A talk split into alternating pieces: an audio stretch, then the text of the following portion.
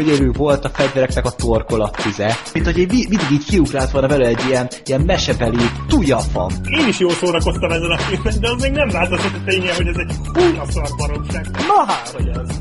Nem bírtam leköpni magam, meg kellett néznem a telefonon, hogy IMDb-n hol áll ez a szar.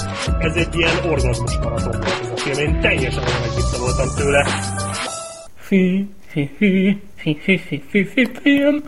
barátok, podcast, film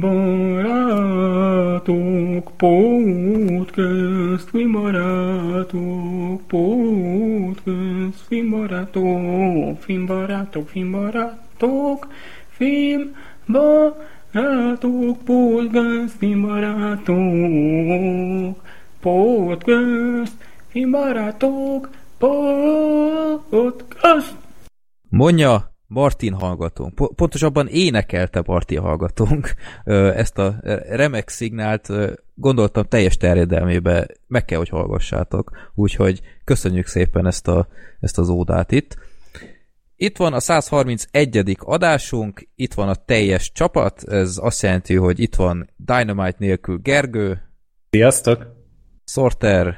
Sziasztok! Black Sheep. Sziasztok! És én, Freddy. Na, teljes a csapat, bár Sorter egy idő után majd elmegy elmegy az adásból, erről majd később, és hát sok minden téma van itt a mai adásban, egyrészt bulvár jellegű, de sok premier is volt szeptemberben, nem, milyen? Októbert írunk már, végre valahára beindult a mozis dömping, bár már szeptember is egész korrekt volt, és először is köszönjük szépen a háttérképeket, megint kaptunk 4 darabot, remélem megnéztétek, srácok, amiket... Igen, természetesen. Na, nagyon jobb, mint a másik.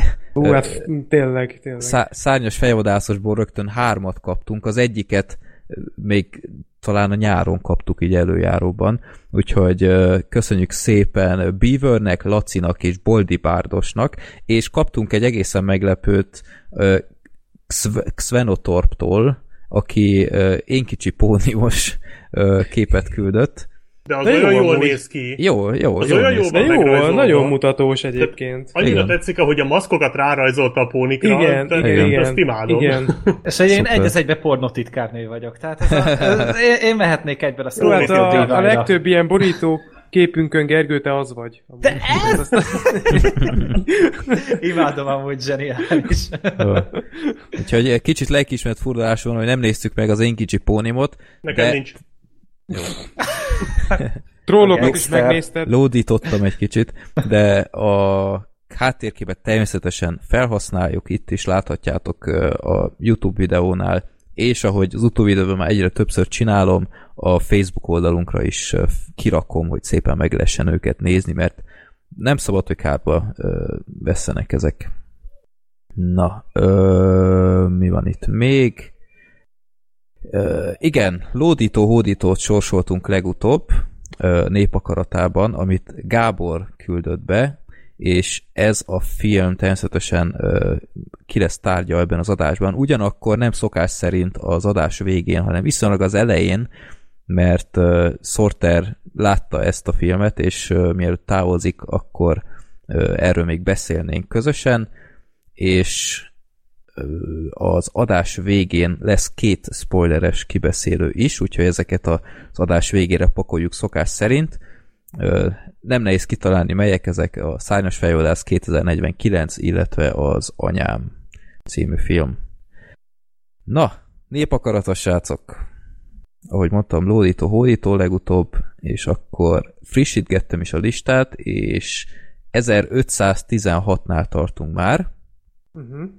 És srácok, egy olyan, tudom, hogy imádjátok ezeket, ha elkezdek variálni, de lassan elérkezünk oda, hogy a 100. népakaratás filmet is kisorsoljuk. Igen, már itt tartunk 100-szor, még nem tartunk teljesen, ott 90 akárhánynál tartunk itt, de úgy lassan-lassan elérkezik az idő, hogy mit szólnátok ahhoz az ötlethez, hogy a 99. sorsolás után, vagy pontosan 99. film után 10-et sorsolunk, és abból a 10-ből a hallgatók szavazzák meg azt, amit megnézzünk. Jó. Okay. Jó.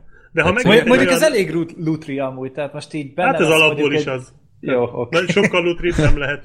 Hát csak itt tényleg be lehet minket trollkodni, ez még jobban, mint ja, ezt, jó, hát beküldelek valamit. De hogyha megint egy olyan... De... Ha megint egy olyan hulladék jön ki, mint az élet értelme múltkor, amikor hasonlót játszottunk, akkor többet ne játszunk ilyet. Igen. Jó. De nem, ott nem sorsoltunk, ott az volt, hogy az ezredik. Igen. Hát amikor legutóbb ilyen különleges módon sorsoltuk ki. Igen. Na, de itt akkor majd időben szólok. Azt hiszem 92-93-nál tartunk talán, nem tudom, de fejben fogom tartani. Na, de akkor sorsoljunk. 1516, beírtam itt a random.org-on, és most megnyomom sorsolj, te dög. 119. Megint visszamentünk az elejére. Szexuális zaklatásért. Tessék? Mondom, vigyázz, mert feljelent szexuális zaklatásért. Ajaj. Megint visszamentünk az elejére. 119. Mostanában ez a hát ez nem tudom, mi ez a film. A film címe The United States of Leland, amit Balázs küldött el. De doksi? Nem mond semmit. Fogalmam sincs, itt beküldöm. Ez egy Ryan Goslingos film, úgy láttam. A fiatalkorú? Én nem tudom, életemben nem hallottam. Valóban Ryan Gosling. 7,1-en áll, ugyanakkor Metascore 37. A kritikusok azok szétverték, a nézők megszerették. Hát, Kevin Spacey is van benne. Az jó. Attól minden jó lesz. Igen. Olyan mint a ketchup. Igen. Chris Klein, Don Cheadle, Michael Peña. Vannak itt nevek. Jónak tűnik. Okay. Jó, ez valami mi ez? Dráma. Kicsit több, mint másfél óra, tehát a hossza az rendben van. Ez megint egy jó egyébként abban a szempontból, hogy valószínűleg a büdös életben nem néztük volna ezt. Nem is hallottam még erről. Én sem hallottam. Ja. Ránézek a rendezőre, hát ha valamit, ez a Matthew Ryan Hooch. Van magyar címe? Hát nem nagyon. A fiatalkorú, az a magyar címe. A fiatalkorú, de aha. Úgy látom, hogy a rendezőnek 2 filmje van, és ez a második. Tehát nem nagyon. Hát az izmos. 2003-ban készült az a film. Aha. Jó. Nagy szerelem projekt lehetett. Igen. Na szóval, jó. A 132. adásban The United States of Leland. Ez lesz benne. A fiatalkorú magyar nevén, és küldte Balázs, ha még nem bontam volna. Na, akkor ez megvolna. Bepirosozom itt a kis listámba. A 120. egyébként, ami a következő lett volna, az a Harcmező hírnökei. Az egy nagyon jó film. A súlyos, az a film. Tudnám kéne, hogy mi az? Igen, a Woody Harrelson óriásit játszik, meg a Steve Buscemi. De az egy nagyon kemény film. Azok a halálhírt viszik. Ugye? Igen, akik azokról a katonákról szól, akik elmennek különféle hozzátartozókhoz, és közlik, hogy a szerettük, az meghalt a harcmezőn. Igen, az ilyen nagyon durva, ilyen sirató. Kemény film, igen. Megvan DVD-n, bontatlanul még nem mertem megnézni. Én azt egyszer pár éve néztük meg, aztán Black Sheep, és hát kemény, tényleg. Hát én ilyen társaságban nem nézek, ugye biztos nem velem nézted, mert... Aztán együtt kezdtük elnézni, és külön fejeztük be, valami ilyesmi volt, de már nem emlékszem. De ez ilyen bőgetős darab. Uh-huh. Jó film. De ne az kell most következő adásra, úgyhogy ezt megúsztuk. Igen. A férfi könnyeket. Na, akkor megvagyunk a népakaratával. Most jöjjön a villámkérdés, és hát szerencsé, hogy megkaptuk ezt, mert magunktól is szóba hoztuk volna, akkor legyünk túl ezen. Zoltán küldte ezt a kérdést, mi a véleményetek a Weinstein botrányról, illetve most már igazából lehet így mondani jelenségről. Akkor kezdjük ott, hogy viszonyultak a Weinstein tesókhoz, vagy a Weinstein brandhez. Kezdhetem én? Kezdjed nyugodtan. Lehet, hogy kínos. Fogalmam sincs, hogy miről van szó. Fogalmam sincs. Akkor tehát mit keresel itt? Írtátok a Twitteren, hogy Weinstein így, azt se tudom, miről van szó. Lehet, hogy ez kínos, nem tudom, fogalmam sincs.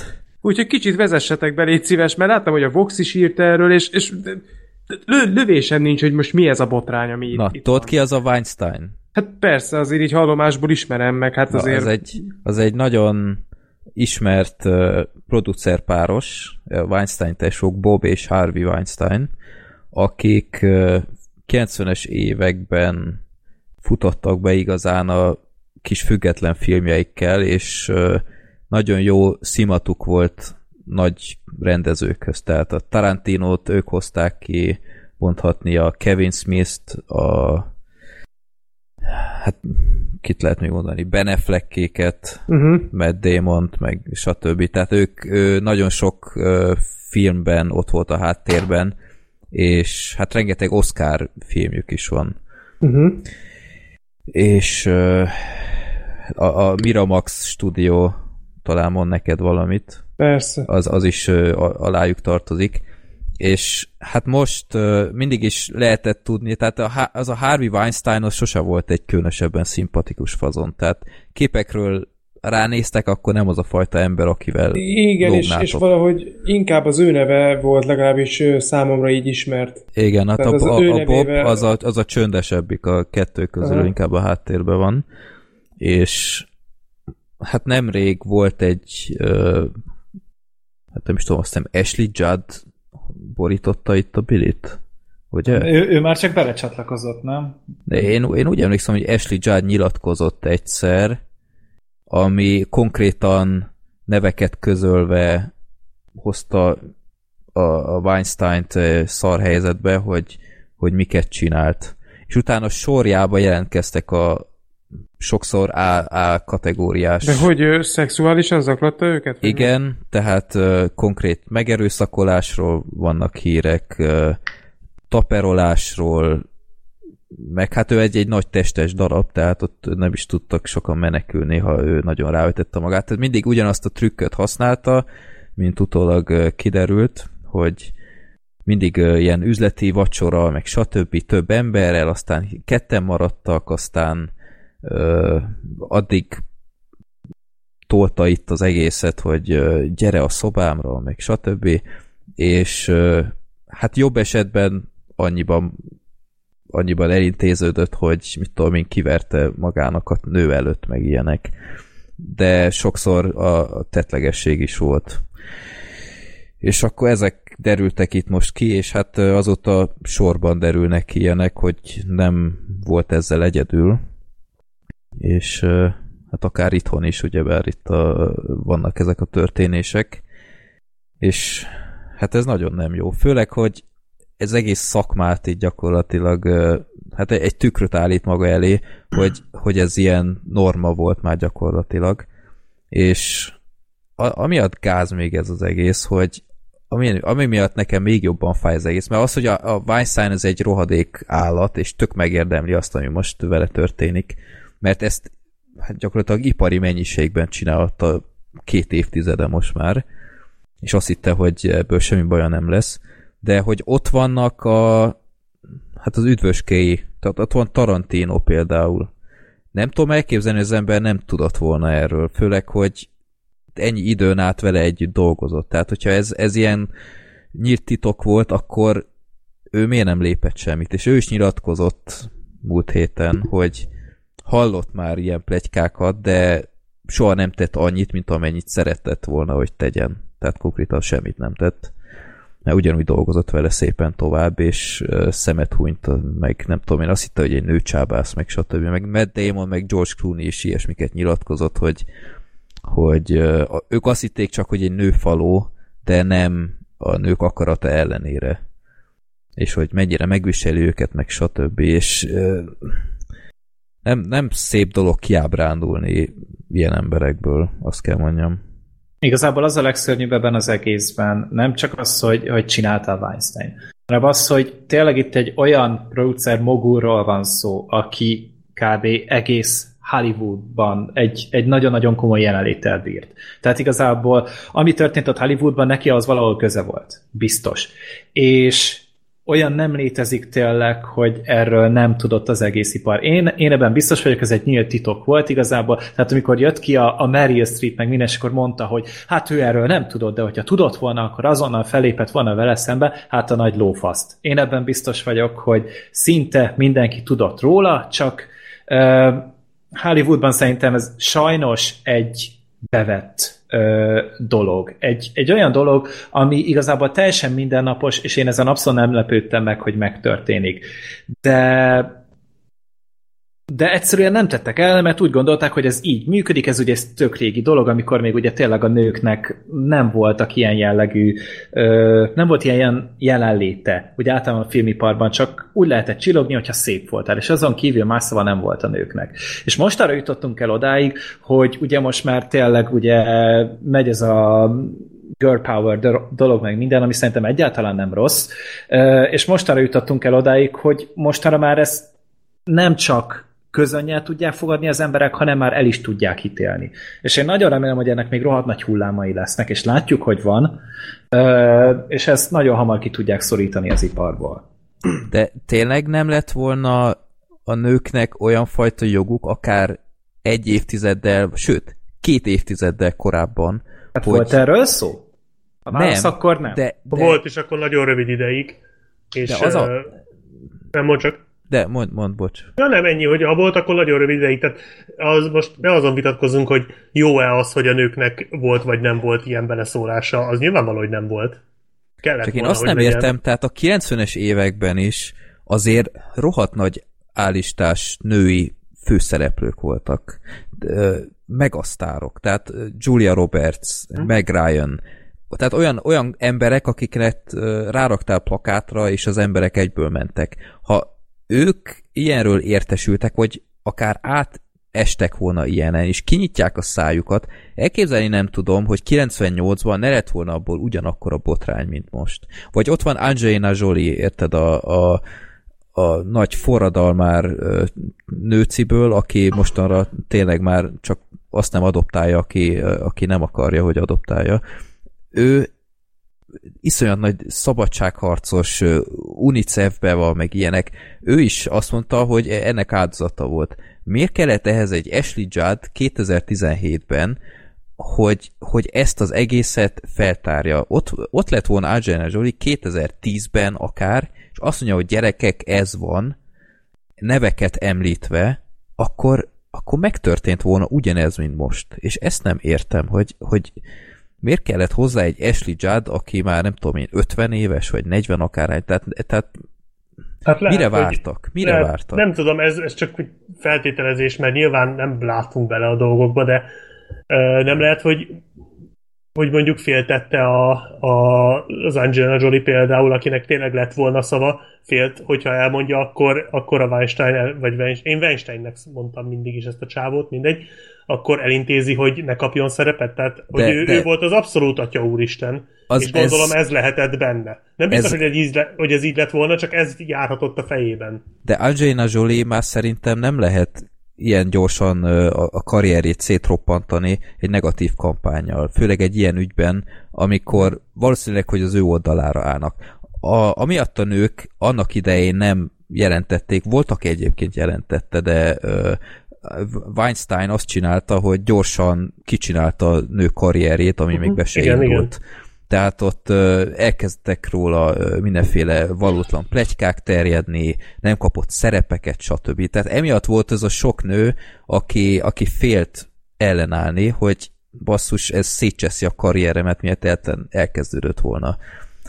És egy Angelina Jolie nem volt már abban a stádiumban szerintem, hogy erre hatással lehetett volna szerintem. Tehát emiatt nem értem, hogy mire vártak ezek az emberek. Jó, nyilván én, mint kívülálló, rohadt könnyen beszélek, ezt hozzá kell tenni, csak egyszer nem értem, és tényleg ott van az a sok ember, aki a Weinstein-nal dolgozott, és egyszerűen elkeserítő, hogy ők ezek tényleg tudtak róla, miért? Tehát ilyen emberek ezek, és most látjuk is, pont beszéltük Gergővel a héten, hogy a Matt Damon most egy ilyen célpont ebben, hogy például a pontjait, vagy a filmjeit kezdik lepontozni. Ami viszont megint egy tök idétlen hozzáállás.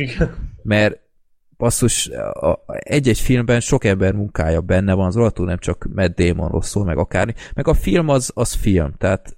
Meg ez egy munka. Most az, hogy ő milyen a... Hát ez olyan, mint hogy most akkor ennyi erővel pontozzuk le a Mel Gibson filmeket, amikor tudjuk mekkora paraszt, meg antiszemita. Tehát igen. Érted? Most, tehát ezt én tisztában vagyok, vagy mit tudom én, a Russell Crowe, Vagy a David O. Russell, hogyha már itt tartunk. Ja. Tehát pont ő kb. Hollywood legnagyobb seggfeje, aki létezik, és ugye hát ehhez képest még nagyon sokan szeretik a filmjeit, én nem különösebben, de például a David O. Russellről pont tegnap olvasta ilyen nagyon-nagyon hosszú terjedelmes cikket, hogy ő talán még a Weinsteinnél is rosszabb. Csak egyszerűen hagyják dolgozni, azért, mert jól megcsinálja a filmet, mert sikerre lehet vinni. Most. Igen, én azt látom igazából, hogy tényleg azért nem szóltak érte, mert ők úgy gondolták, hogy ez így működik, vagy hogy Hollywood így működik, akkor minek rajta változtatni. Sikert így is el lehet érni. Van, aki hatalmas milliókat, milliárdokat összeszedett ebből az iparból, azért, mert így működött Hollywood. Hát meg azért én azt se tartom kizárt, tehát vagyis biztos vagyok benne, hogy ezt nem a Weinstein kezdte el. Tehát szerintem ezt már előtte is csinálták, és ez a Hollywood így működik dolog, ez nem a 80-as, 90-es években ivódott bele az ott dolgozók elméjébe, hanem jóval korábban. És ezt tudom még elképzelni. Azt lehet már tudni, hogy a Weinsteinnel most mi lesz? Hogy hát felfüggesztették, ugye, meg pereket indítottak ellene több országban igazából. Hát ennek 3-4 év múlva lesz kb. Eredménye. Addig meg leteszi az óvadékat, és el van addig faszán a pénzén, aztán utána meg majd lehet, hogy kap valami felfüggesztettet, én minimális esélyt látok rá, hogy valahogy börtönbe kerüljenek azon. Nem tudom. Mert... Amerikában azért másképp kezelik ezt, mint nálunk. Hát de nehéz bizonyítani, ugye. Nem, hát igen, azért... Tehát ez képtelenség. Az a baj, hogy most ez egy... Nehéz ezt megfogalmazni, mert most ugye gondolom, akkor az történhetett, hogy valaki feljelentést lett, és ez elindított egy ilyen lavinát, hogy akkor mindenki jött utána. Na hát nem is feljelentést tett, hanem csak elmondta, hogy mi van, és ez ugye magával indította. Igen, és ez elindította azt a lavinát, hogy akkor nagyon sokan még szintén csatlakoznak ehhez, ugye gondolom fölbátorodtak. Csak ez magában hordozza sajnos azt a veszélyt is, hogy komolytalanná válik emiatt, hogy hirtelen ennyien becsatlakoztak mögé, az előfordulhat, hogy a hatóságok szemében meg már hiteltelenné teszi az egészet.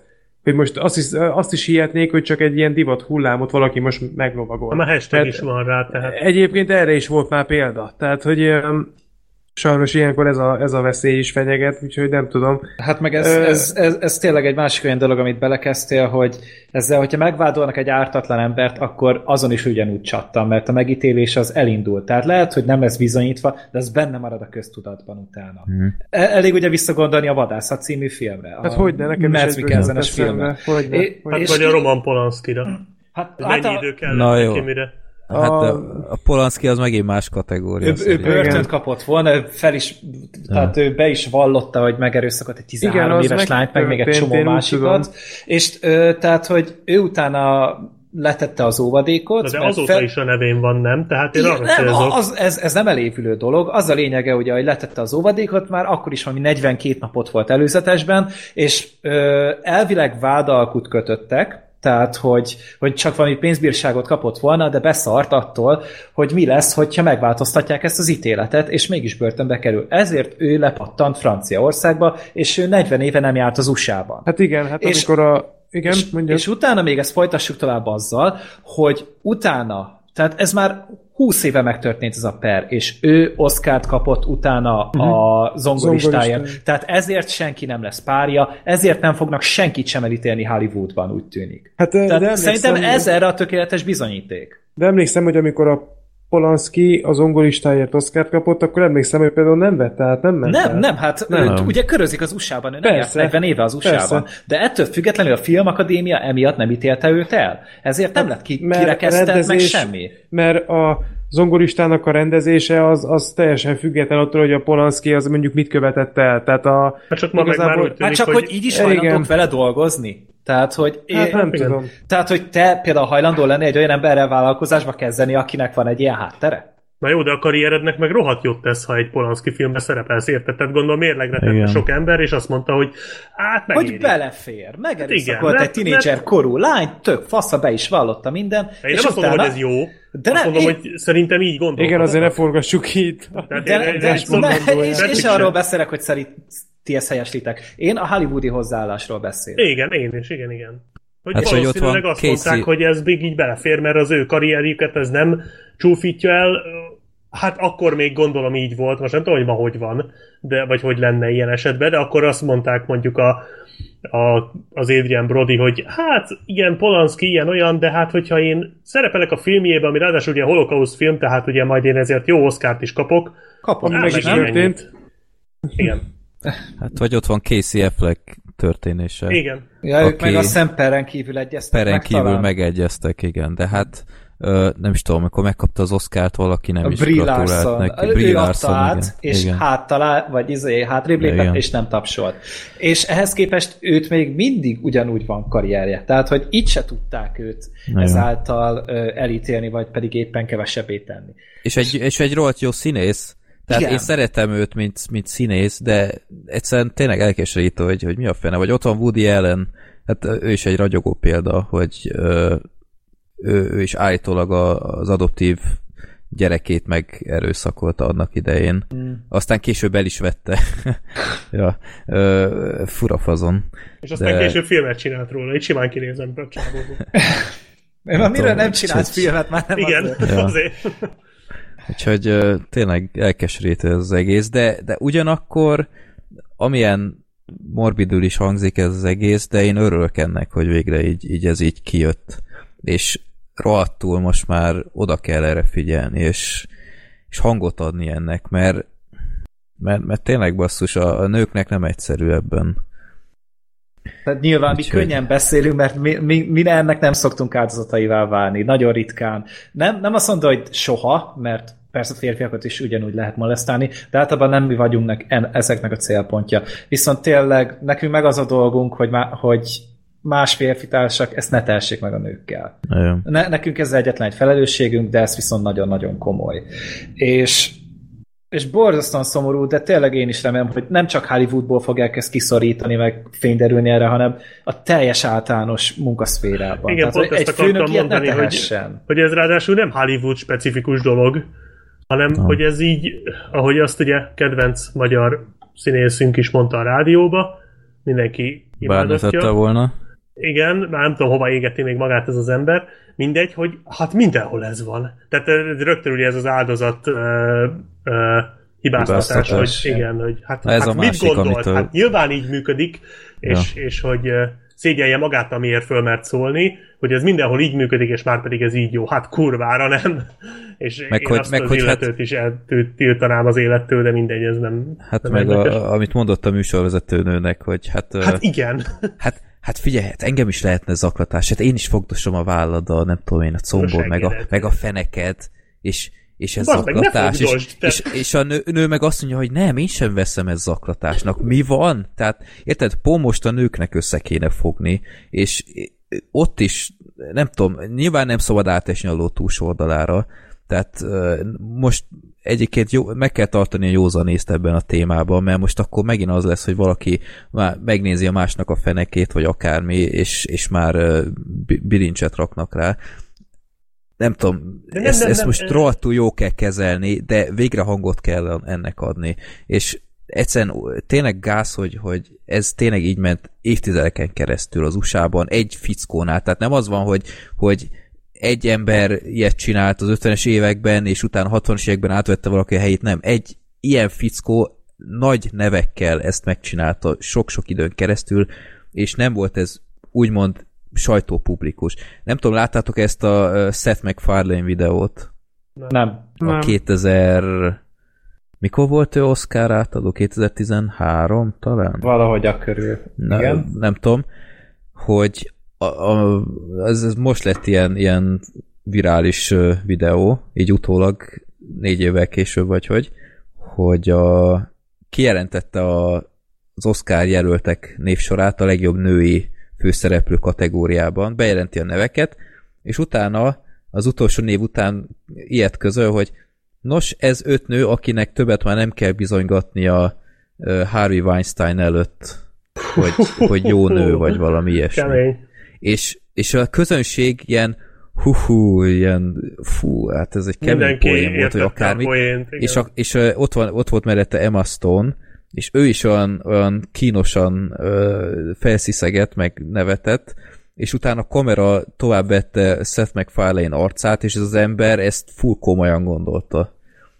Tehát ez tudott volt, és emiatt sokat gyára mondom, de egyszerűen elkeserítő, hogy idáig ebből nem lett semmiféle következmény. Úgyhogy nem jó téma, nagyon sok sajtóhír van erről. Itthon és lesz is. És lesz is nyilván. Tehát a névsor az egyre hosszabb lesz, de ez egy jó dolog. Én ezt egy jó fordulópontnak fogom fel.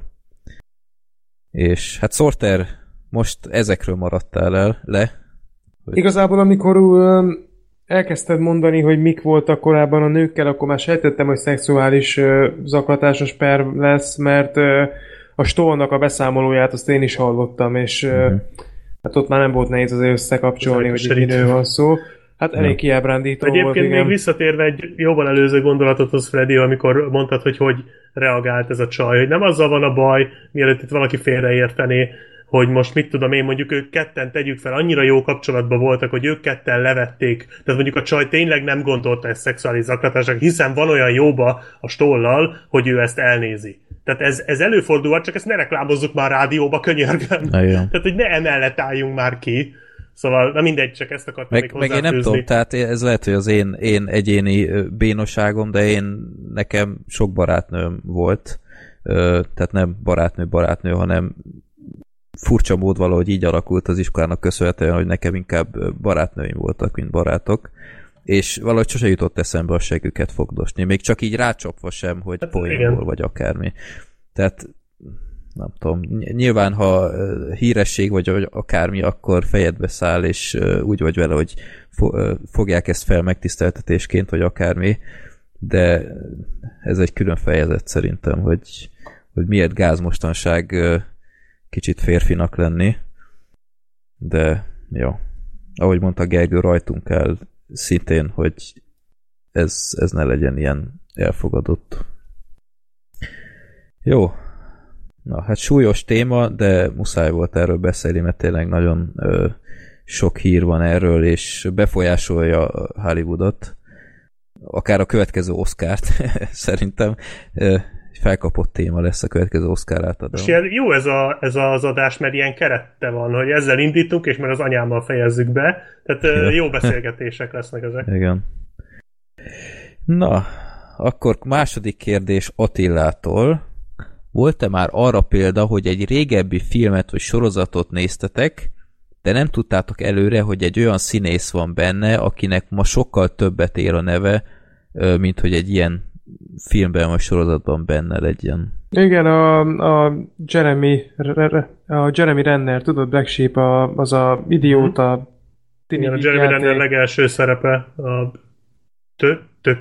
tökéletlenek, valami ilyen idióta film, amit annól láttunk, mert ment a tévébe, és így valamelyik már így akkor szar volt, igen. Nagyon szar film, de így Jeremy Renner a főszereplője, és így le voltam hidalva, amikor ezt nemrég megtudtam. Hát meg az Angelina Jolie-nak van a Cyborg 2. Aha, jaj. A leges-legelső film, amit én egyszer azért néztem meg, hogy bemutassam utána, még majd lehet, hogy egyszer sort kerítek rá. Hát az is maradandó. Jó. Hát főleg sorozatoknál lehet ezt látni, hogy amikor valaki befut valamivel, és hát milyen kis epizód szerepe volt régebben. A Jeremy Renner például én is láttam egy Doctor House epizódban, akkor még abszolút nem volt neki neve, meg ilyenek, valamelyik korai évadban szerepelt talán, hogyha jól emlékszem, de ilyenben meg nagyon sok volt a Doctor House-ban, hogy mára már tényleg ilyen 20 év meg minden, akkor meg még csak egy epizód szereplő volt. Ilyenkor azt szeretem, amikor árulják a filmet, vagy a DVD-n, vagy a ajánló a tévében, és nem tudom, 5 másodperces szerepe van, de kiírják, hogy és mellette az Oscar-díjas XY, és utána így tökre nincs köze a filmhez, de valahogy így el kell adni. Egyébként az Arnold Schwarzeneggernek van még egy ilyen, ő szerepelt egy Robert Altman filmbe, Hosszú búcsú, talán ez volt a címe, nem tudom már pontosan, és egy jelenet van, amikor 3 ilyen nagyon-nagyon izmos, ilyen kidobó ember így levetkőzik, és ő az egyik. Aha. És ennyit szerepel az egész filmben, meg se szólal. Én tudok hasonlót. és emlékszem, hogy azt hiszem azt a filmet is új reklámozták, hogy rá van írva, hogy ebben benne van Arnold Schwarzenegger is, még fiatal korában, de hát 3 másodpercet, hogyha szerepel. Igen, meg a San Francisco utcái tévésorozatban is igen, benne van. De ja, mondjuk ott abban a részben mondjuk főszereplő. Hát ott igen, ott van szerepe, csak rohadtul nem gondolna az ember arra. Hogy... Igen. És az érdekes egyébként, hogy a Schwarzinál IMDb-n azt hiszem az az egyetlen egy olyan szerepe van, ami nincsen feltüntetve. Az mondjuk fura. Komolyan. Én amikor, hát ugye én is olvastam ugye az önéletrajzát, és ott tudtam meg, hogy a San Francisco utcáimban ő szerepel, és az IMDb-n én a színészek, tehát amikor föl van sorolva, hogy színészként milyen filmekben szerepelt, én azt nem láttam még. Úgyhogy az azért érdekes, hogy az nincs ott. Úgy tudom, hogy az nincs. De majd kijavítanak, hogyha mégis, de amikor legutóbb néztem, akkor esküszöm, hogy én azt ott nem találtam meg.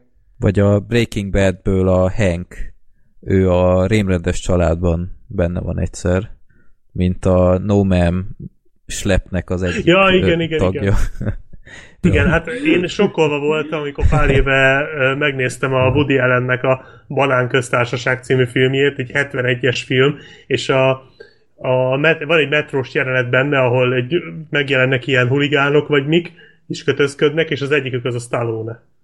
De abszolút felismerhető, hogy az ő, és így sokkolt. Ez még a Rocky előtt volt, gondolom. Igen, szerintem ez még az előtt volt. Igen. Ja. 5 évvel a Rocky előtt. Tehát szerintem ekkor még más karrierje volt. És így teljes döbbenetben voltam, hogy hát ez nem létezik. Akkoriban soft pornózott. Igen, mondom, van neki egy pornófilmje. Ez az Olasz Csődőr, vagy mi a fene. És ezt a nevet tovább vitte az izére is. A Rocky-ba. Igen. Látszik, hogy büszke rá. Jó, hát az Olasz Csődőr nevet az a film egyébként a Rocky után kapta. Tehát eredetileg nem az volt a címe. Ezt kicsit utána olvastam, és az Italian Stallion, vagy mi most a címe, ez a Rocky után lett. Tehát ezt kihasználták az alkotók. Azelőtt volt Smoke és Kitty Partia, vagy valami ilyesmi volt a címe. 2 főszereplő, és azoknak a partia. Ez beszédesebb cím. Jó. Hát meg, hogy akkor ne felejtsük el, hogy még amikor néztük a 300-at, és hát Michael Fassbender is benne volt egy fejlevágó szerep erejéig, hát egy 20 perc játék ideje volt neki talán. Sőt, a Michael Fassbender a Jonah Hex-ben is szerepel. Ja, az utána volt, nem? Az utána volt, már ő gonosz, ott már komoly szerepe volt. Igen, arra még ő is azt mondta, hogy borzasztó. Igen, megkérdezték, hogy mit szól hozzá, és így röhögve válaszolt általában annyit, hogy én meg se néztem, jó szar volt, mi? Igen. Na, tehát, hogy ez még így 300-nál így nem tűnt fel, hogy ki a tököm ez, és akkor, tehát jó, akkor még nem tudtuk, és most meg már igazából van, aki csak ezért elmegy egy szarkrimire, hogy benne van a Michael Fassbender. Micsoda seg lehet az. Vagy a Vissza a jövőbe 2-ben a Billy Zane. Hát meg az Elijah Wood. Ja, hát az Elijah Wood, csak mondjuk az Elijah Wood az később még vitte valamire. Ja. De mindig jók ezek a Billy Zane benne volt a Skorpió király 3-ban. Egyébként, ha már ilyet, ha az előbb említettük a Schwarzit, az első Terminátorban szerepel körülbelül 1 percig a Bill Paxton. Nem, igaz. Ő az egyik ilyen suhanc, akiket az elején megtámad a Schwarzi. Hát vagy Amerikába jöttemben a Samuel L. Jackson. Jó, de hát Samuel L. Jackson minden filmben szerepel, ezt már mondtuk. De az amúgy cameo volt, hát ő akkor már... Hát akkor az első szerepe volt, nem? Nem, első szerepe volt. Hát hanyas film az Amerikába jöttem. Ja, jó, nem tudom, azt hittem, az 90-valahanyas, de... Szerintem még... Akkor én is betájoltam, azt hittem, hogy az már a Ponyvaregény meg ilyenek után volt. Nem. Én úgy tudom, az első szerepe. Ja, azt nem tudtam. Ja. De az mondjuk úgy poén. Ja. Jó, úgyhogy lehet sem megézni. Akkor a harmadik kérdés. Picit hosszabb. Szumóstól. Szerintetek, ha valaha eljut odáig a CGI, mert már most is közel áll hozzá, hogy teljesen életű embereket lehessen benne létrehozni, fognak-e olyan filmek születni, ahol a főszereplők CGI emberek lesznek? Például régen halott vagy megöregedett színészek fiatal CGI verziói. Így létre lehetne hozni lehetetlen kombinációkat, mint például a fiatal Bud Spencer, Kirk Douglas és Ryan Gosling egy közös westernben. és ha a technika majd idáig eljut, vissza tudják-e majd adni az eredeti színészek személyiségét? CGI karakterekként az eredeti színész kisugárzása át tud-e jönni szerintetek? Vagy ez lehetetlen, a technika bárhová is fejlődjön, nem fognak tudni régi színészeket úgy reprodukálni, mert a lélek hiányozna az egészből. Remélem bekerül majd ez a kérdés, mert eléggé messzire nyúlt az ezen való filózás. Üdv, szumós! Szerintem a legelső izé, amit le kell szögezni, nem tudjuk, de mert honnan tudnánk. De egyébként szerintem nem, tehát nem hiszem, hogy mondjuk a Steve McQueen CGI-ja vissza lehetne adni. Hát most az, hogy élettel feltölteni egy animált karaktert, most azért gondolkozunk már az animációs filmekben, tehát hogy már jelenleg is tudnak személyiséget és kisugárzást adni egy animált karakternek úgy, hogy egy élő ember szinkronizálja le. De azon kívül minden más komputer technika, vagy motion capture. Tehát itt nem arról van szó, hogy nem tudnák-e lélekkel feltölteni, az forgatókönyv kérdése, meg nagyon-nagyon hardcore technika. Tehát elég csak a majmok bolygóját megnézni. Tehát ott is azért mi a szart művel. Na jó, de ott nincs hasonlítás alatt. Tehát szerintem nem tudják visszaadni ugyanazt. Én azt mondom, nem azt mondom, hogy nem tudnak lelkálni, hanem tehát, hogy van egy olyan színész legenda, mondjuk egy Marilyn Monroe például, nem fogják tudni CGI-jal megcsinálni úgy Marilyn Monroe-t, hogy az ugyanaz legyen. Tudnak szerintem nagyon hasonlót, nem hiszem, hogy ugyanazt meg tudják. Nekem ez a... Hogy átjöjjön ez a személyiség. Nekem ez a Bud Spenceres példa volt nagyon... hogy mondjam, ilyen meggyőző, hogy nem tudják. Tehát a Bud Spencer az szerintem egy olyan figura, akit akármilyen élethűen megcsinálnak CGI-jal, és mondjuk egy olyan szinkron színészt kap, aki tényleg 100%-ig beleadja mindenét, és teljesen jól hozza a formáját, akkor sem lesz ugyanaz. Az ő esetében biztos, hogy nem, és szerintem rengetegen vannak így, tehát most például egy Marlon Brandót sem fognak tudni visszaadni soha, szerintem. Hát jó, nyilván a Marlon Brandónak a személyiségét, meg az például, hogy ő improvizált, ugye a Apokalipszis mostnál is ugye ez volt, hogy nagyrészt ő találta ki ott sőt, ő találta ki kb. A teljes szövegét. De szerintem tehát élethűre meg tudják majd egyszer csinálni. Most még élő embert nem nagyon tudunk, mert majd lesz... Szemek miatt. Hát lesz majd idén, vagy lesz ebben az adásban egy film, ahol szerintem tök jól megcsinálták, szerintem tudjátok, hogy mire beszélek, akik látták azt a filmet, és ott például már észre se lehetett venni, hogyha nem tudnám, hogy az lehetetlen, hogy az úgy meg ott legyen, de szerintem egy 10-15 év múlva már simán készen állunk erre. Sőt, már most ugye az Avatar 2 is úgy készül, hogy abban egyetlen egy darab élő szereplős ember lesz. Jelenleg információnk szerint. Tehát az is már inkább egy animációs film lesz, mint sem élő szereplős film. És szerintem csak időkérdése. Hát én azt tudom elképzelni, hogy ilyen mellékkarakterekkel, vagy akár csak ilyen rövid ideig. Tehát például a Zsivány 1-esben, ugyebár már volt ez, és ott nem volt annyira zavaró, vagy ez a Paul Walker CGI fazon, hogy egy-egy jelenetre szerintem el lehet sütni, mert például a Terminátor Genesisben is szerintem az a Schwarzi, az nem volt rossz. Sőt, hát a fiatal Schwarzi? A fiatal Schwarzi, meg a negyedik részben a Terminátor megváltás, hogy mi a fene volt. Hát ott nem sokáig mutatták. De ott is volt. Oké volt szerintem. Ott is jó volt szerintem. Tehát arra az egy jelenetre szerintem tök belefért. De hogy most így egy egész filmet le lehet-e forgatni? Nem most. Nem, ez még biztos a jövő muzsikája, de egyébként simán kinézem Hollywoodból, hogy egy ilyet meg fognak lépni. Hogy egy ilyen all-star válogatottat így összehoznak, és ki tudja, hogy... retro bosszúállók. Hát simán, tehát nem tudom, hogy ott például a jogokkal hogy van, hogy az is elévül-e valamikor, vagy nem tudom, Charlie Chaplinnek valahogy is lejár-e a joga, vagy én nem tudom. Hát jó, itt most a kérdés nem is erre vonatkozott, hanem hogy ez ilyen álomvilág, hogy igen, el tudjuk ezt képzelni. Elképzelni mindenképp el tudom, de nem tudom, szerintem ez még sok tervezés kérdése, jogilag, meg a technika. Meg az ember azért látja, hogy itt valami nem stimmel. Tehát volt annó igaz, hogy nem mai darab, de a Final Fantasy film. Igen, azért... ez az egyik első ilyen nagy úttörő volt. És ott is már leesett az állam, hogy te atya úristen, hogy néz ki. Ja. És azóta az már abszolút nem olyan szint, hogy azt mondanám, hogy hűha. jól néz ki mai napig, de nem mondanám azt, hogy 100% életű, mint mondjuk a Zsivány 1-esben volt. Hát vagy például ugye, hogyha már megint animáció, akkor ugye a Gigor Attila féle Assassin's Creed előzetes. Az is eszméletlen, ahogy kinézett. És az megint egy olyan szint, amire már azt tudod mondani, hogy innen már tényleg csak évek kérdése, hogy így meg tudnak csinálni egy egész estés filmet. Hogy tényleg életűnek néznek ki. Előbb-utóbb valamilyen módszerrel biztosan be fogják ezt próbálni. Ha nem is ezt, akkor valami hasonlót. De az biztos, hogy egyszer valamilyen előfázisa lesz ennek az egésznek, és akkor majd az eldönti, hogy lesz ennek folytatása, vagy megfeneklik. Szerintem ez lesz. De valami biztosan meg fognak majd próbálni már csak azért is, mert ugye elég sok példa volt már erre, mint amiket ugye felsoroltunk, hogy azért ez az ötlet, ez már szerintem jó néhány ilyen hollywoodi producer fejében megfogant.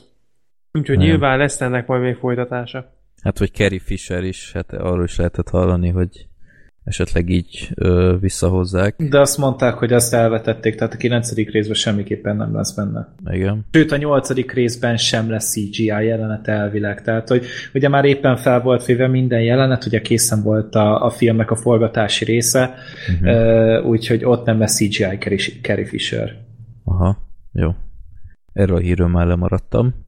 De a trend azért nyilvánvaló, hogy egyre többször élnek. Hát ahol van rá pénz, ott meg fogják csinálni. Szerintem most is ugye már csinálnak ilyet, hogy fiatalítanak, ugye látunk ilyet a Karib-tengerőben, ott mondjuk elég furán nézett ki a fiatal Johnny Depp. Azóta élelmai vannak tőle. Az Ant-Man-ben szerintem tök jól megcsinálták a fiatal Michael Douglas-t. Akkor mi volt még?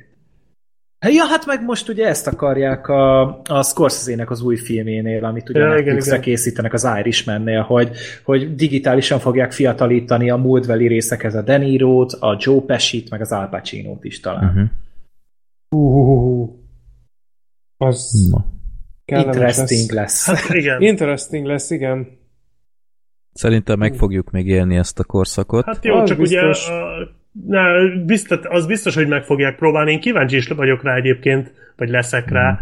Csak hogy visszatérve az a kérdés elejére, hogy a személyiségüket, a kisugárzásukat vissza tudják-e adni, én ebben nem vagyok biztos.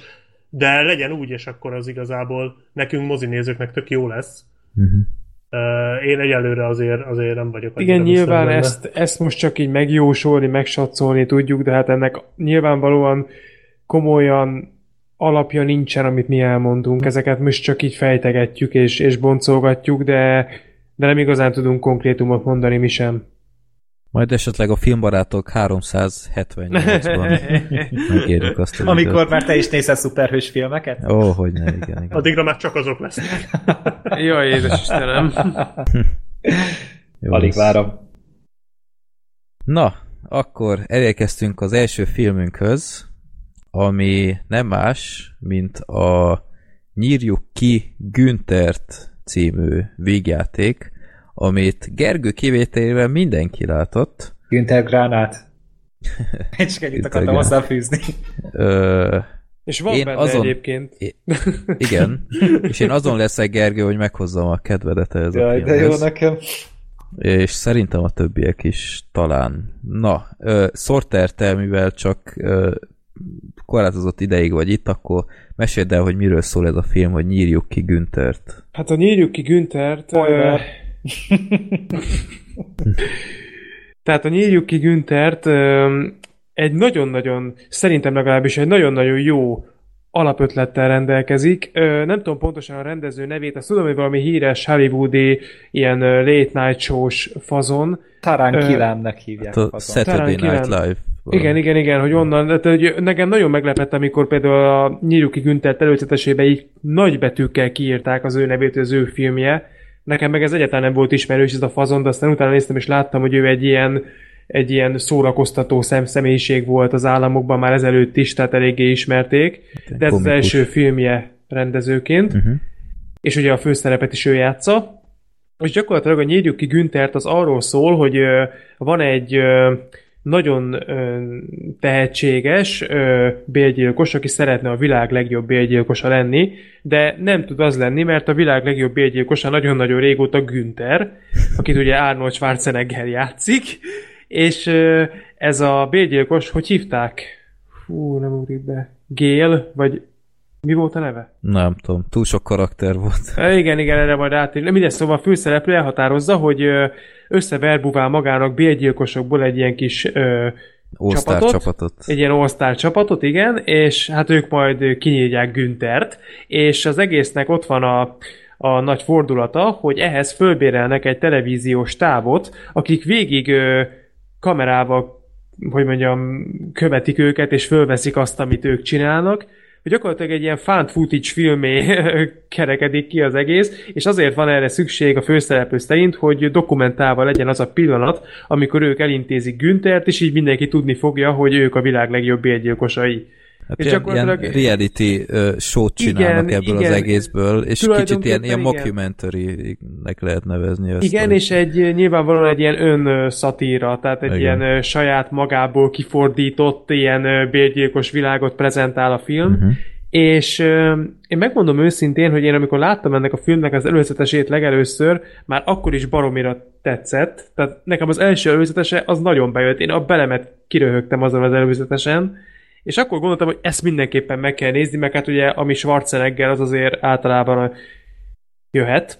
És aztán láttam, hogy eléggé negatív kritikákat kap ez a film, és nem fogadták éppen szívélyesen, de nekem ez se szegte a kedvemet, és nagyon-nagyon érdekelt, megnéztem, és akkor én bele is kezdek a véleményismertetésbe. Nekem tulajdonképpen bejött, ez az alapkoncepció, ez mindenképpen szerintem szellemes, és jól is működött, mármint ez, hogy így konkrétan a kamerába beszéltek sokszor, és hogy tényleg azt lehet mondani, hogy ilyen found footage jelleggel mozgott ugye az operatőr.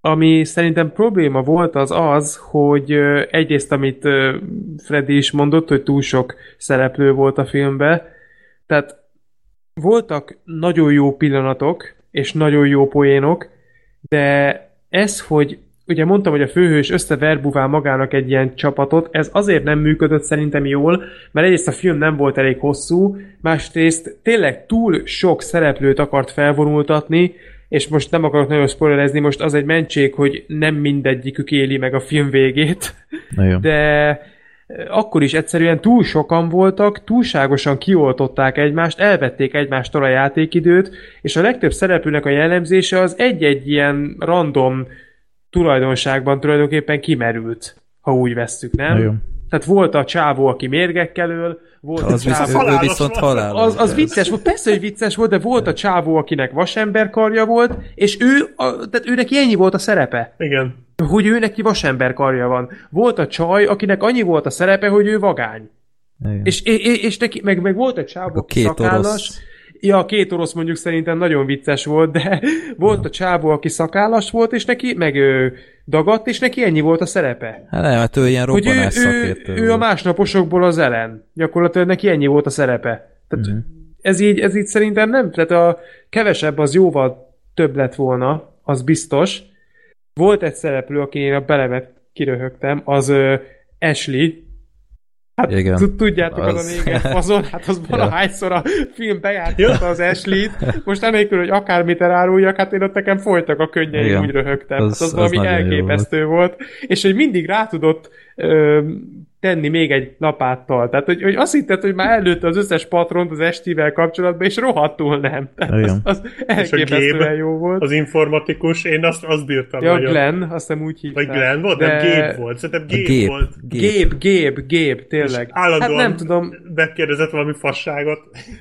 Igen, hogy figyelj, már nincsenek elemek benne. És igen. Akkor most én ezzel mi a fasz csináljak? Mennyi, azt töltsd föl. Igen. Vagy visszanézik a felvételt, és utána és most nagyítsd ki az arcát. Ja, igen, de ezt hogy érted? Van. Hát nagyíts rá arra része, és legyen ugyanolyan éles, mint a maradék. De hát ez fizikailag lehetetlen. És mondja, hogy nem lehetetlen, a filmekben láttam. Igen.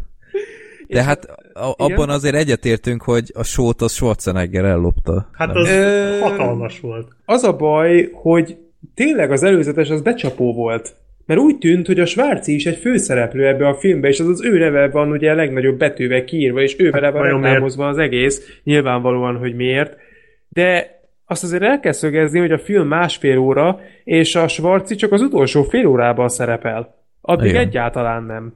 Tehát de ez... én nekem ez működött, mert annyit beszélnek róla. Tehát, tehát valahogy nem tudom, én valahol olvastam talán az IMDb-n, hogy az a baj a filmmel, hogy jobb, hogyha úgy nézed, hogy nem tudod, hogy miről szól, és nem tudod, hogy ki Günther.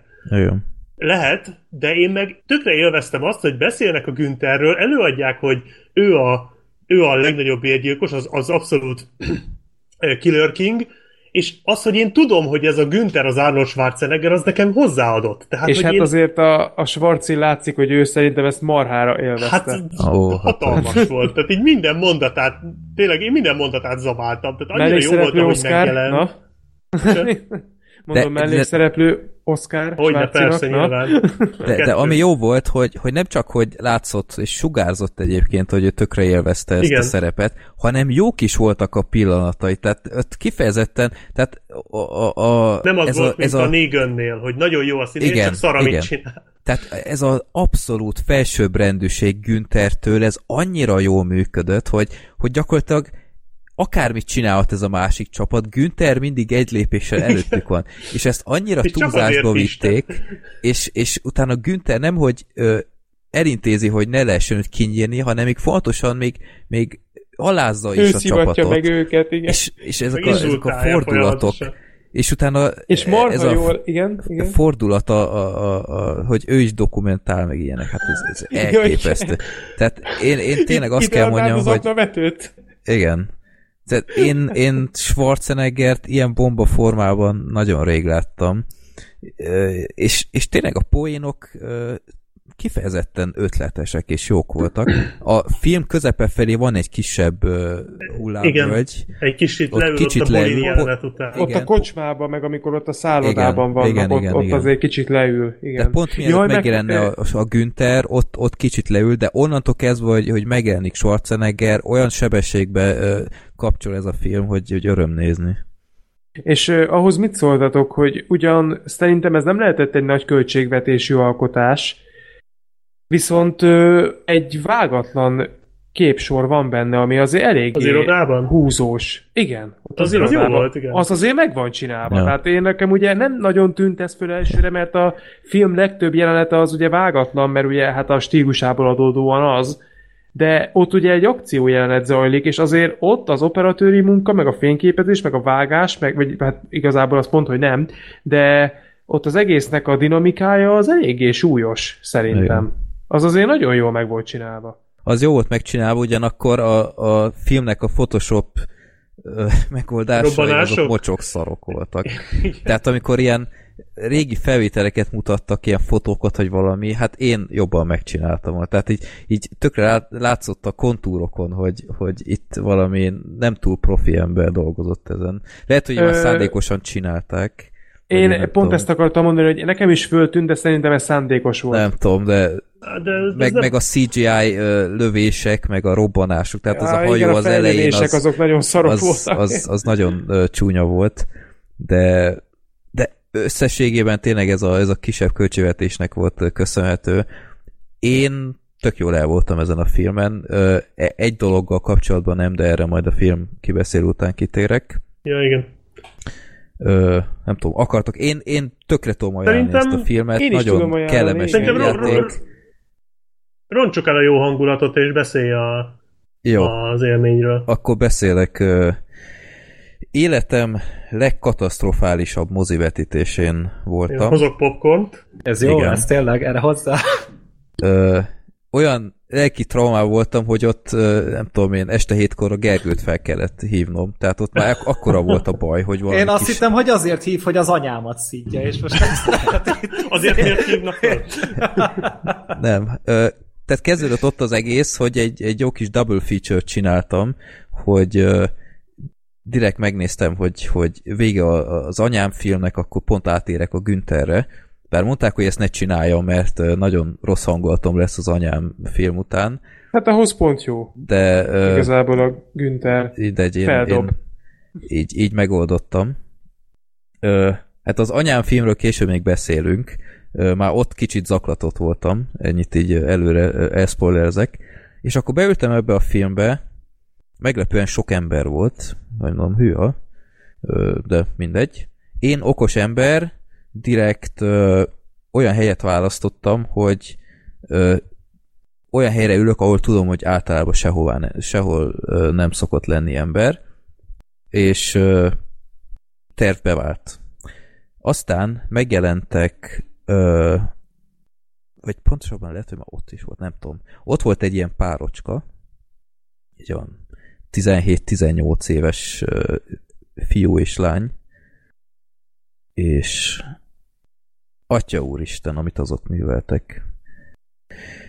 Tehát az egy dolog, hogy pofáztak az egész film alatt, de tényleg ilyen hangerőn, ahogy én beszélek most, minden hülyeségen röhögtek, tehát azon, ami nem is volt viccnek számva.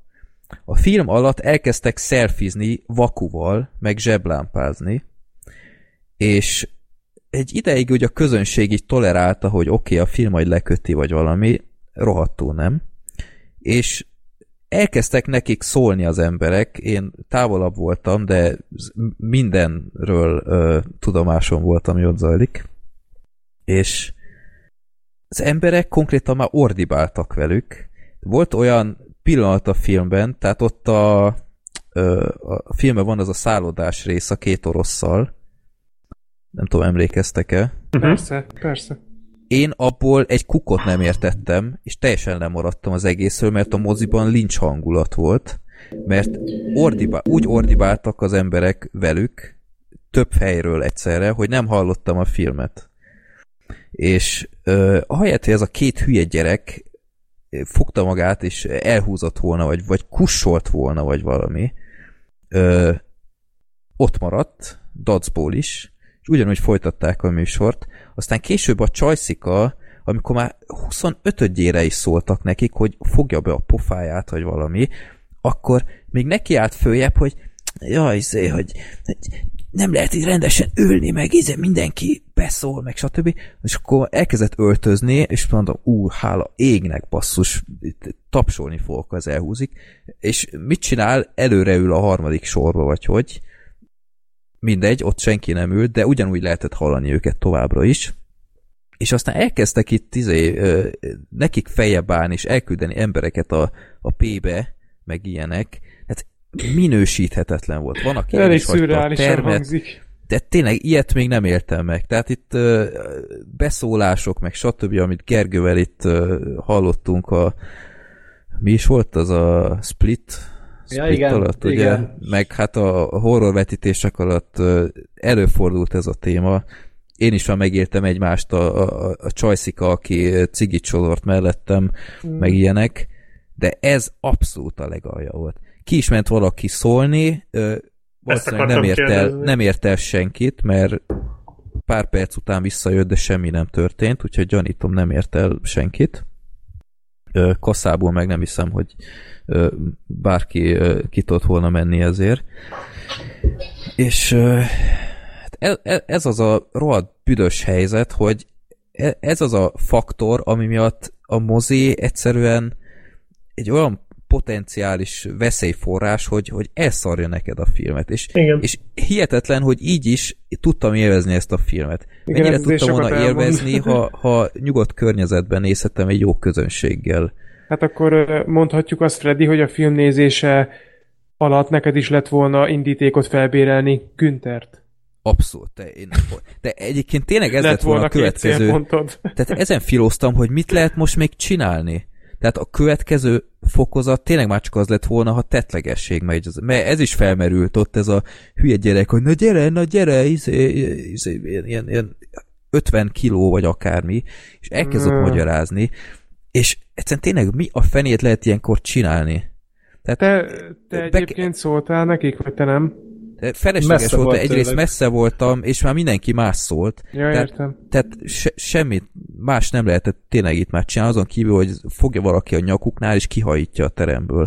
És filoztam, hogy mit lehet ilyenkor csinálni. Tehát mit tudom, kéne valami Láttad a horrorra akadva első részét?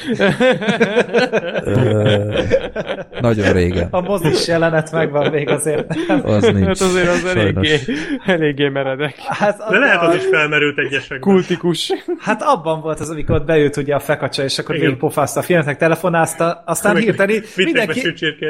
És mindenki elővette a kés, és leszúrta azt. És igen, és akkor most meg hátraült, és így nézte a filmet, hogy ő már ide nem kell.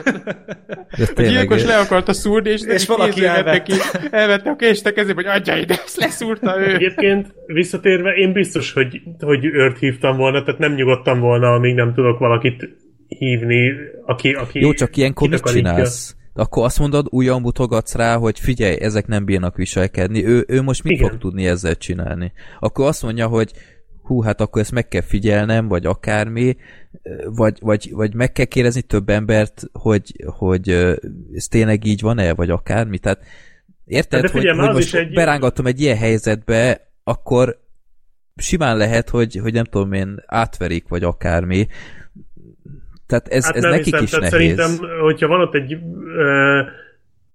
vagy gondolom van ott valahol biztonsági őr, akkor ha őt odahívod, hogy hello, ez meg az így viselkedik, akkor nem fogja azt mondani, hogy jó, akkor viszem, hanem ha oda megy hozzájuk, esetleg ezt így csak gondolom, erre, hál' Istennek ilyen helyzetben én még nem kerültem, oda megy hozzájuk, hogy hello, srácok, nyugodjatok le, vagy különben mentek ki, akkor hát, ha annak van hatása, ha egy biztonsági őr mondja, érted? Uh-huh. Tehát lehet, hogy az elég lett volna ahhoz, hogy kussoljanak, és akkor utána, ha megint nem bírnak magukkal, esetleg az is lehet, hogy az őr mondjuk egy 10 percig ott marad a közelbe valahol, ha engedi a beosztása mondjuk.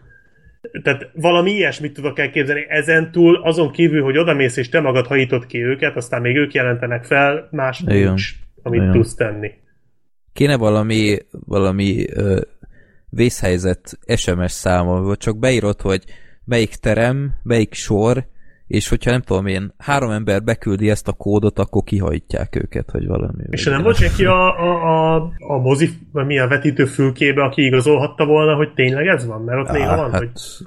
Hát digitális korszakban ott senki nincs, mert... Hol? Micsoda? Hát a vetítőteremben.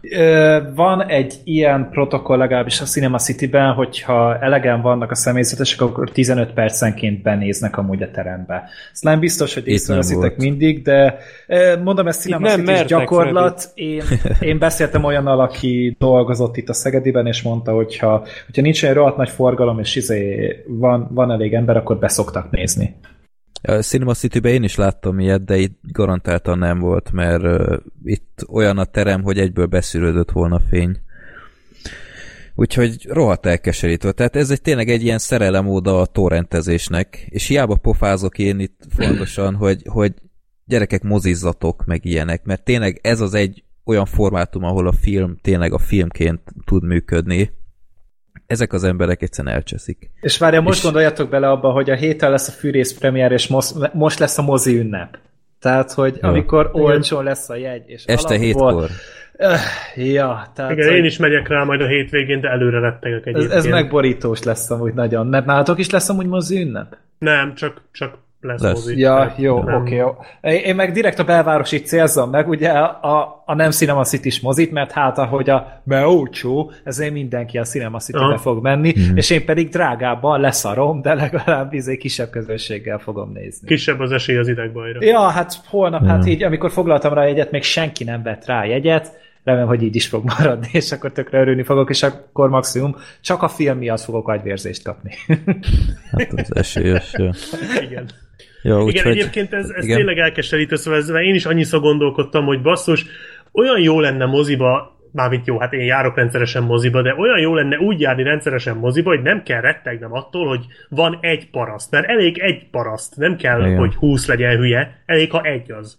És tényleg, tehát horrort moziba lassan ott tartok, hogy nem nézek, mert nem lehet. Akkor inkább itthon megvárom, hogy mit tudom én, hogy egyedül legyek itthon este, és akkor este itthon sötétbe kikapcsolom a telefonnak, behúzom a függönyt, és még jobb is, mint hogyha moziban nézném. Én azt nem egyébként, hogy az ilyen degenerált agycsökevények, ezek nem érik föl észre? Tehát, hogy nem. Tényleg nem esik le neki az, hogy 30 ember magyaráz neki, hogy bazd meg, egy moziban ülsz, kussoljál már, legyél szíves, mert rajtad kívül még 100 ember szeretné ezt a filmet nézni, hogy ez tényleg nem katta neki az agyába, hogy nincs egy vészfék, hogy ezt hagyd abba, mert az kínos, amit művelsz. Tehát, ez hogy, neki jár, hogy... ez ő megcsinálhatja. Mindenki más gizda, csak ő nem.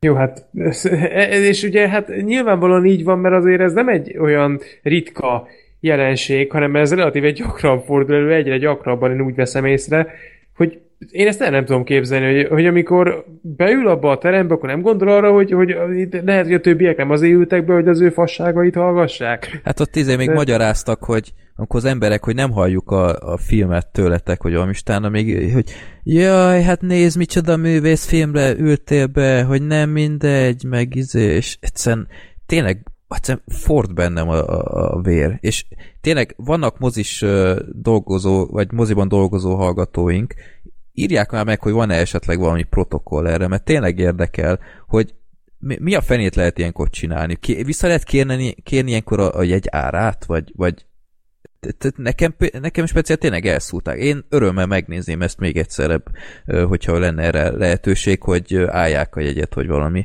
Vagy mit kell ilyenkor csinálni? Be kell vezetni a pörzsöt. Lehet, nem tudom, de... Mindenféle van egy 10 perc, amikor szabadon megverheted a közönséget. Igen, jó. Méltában lenne egy ilyen kis tízszer. Úgy kéne csinálni, láttátok azt a filmet, hogy Circle? A kör. Jaj, tudjátok? Az nem egy amikor állnak. Igen. És a moziban elterik mondjuk 40 perc, 40 perc után megszűnik a vetítés, és mindenki rábökethet székre, hogy az ott ülőt, azt röpítsék ki a francba. De ez egy rohadt jó ötlet. Itt például jól jött. Benne volna. Vagyok. Ja. Pártolom, ez jó egynek. Ez annyira elcseszte a hangulatomat, hogy én másnap is akartam moziba menni, és egyszer nem mentem, mert annyira felzaklatott. Vagy hogy csak nem akartam volna? Kimondani a film címét. A kasszánál. Hogy micsoda? Hát, hogy vadd be, hogy valójában csak nem akartad kimondani a film címét a kasszánál. Az anyámat hát nézted volna már? Nem, én az olcsóbbik megoldást választottam volna, én azt mondtam volna, hogy a HHHH-t néztem volna meg. De... Mit röhögsz? Nem tudom, ez a... Nem jöttem rá, hogy miért 4H, mert van benne egy nem H is, de... Igen, ez egy érdekes... Az a Himmleres filmet akartam volna megnézni. Himmler agyát Henriknek hívták, hogy mi. Azt, igen. Csodálatos cím. Nagyon vacak, de a filmről sem hallottam túl sok jót, de ez nem lett volna ok, hogy ne nézzem meg, ha nem lett volna ez az incidens, ami miatt mozit nem is akartam látni egy ideig. Viszont jól példázza, hogy a Günther igenis jó film, mert ennek ellenére is élvezted. Ami így azért van. Nagy szó, tehát azért... Egyébként én, hogy most visszakanyarodjunk kicsit a filmre, tényleg nem értem, hogy ezt a filmet miért bántják ennyire. De igen. Ez ugyanolyan, Freddy, azt hiszem, te írtad, lehet, hogy csak nekünk, de írtad azt, hogy a Venice-hez hasonló kellemes meglepetés, Volt egyszer egy Venice-hez. Hát szerintem annyira azért nem volt jó, mondjuk én a Volt egyszer egy Venice-szel piszkosul elfogult vagyok, mert én ezt a filmet imádom, de ez azért úgy mérsékeltebben tetszett, de a Venice-nél se értettem, és itt még annyira se értem, hogy mi a franc ez a teljesen általános utálat. Hogy IMDb-n valami 4,7 pont. Olyan. De viszont Metacritiken elfogadhatóan áll 53 ponttal. Hát de az is azért. Hát ez egy kreatív, ötletes, jó, nem azt mondom, hogy minden poén annyira jó volt. Lehet, hogy mi vagyunk európaiak amúgy hozzá. Lehet, elképzelhető, de... Művészfilmet nézünk. Az az érdekes egyébként, hogy nekem az első 1 óra is bejött, amikor a Schwarzinak még híre hamva nem volt. Tehát amikor még nem szerepelt, nekem az is bejött. Annak ellenére, hogy a karakterek nem mindegyike volt vicces, meg tényleg voltak poénok, amikor csak úgy húztam a számat, hogy most ez mégis miért kellett ide. De persze, de minden szar poénra jutott egy jó. Igen, pont ezt akartam, hogy viszont voltak poénok, amiken meg a belemet kiröhögtem. Igen. Tehát, hogy meg tényleg az ötlet az egész mögött, az nagyon jó. Tehát, hogy nem teljesen értem, hogy tényleg miért kellett ezt a filmet ennyire lehúzni, de hát ezért vagyunk mi most itt, hogy bátorítsuk a nézőket, hogy igenis üljenek be rá, és adjanak neki egy esélyt, és hát reméljük, hogy hálásabb közönséget fognak ki, mint Freddy. Nagyon. És ők is hálás közönség legyenek. Így van mindenképpen. Úgyhogy, ha valaki a hallgatóink közül ott volt azon a horror előadáson, akkor nyugodtan jelentkezzen is. És szolidaritást vállalunk, és megfogjuk egymás kezét és sírunk, mert ez egyszerűen legalja volt. Egy ilyen terápiás kör lesz, egy ilyen kis feldolgozási procedúra kell hozzá. Ilyet. Én mindig hallgattam itt a rém sztoriaitokat, mert én viszonylag ritkán nézek horrort. A Black meg Gergőnek, igen. Igen. És mindig mondtam, hogy hú, hát azért nekem is voltak, de ennyire nem volt gáznos. Ezt most nehéz lesz überelni. Én viszem a koronát itt. Ja. Jó, úgyhogy Gergő, meghoztuk a kedvedet a Nyírjuk ki Günterhez. Egyébként a humora, most megnéztem az ajánlásodra egy évvel később ezt a Popstars Never Stopping, vagy mi a fenét. Hasonló a humor. Az is ugyanennek a fickónak a filmje, nem? Vagy az nem, az Lonely Island, az az Andy Samberg filmje. Igen. Nem, de a humora egyébként sokban egyezik szerintem. Úgyhogy én azt mondom, hogy tegyél vele egy próbát, én tökre tudom ajánlani. Jó, megnézem. Oké, egyszer. Jó.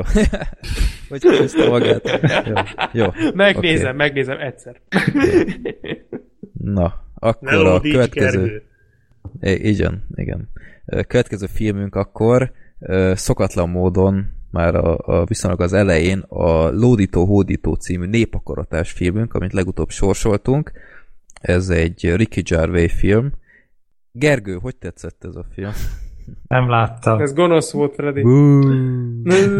Nem láttam. És a Günther se technikai okai voltak, úgyhogy felmentést kap. Igen, tehát most így technikailag be vannak határolva a lehetőségeim, ezért is járok nagyon-nagyon sokat moziba, mert úgy tudok leginkább filmet nézni, azon kívül meg tényleg csak az HBO Go, meg a Netflix van, és egyiken se volt fent. Online verziót meg nem találtam belőle. Úgyhogy egyébként most gondoltam bele, hogy milyen jó fej vagyok már, hogy azt mondom a Gergőre, hogy jaj, ezt se látta, meg a Güntert se látta. Mondom ezt én, aki ezeken kívül semmit nem látott. Igen, emiatt hoztuk előre, mert utána szórta semmihez nem tud hozzászólni, és hát akkor nem is húzzuk tovább az idejét. Mondjuk kérdezni tudsz. Ja. Hát nagyon jól tudok egyébként kérdezni. Ja, hát én amúgy meg akkor csak egyet több filmhez tudok hozzászólni, mint Sorter, tehát hogy most nem akkora a különbség, de tudjátok, én vagyok az, aki el tudja viselni, mert én vagyok a néma őrző az éjszakában, aki felvállalja a hétet, én vagyok a sötét lovag. Ez csodálatosan mondott. Ezt leírtad amúgy, Gergő? Vagy nem, csak túl sokszor láttam a filmet, úgyhogy fejből tudom az egészet. Filmposzterre kerül. Na, Lódító-hódító, The Invention of Lying, 2009-es film. Igen. Ricky Gervais írta és rendezte is, és ő is a főszereplő. Black Sheep. Miről szól ez a nagyszerű film? Ez egy olyan nagyon érdekes, sőt, szerintem nagyon jó alapötlete van. Van egy világ, ez egy ilyen teljesen random, nem derül ki, hogy miért ilyen a világ, de ez a film egy olyan világban játszódik, ahol senki sem tud hazudni, mindenki igazat mond mindenkinek mindig. De nem is tudják, hogy az micsoda. Tehát abszolút igen, tehát hogy nem sincs. Tudják, nincsenek tisztában a hazugság, mint olyan fogalmával. És egyszer csak a Ricky Gervais, hát ugye ez egy ilyen világ, ebből következtethetően aki szép, az sikeres, aki nem szép, az pedig nem sikeres. Tehát ez egy ilyen nagyon felszínes világ, már-már a Black Mirror szintű is lehet akár. Tehát ebből egy Black Mirror epizódot is lehetett volna csinálni, nyilván kevesebb humorral és egy kicsit nagyobb gyomrossal. És akkor van ez a főszereplő, ez a Ricky Gervais, aki hát ugye alacsony és kövér és ilyen malac óra van, tehát ő ebben a világban nem tud érvényesülni, hiszen innentől fogva mindenki igazat mond neki, tehát mindenki rögtön megmondja neki, hogy ő csúnya, és nem kedvelik. És azért hát a film elején eléggé lecsúszik, elveszíti a munkáját, és nagyon úgy néz ki, hogy nem fogja tudni kifizetni a lakbérét, de aztán egyszer csak, szintén nem nagyon derül ki, hogy miért, de hazudik egyet.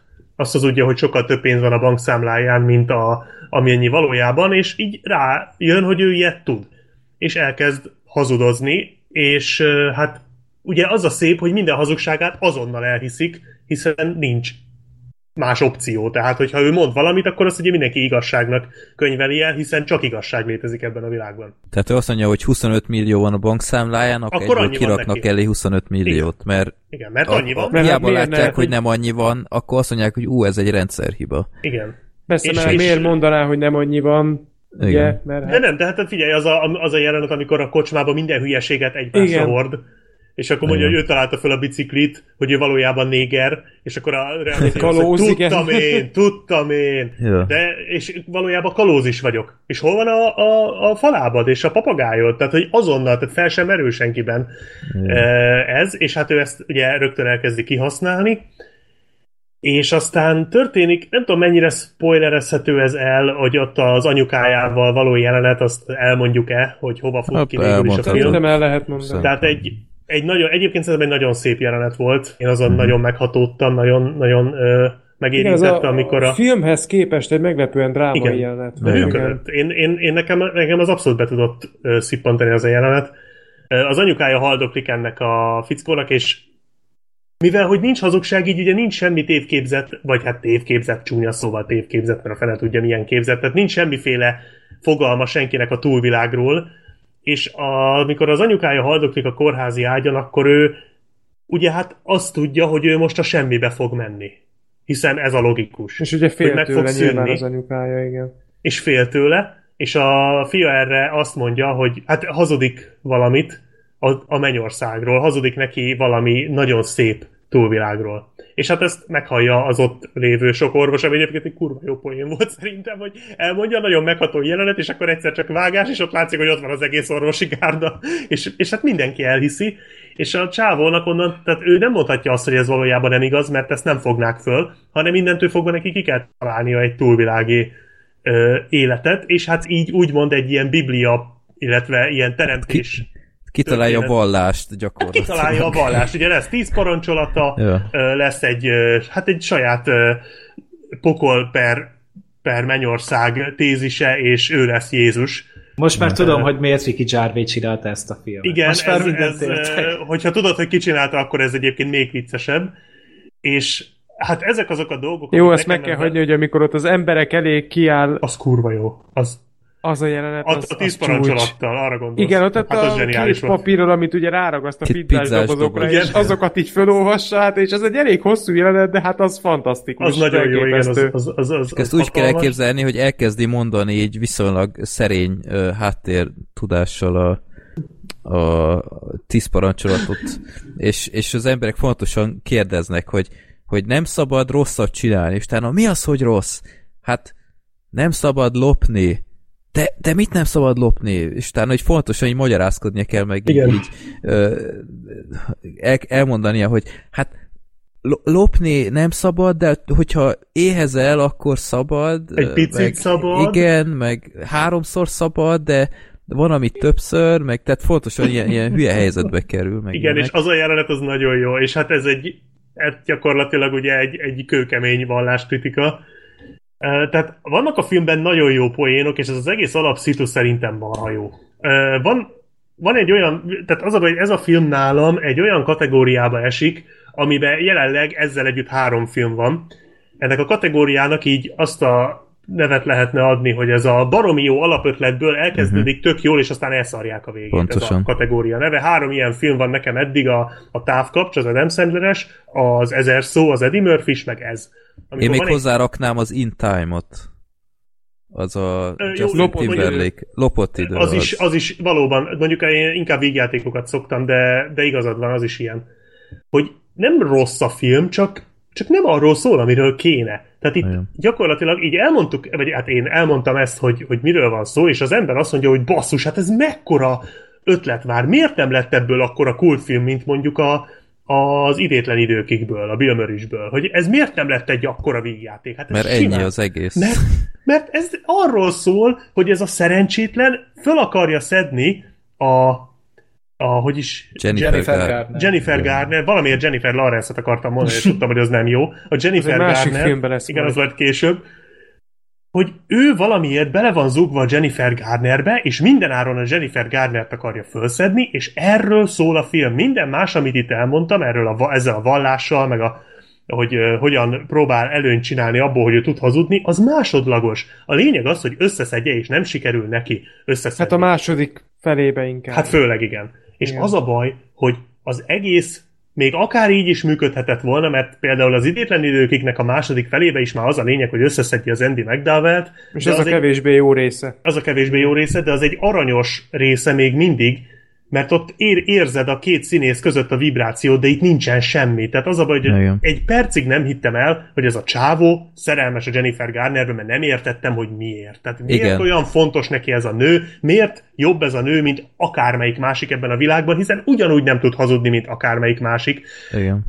És nem hiszem el, hogy ennyit megér, és az egész filmnek a nagy tanulsága, ja, tehát annyit mondok, hogy ez a film egy esküvői jelenettel végződik. És innentől tudjátok, hogy mi a vége. Tehát ez igen, az nagyon kínos volt. Nagyon. Tehát ez egy nagyon jó alapötlet, nem rossz a film, mert vannak benne hatalmas poénok, és van benne tartalom is, és látszik, hogy olyan emberek dolgoztak, akik intelligensek és értenek a jó humorhoz, de iszonyúan elszarták a végét. Meg úgy az egész. Tehát egyszerűen kisiklott valahol félúton ez a film, és így berohant egy falba. És megműködött. Igen. Freddy? Ennyi, nem befejeztem. Én csak azt, hogy én is tök ezt láttam benne, mint a Black Sheep mondott, hogy van egy ilyen tök érdekes alapsztori. Tehát valakinek elmondott, hogy egy olyan világban élsz, ahol nem lehet hazudni, és valaki tud hazudni. Boom! Jackpot! Az ember ezt látni akarja. De ebből ugyanazt a kaptafal viccet hozzák ki az egész film alatt gyakorlatilag. Már azt sem értem egyébként, ha valaki nem tud hazudni, attól miért kell fontosan kimondani a gondolatait? Ez volt a másik. Erre akartam igen. Én ettől herótot kaptam, igen. Basszus, hogy... Miért nem marad csöndbe? Maradjon csöndbe. Igen. Ha kérdezik, akkor mondja az igazat. De egy gyakorlatilag jött a pincér, és mindenkit inzultált, hogy utálom a munkám, igen. Meg... Igen, és, igen. Fogd be, kit érdekel? Tehát, és tele van ilyennel. És marha olcsó húzás is volt. Te egyébként a poénok 90%-a ilyen, hogy Jennifer Garner ránéz, és hát te nem vagy túl szép, mert malacorod van, meg... Igen, és ez az, amit nem kéne feltétlenül kimondani. Még akkor igen. Se, hogyha mindig igazat kell mondani. Nem kéne, tehát, ha megkérdezi, hogy hé, szerinted hogy nézek ki, akkor oké. Persze. Akkor rendben van, mert nem mondod ugye mást. De... Ez az a baj, szerintem ezt valamennyire megmagyarázza az, hogyha belegondolsz egy ilyen világba, akkor tényleg, én is először ettől hülyét akartam kapni, de aztán rájöttem, hogyha egy ilyen világ létezne, szerintem az emberek lehet, hogy így működnének, mert egyszerűen ez de van. De így nem működne semmi, mert így összeomlana a civilizáció. De igen, ezt akartam mondani, de ettől függetlenül egyrészt ez idegesítő, ettől függetlenül, másrészt meg nem értem, hogy ez a világ hogy még nem lett totális anarchia. Tehát várjál, Black Sheep, ez azért nem működik szerintem, mert nálam egyetlen egy pillanatban csúcsosodott ez ki nagyon durván. Érdekes módon pont akkor, amikor az anyjával beszél, ugye volt az a nagyon, tényleg eléggé szép pillanat, amikor az anyjának elmondja azt a mendemonát a mennyről, igen, de előtte, amikor ott megjelenik az orvos, és szinte már röhögve közli a főszereplőből, hogy hát igen. Az ön anyja ugye most meg fog halni, mert volt egy szívrohama, és hát eléggé úgy néz ki, hogy nem éri meg a reggelt, mert jönni fog este még egy szívroham, de ne keseredjen el, mert éppen leárazás van a McDonald's-ban, vagy mit mondott ott neki. Igen. És én igen, ott gondolkoztam el, hogy oké, hogy mindenki igazat mond, de az, hogy mindenki mindig igazat mond, az nem jelenti azt, hogy mindenki mindig bunkó seggfej is. Igen. Mert attól még ezt meg lehetett volna úgy is csinálni, hogy az orvoson mondjuk látod, hogy sajnálja. Igen. Akkor is úgy is el lehet igen. Mondani az igazat. Tehát ettől még nem kell faszkalatnak pontosan. Lenni. És ezt viszont nem tudja megmagyarázni a film, mert ez azzal, hogy mindig igazat kell mondani, nincsen összhangba. Szerintem. De az is lehet, hogy Ricky Gervais úgy gondolja az emberiségről általában, hogy mindenki egy seggfej.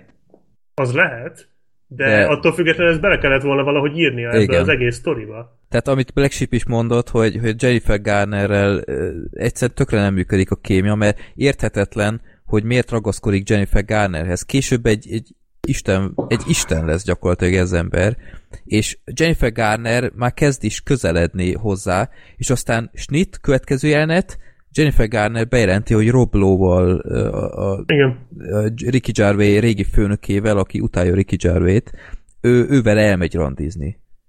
Mert ő sokkal szebb és jobbak a génjei. És így nézem, mondom, oké, hová tűnt az előző felfedezés, hogy a belső érték meg stb. Tehát így ez a szerelmi szál, ez egy katasztrófa volt. Ami még engem tökre zavart ebben a filmben, hogy nyilván egy ilyen alapszituációt felesleges túlmagyarázni meg minden, de azért kicsit többet elvártam volna, mint hogy egy narráció bevezeti, hogy oké, ez egy ilyen világ, hirtelen elkezd tudni hazudni, és az ellentmondást sem vette észre senki. Tehát azért a filmben nem egy olyan jelenet van, ahol a épp észre gondolkodó embernek fel kellett volna tűnnie, hogy itt egy ellentmondás történt. És fel is tűnt egyes embereknek, és mégse reagáltak úgy, ahogy kellett volna. Tehát végére megtanultak hazudni az emberek? Ebből a szempontból egyébként nem rossz szerintem a befejezés. Tehát azt a befejezés egy jó húzás volt. Az egy jó húzás volt, de ennek ellenére baromi lusta volt az előkészítésben. Tehát igen, legalább egy kis körítést az egészhez adhatott volna. Mert ez tényleg olyan, mint hogyha én 13 évesen kitálok egy ilyet, és aztán nem jut semmi eszembe, legyen így és kész. És ez egy szerintem egy ilyen Ricky Gervais-hez szerintem ez egy elég kevés. Ja, hát szerintem Ricky Gervais nem tud történetet írni, ebből én azt vettem le. Vannak tök jó ötletei, tök jól látja a világot, meg minden, de történetet írni az egy teljesen más tészta. És tehát egyébként szerintetek jó volt Ricky Gervais erre a szerepre? Szerintem egy kifejezetten rossz casting volt ez. Szerintem jobb lett volna, ha nem ő játsza a főszerepet. Mondjuk egy ilyen Nick Frostot még el tudtam volna képzelni erre a szerepre. Akár, ja. Nem. Igen, az jó lett volna. De szerintem jó volt, Riki, én bírtam. Én is. Tehát ez a cinikus hozzáállás, tehát én tökre kinézem egy emberből, aki egész életében azt kapja, hogy ő ronda, és ezért semmit nem ér el, tökre kinézem belőle, hogy ilyen ember lesz. Igen. Ugye megkeseredett. Mondta is egyszer az anyjának, hogy ugye a mi generációnk az ilyen lúzer, tehát az ő családjuk az ilyen lúzer generáció. Uh-huh. Igen. Csak ahhoz képest, hogy egy Ricky Gervais produkció, aki azért elég meredek humort képvisel, ahhoz képest egy teljesen... Hát nem csak ott, szerintem. Tehát, hogy így már mint úgy értem, hogy tényleg személyesen tök normális, de ez filmben nem működik. Tehát én ugyanezt a hasonló példa akkor ezek szerint, mint a Million Ways to Die in the West. Tehát, hogy ott is ugye Seth MacFarlane így összehozta a filmet minden, és magát berakta a főszereplőnek, közben láthatóan ő nem biztos, hogy alkalmas. Tehát azért annál sokkal jobb volt. A Ricky Gervais sokkal jobb volt, mint amit csinálta, hogy hívják a Million Ways. De jó a példa egyébként, mert valószínűleg az volt, hogy minden az ő... Tehát tudjátok, ez amikor mindent egy ember csinál, akkor valahogy másra több idő jut. Hát amúgy volt egy társírója, megrendezője, egy Matthew Robinson nevű fazon. Ja.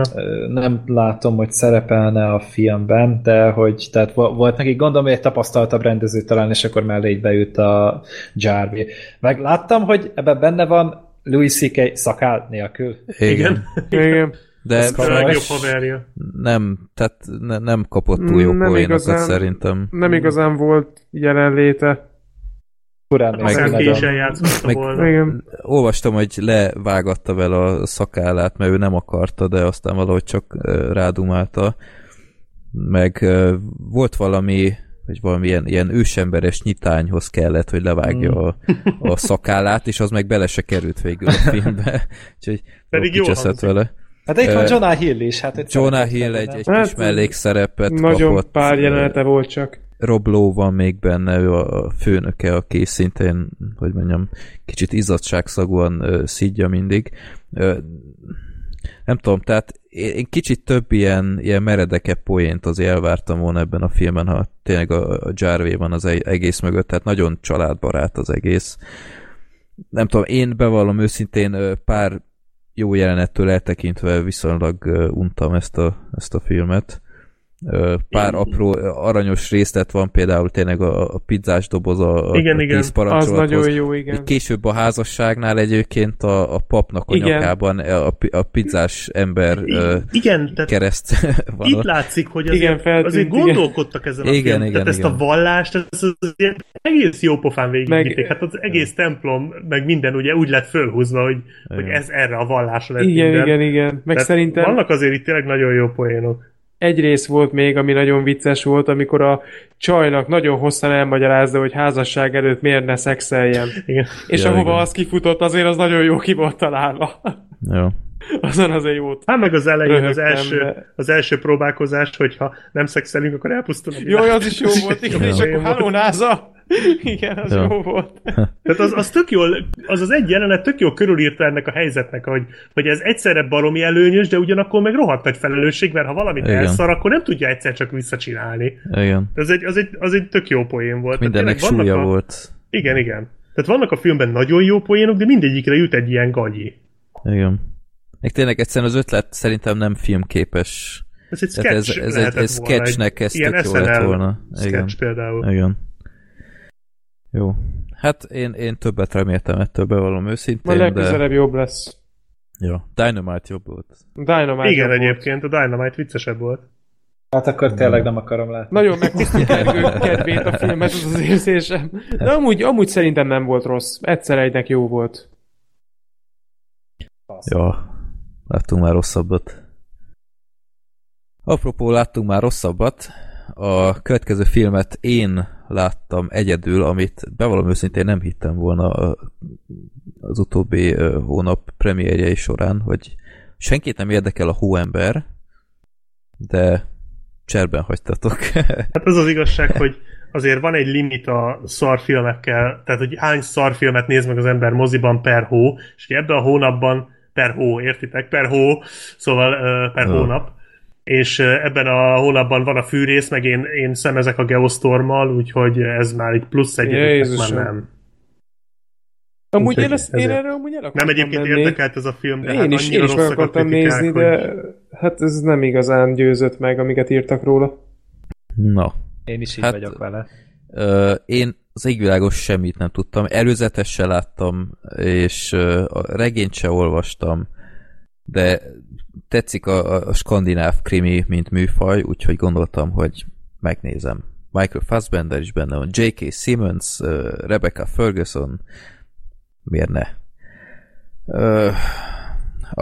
A sztorit, olvastátok esetleg a regényt? A Joe Nesbo? Nem. Csak azt tudom, hogy nagyon-nagyon sokan szeretik, mert nagyon-nagyon-nagyon-nagyon jó. Meg nagyon beteg állítólag. Zsír. És hát állítólag a könyvek alapján a hóember a legjobb, ami, ha jók az infóim, tehát hetedik része, igen, ennek a sorozatnak, úgyhogy nem nagyon szaroztak, belevágtak így de azért értitek a metát. Aha. A hetedik része, azért ez megvan, jó van. És nem is volt teljesen szerencsés, hogy rögtön a hetedikkel kezdtek, de erről majd hamarosan mesélek. Na, miről szól ez a film? Norvégiában járunk, ahol van egy rejtélyes gyilkossági sorozat, ahol eltűnnek személyek, akiknek van gyerekük, és általában anyák, ha jól minden igaz, és mindig, amikor megtalálják a holttestet, ott valahol a közelben van egy hóember felépítve. És akkor rááll erre a nyomozó, akit Michael Fassbender alakít, aki milyen meglepő, egy ilyen iszákos, szociális problémákkal küzdő ember, aki nem találja a saját helyét, és kell neki ez az ügy, mert eredetiség ennyi sincs. Egészen új gátakat dönget. Igen, ez egy eléggé sokat használt klisé, de mindegy, legyen, és hozzá kap egy társat, akit Rebecca Ferguson alakít, akit a Mission Impossible titkos nemzetből, illetve az életből is lehet ismerni, és hát már találkoztatok vele. Bocs. Mert? Hát az életből lehet ismerni, ha találkoztunk. Ja. Bocs. Black Sheep. Sorter, hogy bírod ezt? Szerinted miért megy el ezután? Figyelj, nem véletlen, hogy én vagyok az egyetlen, akit élőben még nem egyáltalán nem láttál, mert iszonyatosan le vagyok strapálva. Ja, mint a Fassbender, tényleg láttam. Jóval idősebbnek nézek ki a koromnál, maradjunk ennyiben. És ez az én rácaim nagy részének az oka az ilyen szóviccek, közblack sheep. Szívesen! Na szóval elkezdenek nyomozni, és rájönnek, hogy ez nekik is veszélyes lesz, és a tettes az már személyes ügy van kettejük között, és hú. Aj, hát gyerekek, ez a film, ennek annyi baja van, hogy nem is tudom, hol kezdjem. Tehát akkor nem tetszett, maradjunk. Nem tetszett sajnos, nagyon nem tetszett. Nem, te leszel az egyetlen, aki azt mondja, hogy már pedig jó. És az a baj, hogy úgy sem tetszett, hogy nem olvastam a könyvet. Tehát, hogyha én olvastam volna a könyvet, és látta volna, mert beszéltem olyan, aki olvasta, és látta is a filmet, és elájult, hogy micsoda különbségek vannak benne, akkor mennyire nem tetszene, mint most, ahogy így laikusként beültem. Tehát annyi sebből vérzik ez a film. Kezdjük azzal, hogy Michael Fassbender karaktere, mindig elfelejtem a nyomozó nevét, Harry Hole elvileg, így kell ejteni, de okay, Harry Hole legyen. Harry Hole. Annyira meta, hogy ez valami elképesztő. Hát én beszélek. Legsik piheny. Ja. És az ő karakteréről így alig tudunk meg valamit. Tehát rögtön úgy kezdődik az egész, hogy piásan felébred így egy ilyen buszmegállóban vagy hol, aztán máskor így az utcán nem tudom én, fekszik részegen meg ilyenek, tehát ő egy ilyen nyomozó, aki később kiderül, hogy egy hétig meg se jelent a munkahelyén, és mindig faloznak neki. Mindig próbálja kinyomozni, hogy hol volt az éjszaka. Nem, mert annyira nincs bűneset ott, hogy nem is nagyon hiányzik ott senkinek, de ő régen valami nyomozó ász volt, ez nyilván utalás a korábbi kötetekre, hogy ő ezt így még pont tolerálják neki, de jó lett volna valamit megtudni, hogy az ember ez miért ilyen szétcsúszott vagy valami, mert így teljesen idegen volt az egész. A filmnek a lendülete egyszerűen nem létezik. Tehát egyáltalán nem izgalmas. Tehát én skandináv kriminél ezt elég nehéz elképzelni. Tényleg soha nem éreztem úgy, na most emelik a tétet meg, ez most nagyon szoros lesz, meg stb. Megesik a hó, ilyet még nem láttam. És tényleg olyan, mint egy random, hát én nem is tudom, mit mondjak, milyen random krimi sorozat van. NCIS, CSI. Na olyat, azt nem néztem. San Francisco utcáin. Kb. Tehát azon a szinten van. És azért ez elég kevés, amikor egy ilyen sztárgárda van, és ha már a castingtól egyáltalán nem voltam elájult. Tehát ez ritka alkalmak egyike, hogy én azt mondanám, hogy a Fassbender nem volt egy jó fogás erre. Talán a Ferguson volt az egyetlen, akiből még valami élet sugárzott. Értitek, élet. Igen, Black Sheep. Jó volt. Figyelted Black Sheep. Igen. Jó volt. Én már készülök a következőre, azért nem reagálok. De, és a Simmons milyen? Na, J.K. Simmons egy ilyen iparmágnást alakít, aki nagyon-nagyon küzd azért, hogy Oszló rendezze a téli olimpiát, vagy világkupát, vagy én nem tudom, ez nem teljesen derült ki, és valamilyen háttér alak, de igazából a történetben semmi jelentősége nincs, hogy ő ott mit csinál, és gyakorlatilag csak egy star power, hogy ott beleessen írni. Érthetetlen, hogy ő rá miért kellett időt pocsékolni.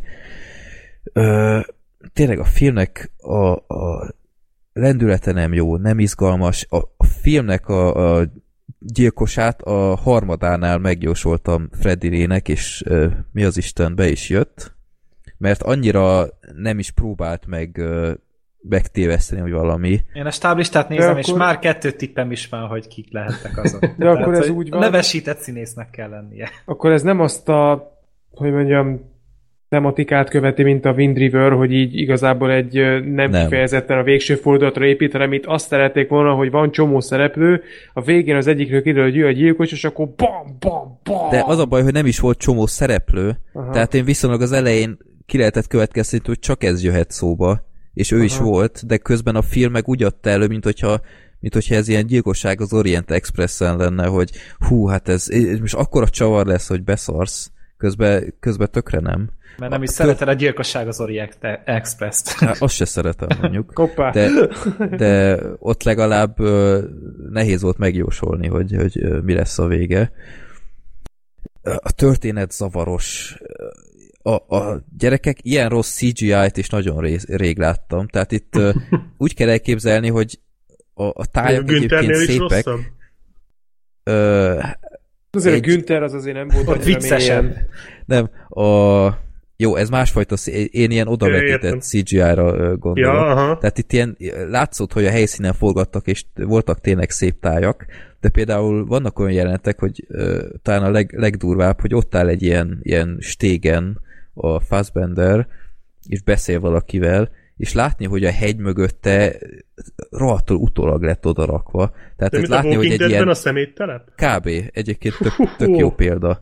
És tényleg így bántja az ember szemét, a kamera is ilyen nagyon furcsán. Tehát ismeritek a YouTube-on ezt a funkciót, amit felajánl néha, amit büdös életben soha ne használjatok, ezt az autokorrekciót. Igen. Uh-huh. És gyakorlatilag, ha azt mondod, hogy csináld meg, ilyen borzasztó, tehát ilyen részeg vision lesz az egész, hogy valami mozog, de valami meg áll a háttérben. Tehát nehéz elmagyarázni, de érzed, hogy valami itt rohadtul nem stimmel, nem illik össze a kép hátulja meg az eleje. És itt is néha így ilyen érzésem volt, hogy nem úgy mozog a kamera, hogy kéne. Benne van még Val Kilmer, mint ilyen flashback nyomozó, és ilyen 75-nek néz ki. Flashback nyomozó, mint valami anime. Akkor... hát így flashbackekben nyomoz. Tehát így, ja, hogy tényleg amúgy. Ja, én azt hittem, ez a neve. De nem, jó van. Ja, értem. Nem. De hát most ránézünk IMDb-n, és az van kiírva, lehet nála, hogy Inspector Flashback. ez volt az első gondolat, hogy ez a neve, valami helyi sztár. Nem, ő egy ilyen... Damien Flashback. Régi időkben nyomoz, és ő se sokat tett hozzá az egészhez, azon kívül, hogy rohadtul lestrapált szerencsére. Tehát ő azért még mindig a rákos korszak kellős közepén van, ha minden igaz, és nagyon látni is, tehát ilyen 20 évvel öregebbnek tűnik, mint amilyen. Mm. És nem volt egy túl jó látvány. Szóval tényleg ez a film egyszerűen az képest, hogy mi akart lenni, nagyon-nagyon semmilyen. Úgyhogy egy nagyon átlagos krimi, nem mondom, hogy nézhetetlen, egyszer talán meg lehet nézni vasárnap délután, de moziban teljesen szükségtelen, és egyszerűen tényleg, ami a legnagyobb baja, hogy nem izgalmas, ami egy ilyen thrillernél az elég gáz. És az a vicces, hogy ez a Joe Nesbo, ez folyamatosan évekig dobta vissza a megfilmesítési megkéréseket, és aztán erre mondta azt, hogy legyen, és aztán hát azért, mert szerintem Scorsese miatt amúgy, tehát ugye eredetileg úgy volt, hogy ő rendezi a filmet, igen. Aztán utána azt mondta, hogy jó, aztán ez a forgatókönyv túl szar, úgyhogy inkább leszek csak producer, de ugye ezt olvastátok ti is, hogy elvileg itt valahogy szerintem ez ilyen mentsük a menthető sztori, hogy a rendező azt mondta, hogy valami filmnek valami 10-15%-a le se lett forgatva. Igen, ami elvileg kulcsfontosságú lett volna ahhoz, hogy a történek legyen egy megfelelő íve. Most nem tudom... És erről kitehet? Hát igen, most ez... Hát igen, azt, tehát, hogy én azért nem hiszem el, hogy azért egy forgatókönyv elkészül, akkor utána legalább egy fél évig készítik elő, megtervezik a díszleteket, a színészekkel próbálnak, tököm tudja még, mit csinálnak vele, és nem hiszem el, hogy nem tűnik fel senkinek se, hogy bazd meg, várjál, kimaradt a 12. oldalt, csináljuk már meg. És itt utóforgattak is. Igen, tehát, hogy utóforgatás is van. A Justice League-et elvileg még mindig utóforgatják, még egy hónap múlva lesz a bemutató. Bemutatás, és akkor is azt fogjuk nézni, hogy utóforgatják. Ja, lehet, hogy amúgy így élőbe fogják valami YouTube live-on közvetíteni nekünk azt az egyenletet, mert azt még nem tudták. Lehet, hogy még így is jobb lesz, mint a készfilm. Lehet amúgy. Ezt akartam mondani, hogy itt a hóen belül akkor az lehet, hogy ez az utó, vagy ez az előkészítés, ez nem fél év volt, hanem fél óra. Lehet. Lehet, hogy elolvadt az a része a filmnek. De az a fura ebben, hogy utólag megnéztem az előzetesét, és abban vannak olyan jelenetek, és nem kevés, ami a filmben nem is volt benne. Ez annyira nem ritka amúgy, ez elő szokott fordulni. Jó, csak akkor utólag ezzel jönni, hogy nem hiányoztak jelenetek, hát tehát lehet, akkor ez kicsit ellentmond. Azokhoz is hiányzott valami, hogy azoknak úgy legyen értelme. Tehát magukban képesben lehetett mutogatni.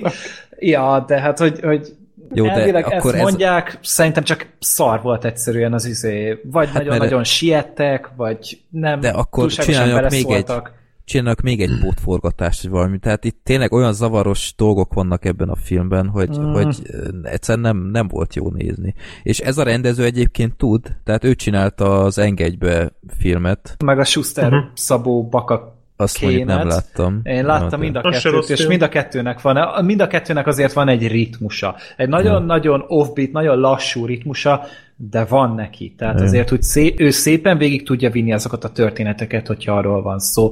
Itt szerintem tényleg az volt, hogy azt mondták neki, hogy figyú, van fél éved arra, hogy a nullából csinálj egy filmet. Amikor készítették az X-Men az elsőket, akkor a Matthew Vaughn 10 hónap alatt forgatta le, csinálta meg az utómunkát, és a CGI-t is levezényeltette vele. Az egy nagyon ritka eset, hogy rövid idő alatt csináltak egy értékeltő, vagy akár jó filmet is. Itt szerintem egyszerűen nem volt rá kapacitásuk. Hasonló lehetett, mint ugye annak idején az Öngyilkos osztagnál, ugye ott is azt mondták a David Ayernek, hogy mennyi ideje volt rá? 4 hét alatt írta meg a forgatókönyvet, hogyha jól emlékszem. Igen, és annyi idő alatt kellett megírnia, akkor utána gondolom nagyon kevés idő volt azt leforgatni, tehát ott mondjuk is ugye ez látszott. Ahhoz képest meg annyira nem szar, tehát ha úgy nézzük, igen, hogy 4 hét alatt írták, akkor nem is olyan szar. Nem, hát persze, és hát gondolom hasonló problémák lehettek itt is. Úgyhogy ezek szerint akkor ez látszik is. Hát jó, szerintem, hogyha egy fél év plusz kapnak, akkor lehet, hogy nem lett volna olyan szutyok a fián.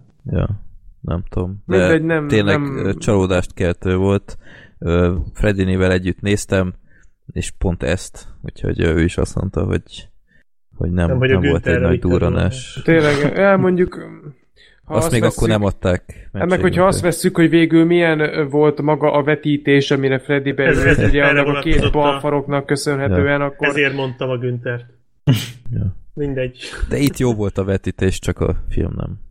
Hát, jó lenne megtalálni Freddy azt a köztes állapotot, igen. Jó. Na, de Sorter, akkor mennél, vagy még meghallgatnád testvéredet a négyzetről beszélni? Nekem ő már beszélt róla, úgyhogy... Szóval akkor szerintem... pont a négyzetnél leszünk 3-an. Jó, köszönöm szépen a meghívást, akkor további minden jót nektek. Ne is se érek rá, bocsánat. Tényleg most mindenki kiokol azt a flashit meg a elkövetkező 3 órában. Haló, itt vagyok, haló. Jó van. Kösz szépen, hogy itt voltál. Köszönöm szépen én is. Sziasztok! Hello. Szia! Na, négy. Beszéljük ki a Sortert.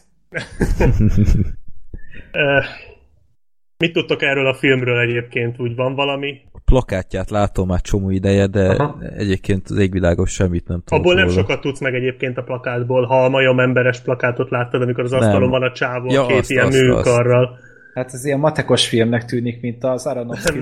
Volt a Pi című filmje, meg most a Hidden Figures volt ugye tavaly, meg a csodálatos álma a Russell Crowe-val. No és no. Oh. Ez egy szatíra, ami ugye onnan lehet talán ismerős, hogy Cannes-ban ez nyerte meg a fődíjat idén. És ez egy ilyen, hát leginkább a sztori alapján én azt gondoltam, hogy ez a modern művészetet akarja egy kicsit úgy kigúnyolgatni, meg kicsit úgy görbetükröt állítani elé. Tudjátok, ez amikor fejre borítok egy széket, és akkor az műalkotás. Ez megvan. Tehát üres vászon. Igen, tudom. Tehát ezt a fajtát. Itt van a filmben egy olyan, hogy 12 darab homokrakás egymás mellett, és ez a műalkotás kiállítva a múzeumban. Tehát ilyesmik vannak. És én azt gondoltam, hogy ez erről fog szólni elsősorban, de valójában nem, mert a film az elég sok minden mást is, tehát elég sok más dolognak is beszól.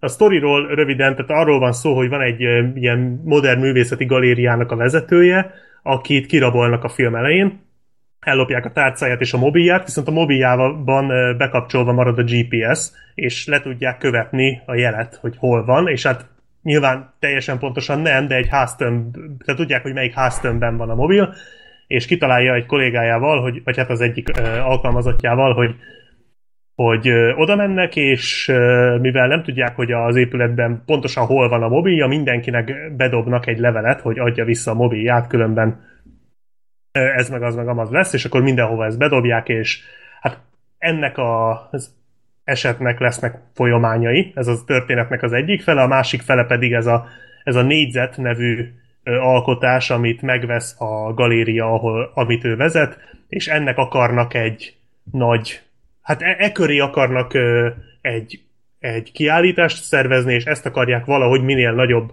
tömegnek eladni. És erre, tehát a másik fele a filmnek erről szól, és ez a négyzet, ez egy, tudjátok, vannak ezek a kiskek, ezek a, minek hívják, ez a térkő, vagy nem is tudom, minek nevezik, ezek a nagyon apró kövekből alakítják ki az utcarészt. Mm-hmm. Mindegy, körben vannak ilyen kövek. Macskakő?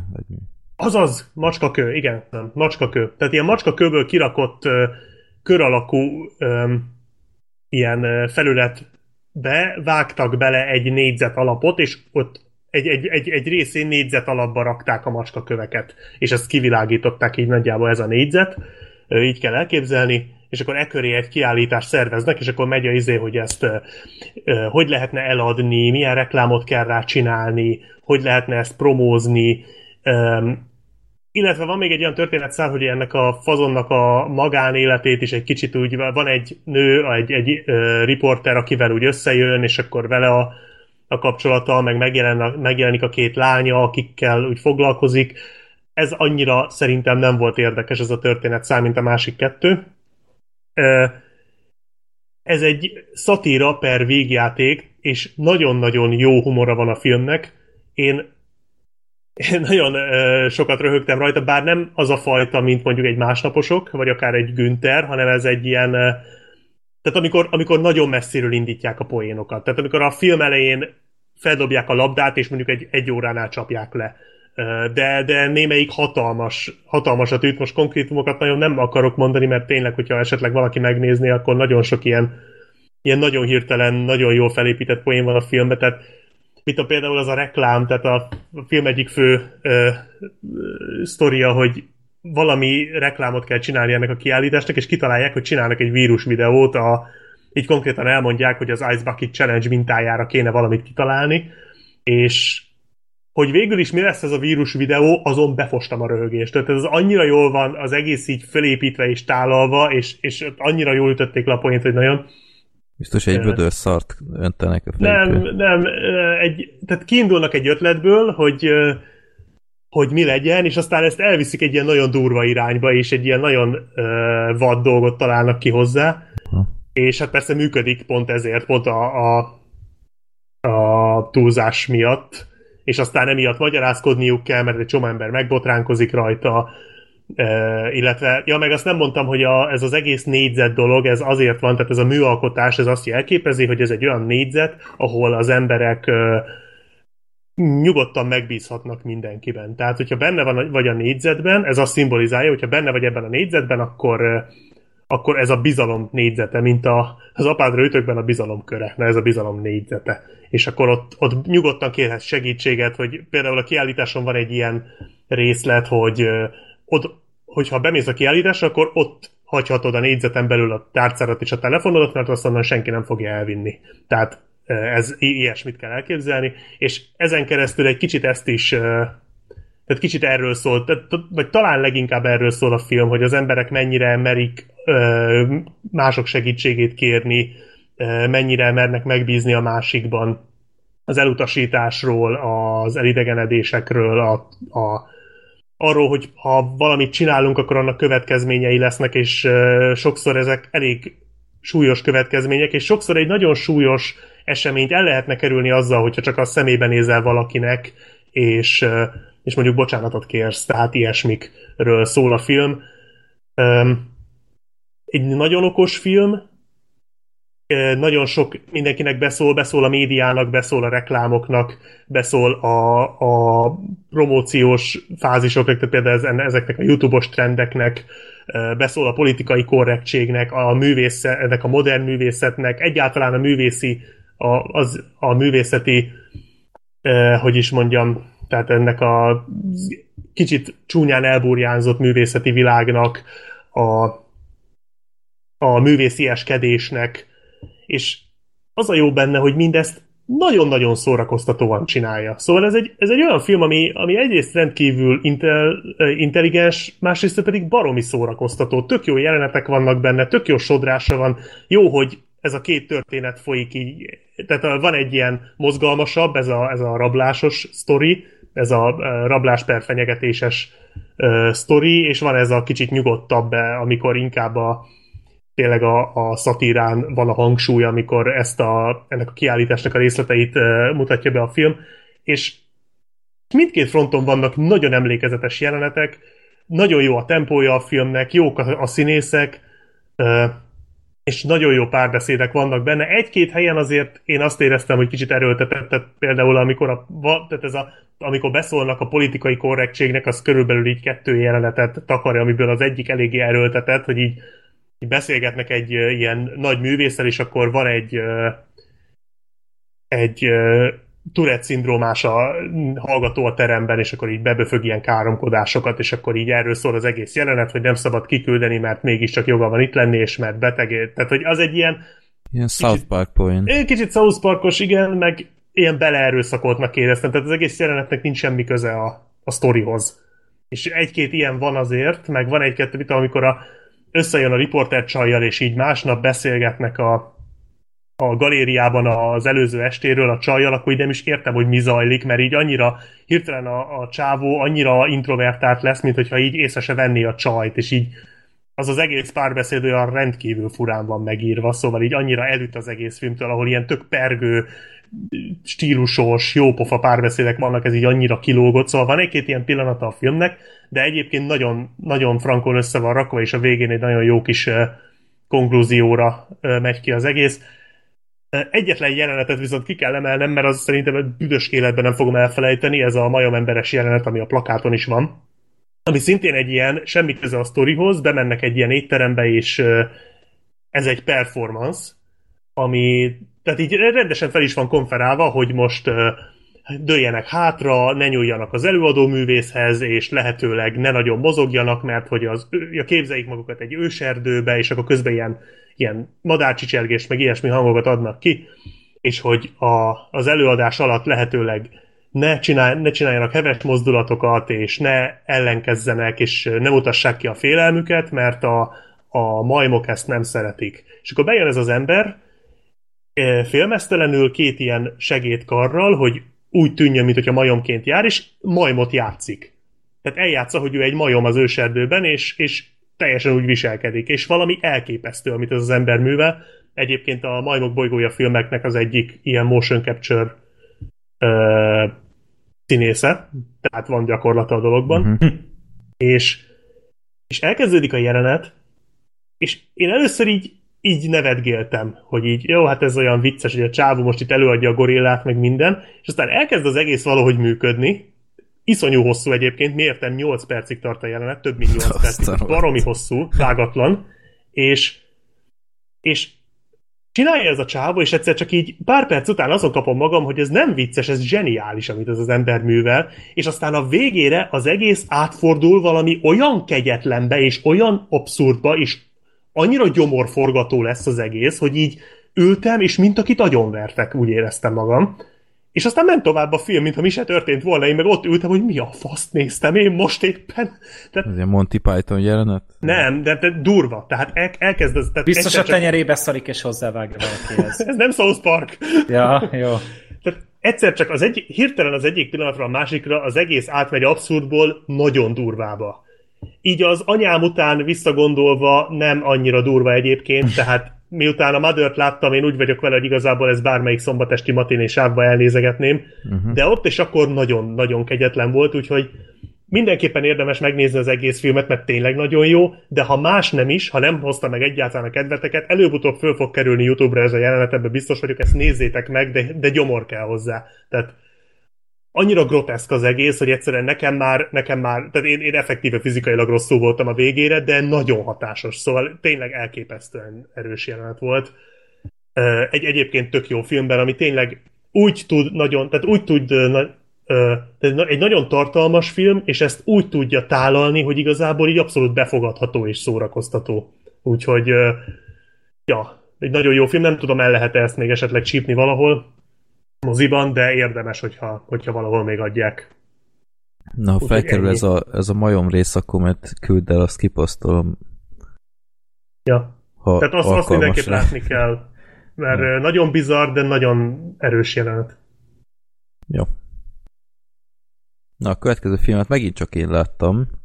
Ez a Borg McEnroe című film. Nektek, mint szenvedélyes sport szerető embereknek elmesélem ezt a filmet, mert tudom, hogy Gergő, te otthon ilyen John McEnroe gyűjteményt tartasz otthon.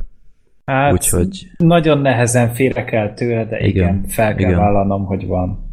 Jó, úgyhogy Black Sheep, te meg óriási Björn Borg drukker vagy. Én óriási sportfilmfan vagyok, úgyhogy ha jó a film, igen, akkor igazából jöhet. Amúgy nem tudom, hogy kikről beszélsz. Na, Björn Borg az a... Hát egy óriás, hát ha máshonnan nem, a ruházati márkáról ismerheted, ezek szerint onnan sem.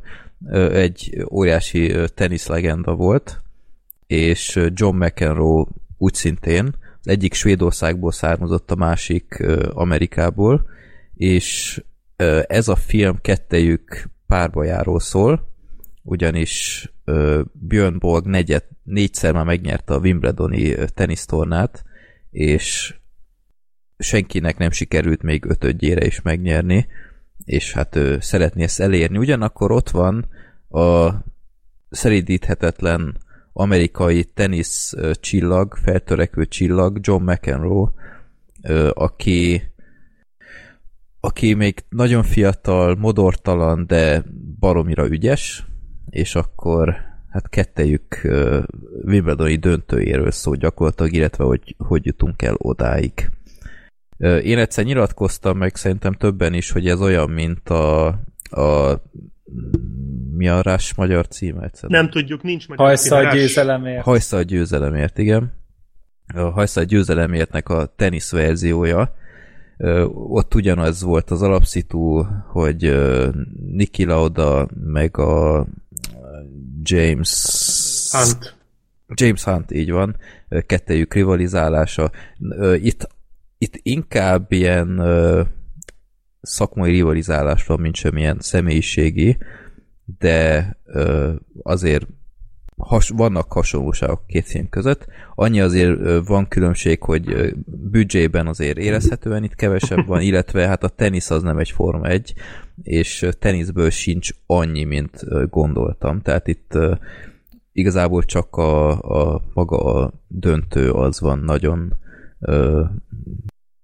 tematizálva. Tehát itt lehet látni egy labdaváltást a korábbi meccsekből, de érdemben csak a döntőre fókuszálnak. Illetve mindkettejük életútjáról is láthatunk képsorokat. Leginkább ugyanakkor Björn Borgról, tehát róla szól leginkább ez a film, és ezt sajnálom is egyébként, hogy nem volt meg a kellő egyensúly, hogy McEnroe-ból is én nagyon szívesen láttam volna gyerekkoráról, meg ilyenekről, de hát ez egy skandináv produkció, úgyhogy inkább a Borg felé vették az irányt, és hát láthatjuk, hogy ő egy ilyen baromira jó teniszező, meg egy zseni, de fejben van egy nagy blokkádja. Tehát ott igazából sportpszichológiai esetről van itt nála szó, és hogy boldogul ezzel a nyomással, hogy senki nem azt nézi, hogy négyszer már megnyerte, hanem hogy meg lesz az ötödik, és ez őt nagyon-nagyon kikészíti. És akkor ott van a John McEnroe, nem tudom, John McEnroe-ról tudtok ti bármit is? Nem. Én mindig McEnroe-nak értem, és ez meg ugye a zenész, de ezen kívül nem. Nem, na, John McEnroe-ról azt kell tudni, ha valakinek azt mondod, hogy John McEnroe, az első, ami felvillan, már ha ismeri ezt az embert, az, hogy ez az ember állandóan toporzékolt.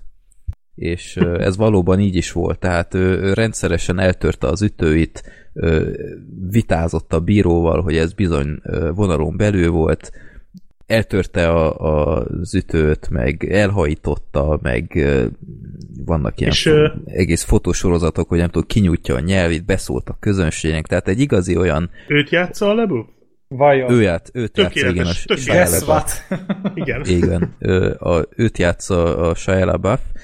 A Borgot egy számomra ismeretlen svéd színész talán ő alakítja, de ő is jó volt. Nagyon ügyeltek, hogy hasonlóság meglegyen, és adott is egyébként. És ezt láthatjuk, hogy McEnroe is viszont szenved ezáltal, hogy ilyen dürolmai vannak, és mindenki csak ezt látja benne, hogy mikor fog újra toporzékolni, meg hasonló. És hát ezt a párbajt láthatjuk kettejük között. Nagyon ajánlatos nem utána olvasni, hogy mi lesz azon az adott wimbledoni döntőn, mert ez sokat dobott. Én tudtam, hogy kettejük között volt annó valami, ez még az én időm előtt volt. Ez még a 70-es években. Igen, úristen. Igen. Kösz. De nem tudtam pontosan, hogy most ez hogy fog végződni, úgyhogy én is együtt izgultam a filmmel együtt, és hát tényleg ez a döntő, ez adta magát, hogy ezt megfilmesítsék egyszer, úgyhogy ne roncsátok el magatoknak, érdekel ez a film, hanem egyszerűen csak kapcsoljátok be, és élvezzétek az egészet. Egy teljesen jó film, nagyon élvezhető, és rendkívül jó színészi alakításokkal, és egyszerűen csak egy jó sztori. Úgyhogy akit érdekel, nem is kifejezetten sportfilm ez sem, hanem inkább tényleg így a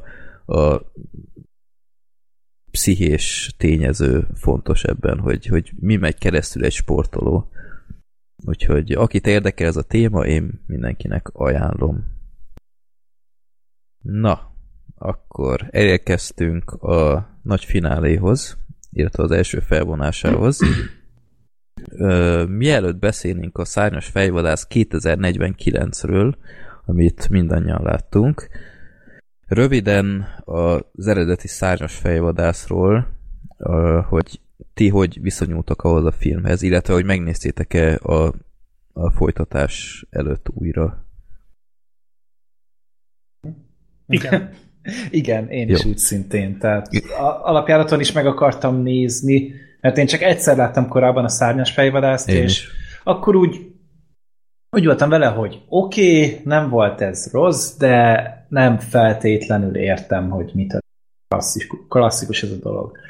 És ezért én mindenképpen, amúgy ugyanilyen kört futottam pont tegnap a ragyogással is, tehát hogy megnéztem újra a ragyogást is, azt még mindig nem értem, ezt már jobban értem. Tehát, hogy itt azért már úgy észrevettem és itt most azért azt is hozzátesz, hogy én a Final Cut-ot néztem meg. Tehát ugye az sem mindegy, hogy az ember milyen verziót néz meg a filmben, mert valami 7 különböző verzió van belőle, és ugye a Final Cut az, amit Ridley Scott ami az ő kontrollja alatt készült. Tehát az első vágás az ugye, ahhoz nem is nagyon volt köze, talán Ridley Scottnak. Meg abban van talán ez a legendás Harrison Fordos nagyon-nagyon unott monológ, egy narráció. És én pont ezért meg akartam nézni, és rájöttem igazából, hogy ez egy tök jó film, és értem, hogy mit szeretnek rajta az emberek, és én is szeretem, de azért úgy nem verem szét érte a házat. Ezzel teljesen én is így vagyok. Nekem a rendezői változat van meg, és most a Final Cut-ot néztem meg, de egyébként tényleg ebből is hányféle verzió van? Van az eredeti, az amerikai, van egy nemzetközi változat, van a rendezői, Van egy ilyen filmfesztiválos verzió is talán, meg egy tévés talán. Lehet, aha. Szóval ez egy külön podcastet lehetne ebből csinálni, hogy hányféle verziója van ennek a filmnek. Én most a Final-t néztem meg. Bevallom őszintén, én legutoljára, amikor láttam a rendezőit, akkor így érdemben nem emlékeztem volna ilyen óriási különbségekre, de biztos van. De ja, tehát én is jövök vele, hogy sok mindenben megelőzte a korát, ebben szerintem tök egyetértünk. Hát amúgy mai napra kész a látványvilága. Abszolút. Tehát nagyon kevés helyen tudod megmondani. Talán egy jelenet van. Azt mondod, hogy oké, 82. De azon kívül, tehát igazából minden csúcsra van járatva benne design szempontjából, meg tényleg az a világ, amit felépítenek, meg a hangulata, adagolják, meg olyan kérdéseket vett fel, ami mai napig aktuálisak. Igen. És szóval én hasonlóan vagyok tényleg ezzel, hogy nekem nem szívem csücske ez a film, de tök tudom érteni, hogy miért nevezik kultfilmnek. Én amúgy pont a vége miatt nem szeretem annyira. Tehát, igen. Szerintem az béna egyszerűen, vagy idétlen, és nem a... Na most a harcjelenetre gondolod? Igen, tehát az összecsapása ide, tehát amikor megörül a Rutger Hauer-el, szerintem az elviselhetetlen, és nem tudom, hogy ezt kihagyta jóvá. Tehát, hogy az borzasztó. Tehát az elviselhetetlen kicsit erős, de engem annyira fölidegesített az egész. Tehát a film folyamatosan hoz egy ilyen nagyon stabil, ilyen 8,5 pontos szintet, és akkor az egy ilyen 2-re lerántja az egészet. És utána, amikor jön az a monológ, az meg csúcs. Az elképesztő, amit előad a Hauer, mint színészi szinten, mint forgatókönyvi szinten, meg az egésznek a látványvilága, meg az utolsó mondat, amit még odavetnek ugye a formának. Az borzasztóan erős, de előtte, hát az a 10 perc, az lenne a nézői változat, hogy azt kihagyják belőle. Szerintem. Na, Black Sheep, te hogy nekem, ugye ez az egész Fordos szál, tehát én is, hogy ne csapjak rögtön a közepébe, én is az elején, tehát régen láttam ezt, és emlékszem, hogy tetszett, és úgy annyira nem emlékeztem rá, tehát így nem sok maradt meg a látvány, tehát így a képek maradtak meg inkább, és most, hogy a második rész előtt újra néztem, van egy tényleg, tehát látványban, az vitán felül áll, hogy pazar, és a Rutger Hauernek a történet szála az szerintem zseniális. Tehát neki a jelenetei zseniálisak. Az egész sztori az a replikánsokkal, akik emberek akarnak lenni, tehát egyszerűen fantasztikus. Tehát aznak minden perce aranyat ér. Jó, igen, aláírom, én marhára élveztem azt az elmebajt a végén, de kilóg a filmből, tehát ez biztos. És akkor a Harrison Ford történet szála pedig, hát az oké. Szóval ott nyomozgat, találkozik azzal a nővel, és az nagyon szép, de úgy annyira... Tehát igazából a Harrison Fordon azért látszik, hogy egy kicsit úgy unta ezt az egészet, meg ő állítólag nem szerette ezt a filmet. Vagy nem tudom, hogy lehet, hogy én emlékszem rosszul, de mintha valami olyat olvastam. Szerintem azért, mert nem volt sikeres. Igazából. Hát ezt a forgatásnál még nem tudhatta. Hát meg... Tehát, hogy olyan unottan játszik. Én pedig úgy tudom, vagy ezt olvastam inkább, hogy a Ford direkt szeretett volna egy az Indiana Jones meg a Han Solo után valamilyen picit ilyen komolyabb szerepet magának, és azért ment erre rá. De mondjuk az is igaz, hogy elvileg a Ridley Scott-tal nagyon nem jöttek ki jól a film alatt. Akkor lehet, hogy ez lehetett. Meg talán a csajt is utálta. Tehát, hogy így, nem tudom, az a baj, hogy én is ezeket nagyon régen olvastam, nem tudom, hogy jól emlékszem, lehet, hogy tévedek.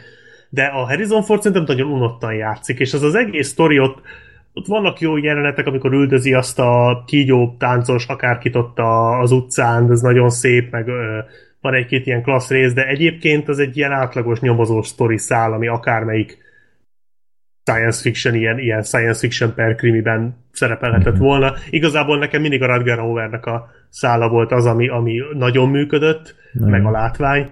Tehát akkora klasszikusnak én se tartottam soha, de egy nagyon jó történet. Meg egy nagyon jó tehát egy nagyon jó mérföldköve a science fictionnek.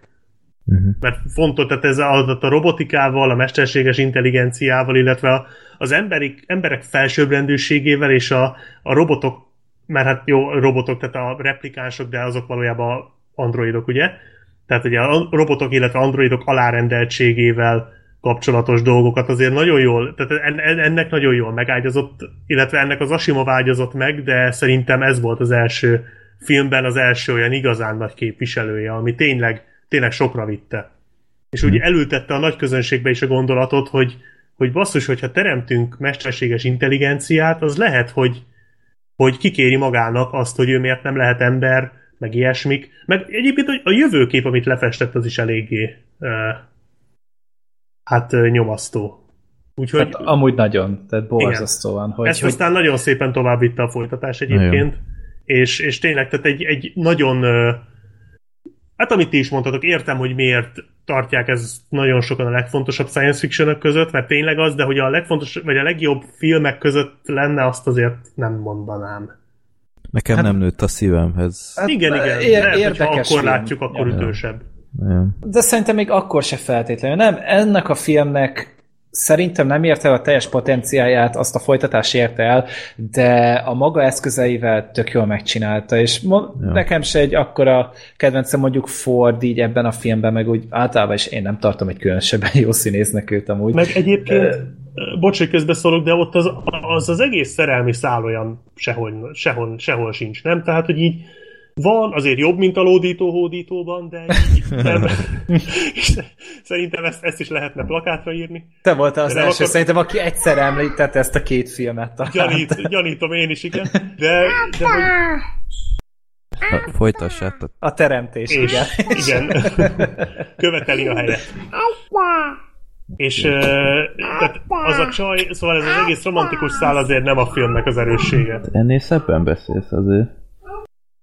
Jó, hát mi is megjátszuk itt, hogy búkok. Most direkt ilyen nem tudom én, ilyen visszafejlődött szókincset alkalmazott. Bocsánat, igen. Ja, ennyi. Mit mondtál Black Sheep? Hogy a szerelmi szál nem pont a film erőssége. Hát amúgy nem, és tényleg pedig elvileg egy nagyon fontos része a történetnek, meg ugye hát a folytatásra és kihatással van, és ahhoz képest pedig ilyen nagyon tessék-lássék, pedig azért 2 óra a film, tehát nem rövid. Volt időt sok mindenre, és tényleg a Rutger Hauerék mondjuk lehet, hogy pont az ő sztoriuk miatt mástól el kellett venni az időt. Csak mondjuk ott van az a verőlegény, tudod, a Hauernek az embere. Tehát azt például nem értem, hogy miért kapott annyi játékidőt, mert nem kellett volna. Ott van az a bábukészítő. Az mondjuk nagyon hangulatos, de szerintem neki se kellett volna annyi idő, szóval talán, hogyha ott egy kicsit jobban összerakják, akkor az is jobban átjött volna, hogy miért akkora a láv. De hát meg nem ölte meg a filmet, szóval nem. Szerintem az is lehet, hogy azért nem is domborították annyira ki, mert ez a film tényleg nem azzal beszél hozzád, ami a képernyőn zajlik, hanem valamilyen gondolatok benned megfogalmazódnak utána. Tehát amúgy maga ez a történetszál, hogy a teremtmény keresi a teremtőjét, és számon akarja kérni tőle. Ezt csináltam, hogy a Prometheus is, csak sajnos befostak, és nem merték folytatni a történetet. Itt viszont szerintem tök jól kikerekítették azt, hogy megkérdezni tőle, hogy miért csak 4 évet élhetnek például a replikánsok. Miért nem élhetnek többet, miközben ők is tudnak érezni, látjuk a filmen, hogy tudnak érezni. Ugyanúgy éreznek kötődést, tehát ugyanolyan emberi tulajdonságokkal rendelkeznek, mint mi, csak ők arra lettek teremtve, hogy elvégezzék azt a munkát, amit az ember nem akar. Miközben az ember a saját képére formálta meg ahhoz képest a replikánsokat.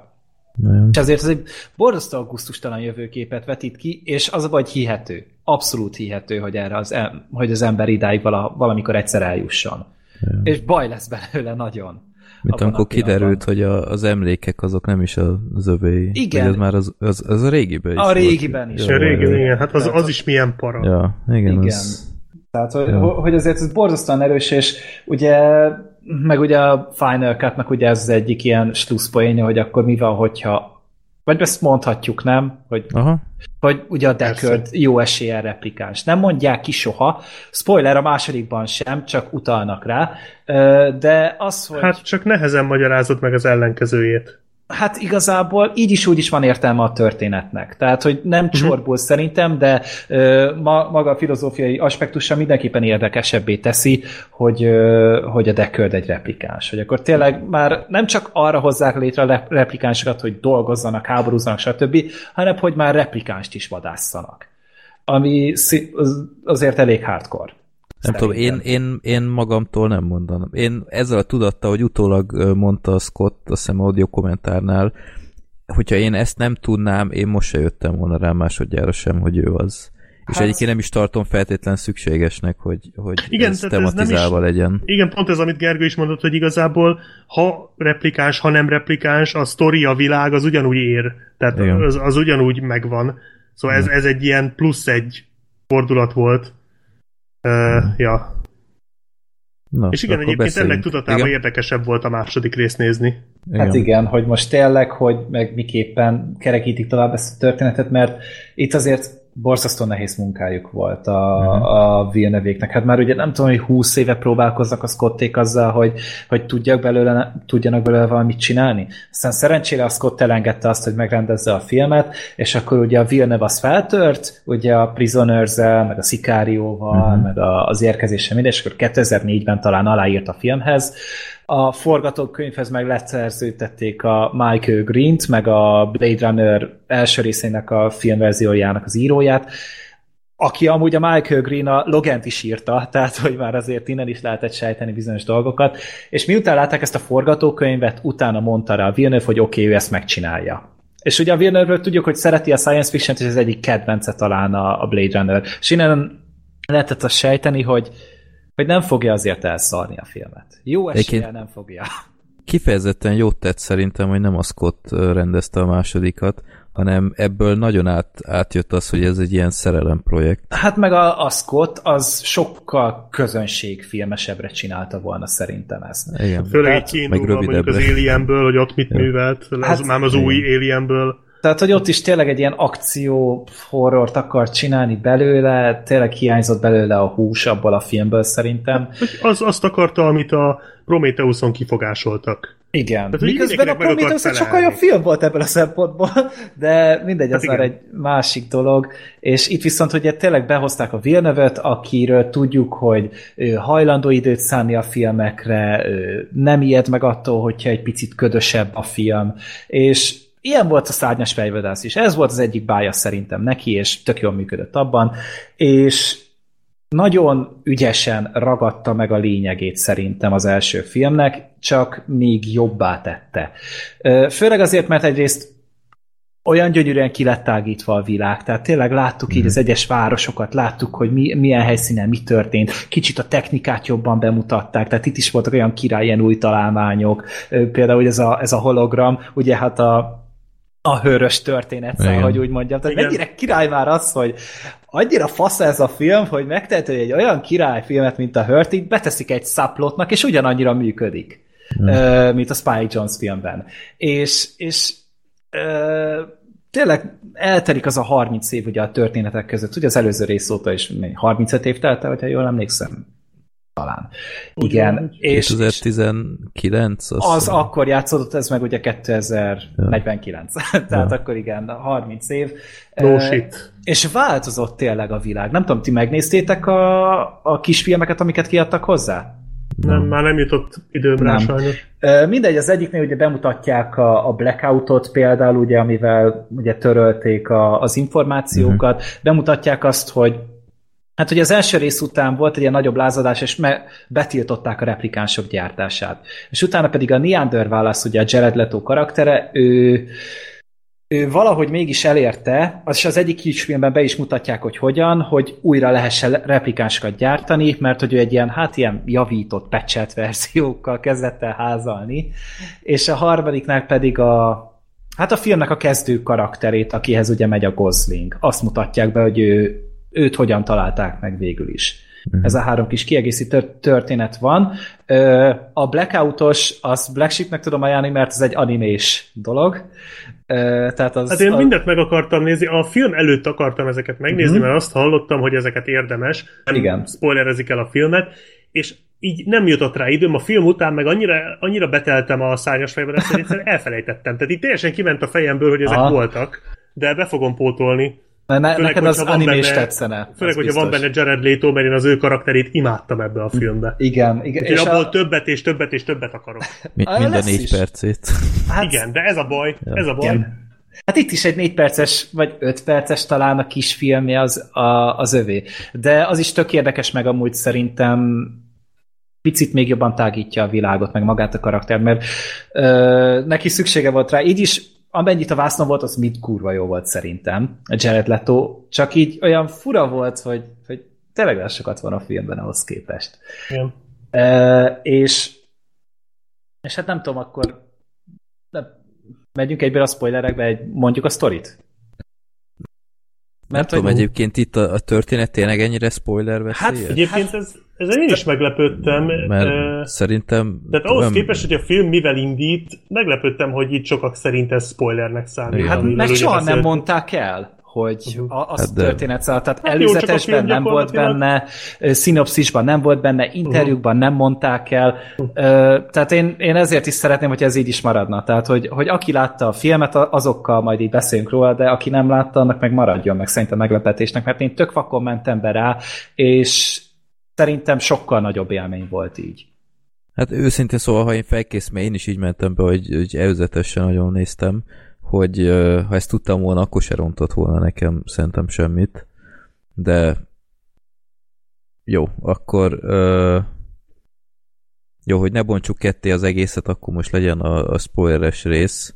Előzőleg talán annyit, mielőtt belekezdünk, hogy akkor előjáróban, hogy kinek hogy tetszett, csak egy mondatban. Szerintem az utóbbi idők legjobb science fiction filmje. Jobb, mint az érkezés. Ajha, szerintem... Black Sheep. Micsoda? Mondjad. Ja, szerintem nem jobb, mint az érkezés. Szerintem egy nagyon-nagyon jó film.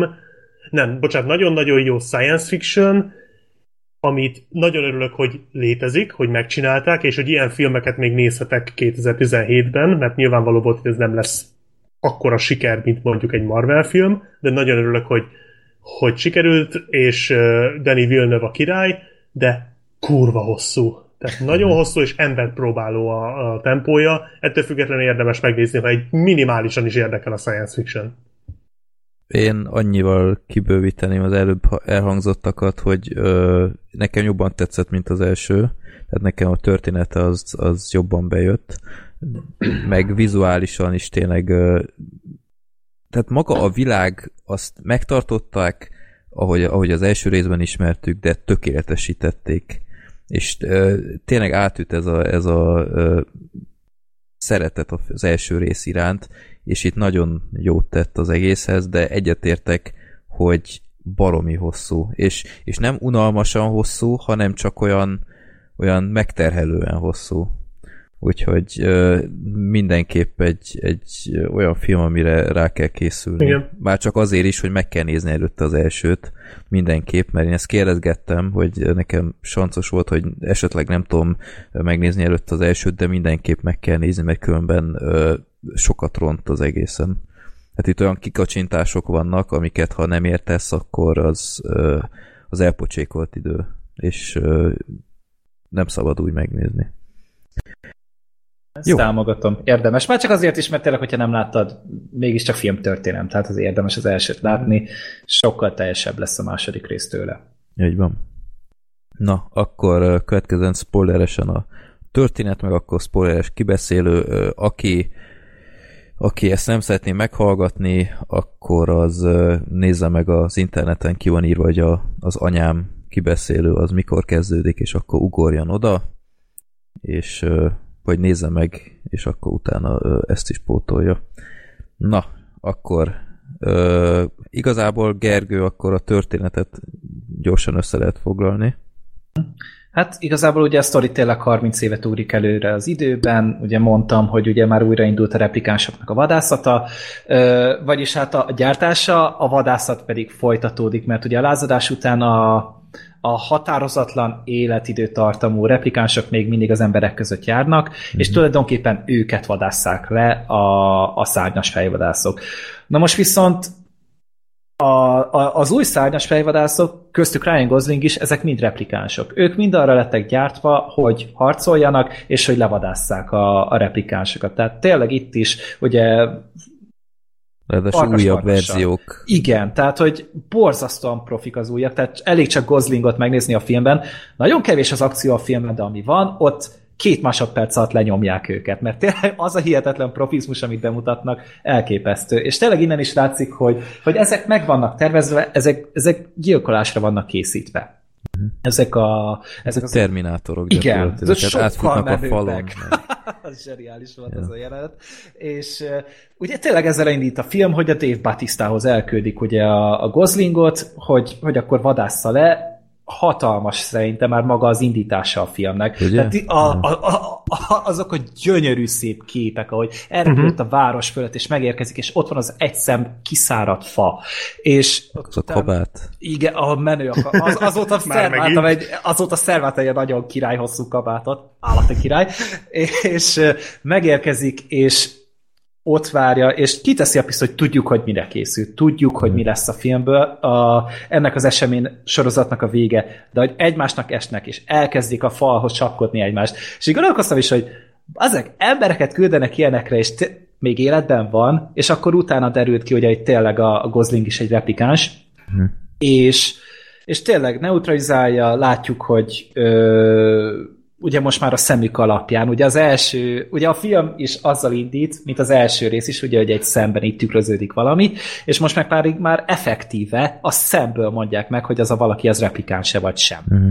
Ez egy tök okos visszakacsintás szerintem, és ugye itt talál egy csomagot, egy dobozt a fa alatt, amit utána kiásnak, és kiderül, hogy ebben egy csontváz van, egy hölgynek a csontváza, aki életet adott egy gyermeknek, és ez a nő, ez egy replikáns. És ez a filmnek ugye a fő történet szála, hogy ugye létrehoztak még az első részben olyan replikánsokat, akik nem csak hogy határozatlan élettartamuk van, önálló emlékeik vannak, hanem még úgy tűnik, hogy sokasodni is tudnak, teremteni is tudnak, mint az ember. Tehát, hogy innentől kezdve tényleg miben térnek el egymástól a replikánsok és az emberek. És itt ugye a történet ugye szépen kifejti, hogy a Neanderthal hogyan tekint magára, hogy ugye ő az Isten, akkor a Gosling, ugye, hogy neki ugye fontos, ez a műélete van, hogy ugye minden mesterséges benne, tehát még a barátnője is szegénynek egy hologram, akinek az az évfordulós ajándék, vagy a szupercuki ajándék, hogy vesz egy ilyen hordozható kivetítőt, amivel tényleg a hölgy is vele tud tartani. Csak ne essen az eset. Igen. Azt felismerted azt a nőt? Nem, de gondolkoztam, hogy hol láttam. Kop-kopban. Ja, meg a War Dogs-ban is benne volt, minden igaz. Ja, ő volt az a nagyon szép nő. Igen. Ó, jó, akkor tudom. Ja.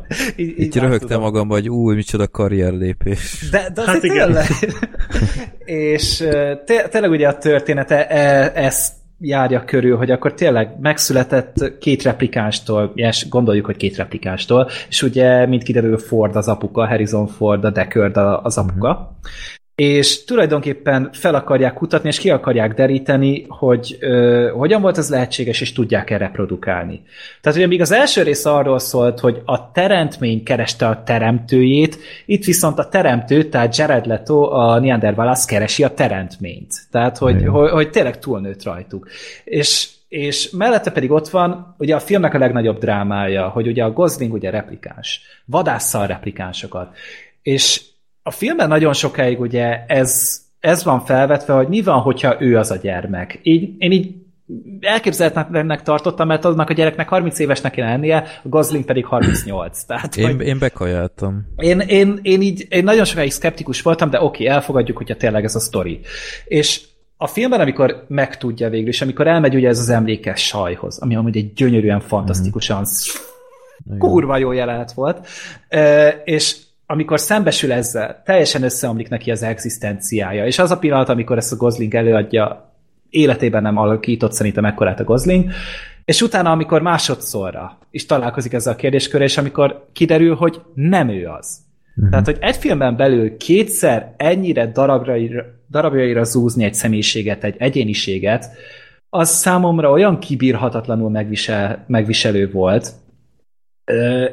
Én érzelmileg szanaszéjjel mentem ezen a filmen. És pont ezért mondom azt, hogy ez egy eszméletlen a teljesítmény, mert tényleg nem csak értelmileg kielégítő, tehát hogy tök okos a sztori, tök okos a felvetés, meg minden, hanem mellette a karakterdráma is állati jól működik. És elég volt az ajnározásomban beszéltek ti is. Black Sheep? Hát egyetértek, tehát ez tényleg nagyon mély, nagyon sok gondolatot ébresztő, nagyon sok nagyon érdekes gondolatot ébresztő film. Még amit nem, vagy hát így említettünk azért az a látvány, tehát hogy tényleg a film gyönyörűen néz ki, de így pár napja fogalmazódott meg bennem, hogy egyébként ezt eddig nem mondtuk, ugye ez Philip K. Dicknek a novellájából készült a Szárnyas fejvadász, ugye az Álmodnak-e androidok elektromos bárányokkal című, egyébként fantasztikus cím. Tehát... Miért nem tartották meg ezt a címet? Nem tudom, de annyira jó. Na mindegy. És hogy nem tudom, a Philip K. Dicket úgy ismeritek-e, vagy olvastatok-e? Az, hogy híres. Olvastatok-e tőle valamit? Ez a csávó, én szeretem a K. Dicket, bár fenntartásokkal, ez a csávó, ez betépve, beszívva, beállva írta a féléletművét. Tehát különböző drogok hatása alatt, és némelyik regénye annyira vad, hogy így el se tudod hinni. Tehát így olvasod, és így wow, szóval amikor így látod a betűkön, a nyomtatott betűkön, ezt egy nem józan ember írta, de zseniálisak néha. Tehát amit most olvasok, éppen most is egy kédi könyvet olvasok, ez a Wallis című, hát valami hihetetlenül meta az egész. Tehát így elképesztő, így nem, nem tudom, hogy a következő oldalon, tehát hogy mikor fog felrobbanni a kezemben a könyv annyira, és hogy szerintem a Szárnyas fejvadász első része is jól nézett ki, de azt akartam ebből az egészből kihozni, hogy ez volt az a film, a második rész, ami szerintem tök jól bemutatta azt a világot, amit a Philip K. Dick maga előtt vizionálhatott, miközben szénné volt tépve az agya. Tehát, hogy ez a film úgy néz ki, mint egy, meg nem is az, hogy úgy néz ki, hanem olyan az egésznek a hangulata, mint egy ilyen pszichedelikus álom. Nem? Mm-hmm. Ezekkel főleg a színekkel. A színekkel, a nagyon lassú snittekkel, a háttérzajokkal. Tehát én ebből a filmből érzem azt, hogy a Philip K. Dicknek a vízióját tökéletesen álmodta a vászonra. Tehát tényleg a látvány terén, meg hangulat terén elsőrangú. És a zene? És a zeneterén, tehát audiovizuálisan bombasztikus. És tehát az egész sztori szerintem jobb, mint az első részben. Sokkal érdekesebb ez az egész nyomozós szál, ami az elsőben a Harrison Forddal annyira nem működött. Olyan. És azért az a néhány akciójelenet, ami rövid, de nagyon tömör és nagyon üt, azért az egész jól van elpakolva a filmben szerintem, tehát azért amikor már éppen, tehát nem unalmas a film, szóval borzasztóan hosszú, de nem unalmas, mert nagyon jókor adagolja a történéseket, csodálatos jelenetek vannak benne. Tényleg, amit mondtál az emlékkészítő lányjal, meg alapból az a csaj annyira jó volt, nem tudom, olyan nagyon megnyerő volt az egész nő. Mint egy jelenség, vagy nem tudom, tehát, hogy és így mint hogy egy emberfeletti légy lenne. Igen. Annyira jól megtalálták ezt a lányt erre a szerepre, vagy nőt. És kiderült volna, mint a nőben, hogy egyszerre 25 000 Blade Runner-nél van. Igen. Ja. Úgyhogy én nem arra gondoltam, hanem az emlékkészítő csajra, de a másik is egyébként. Arra.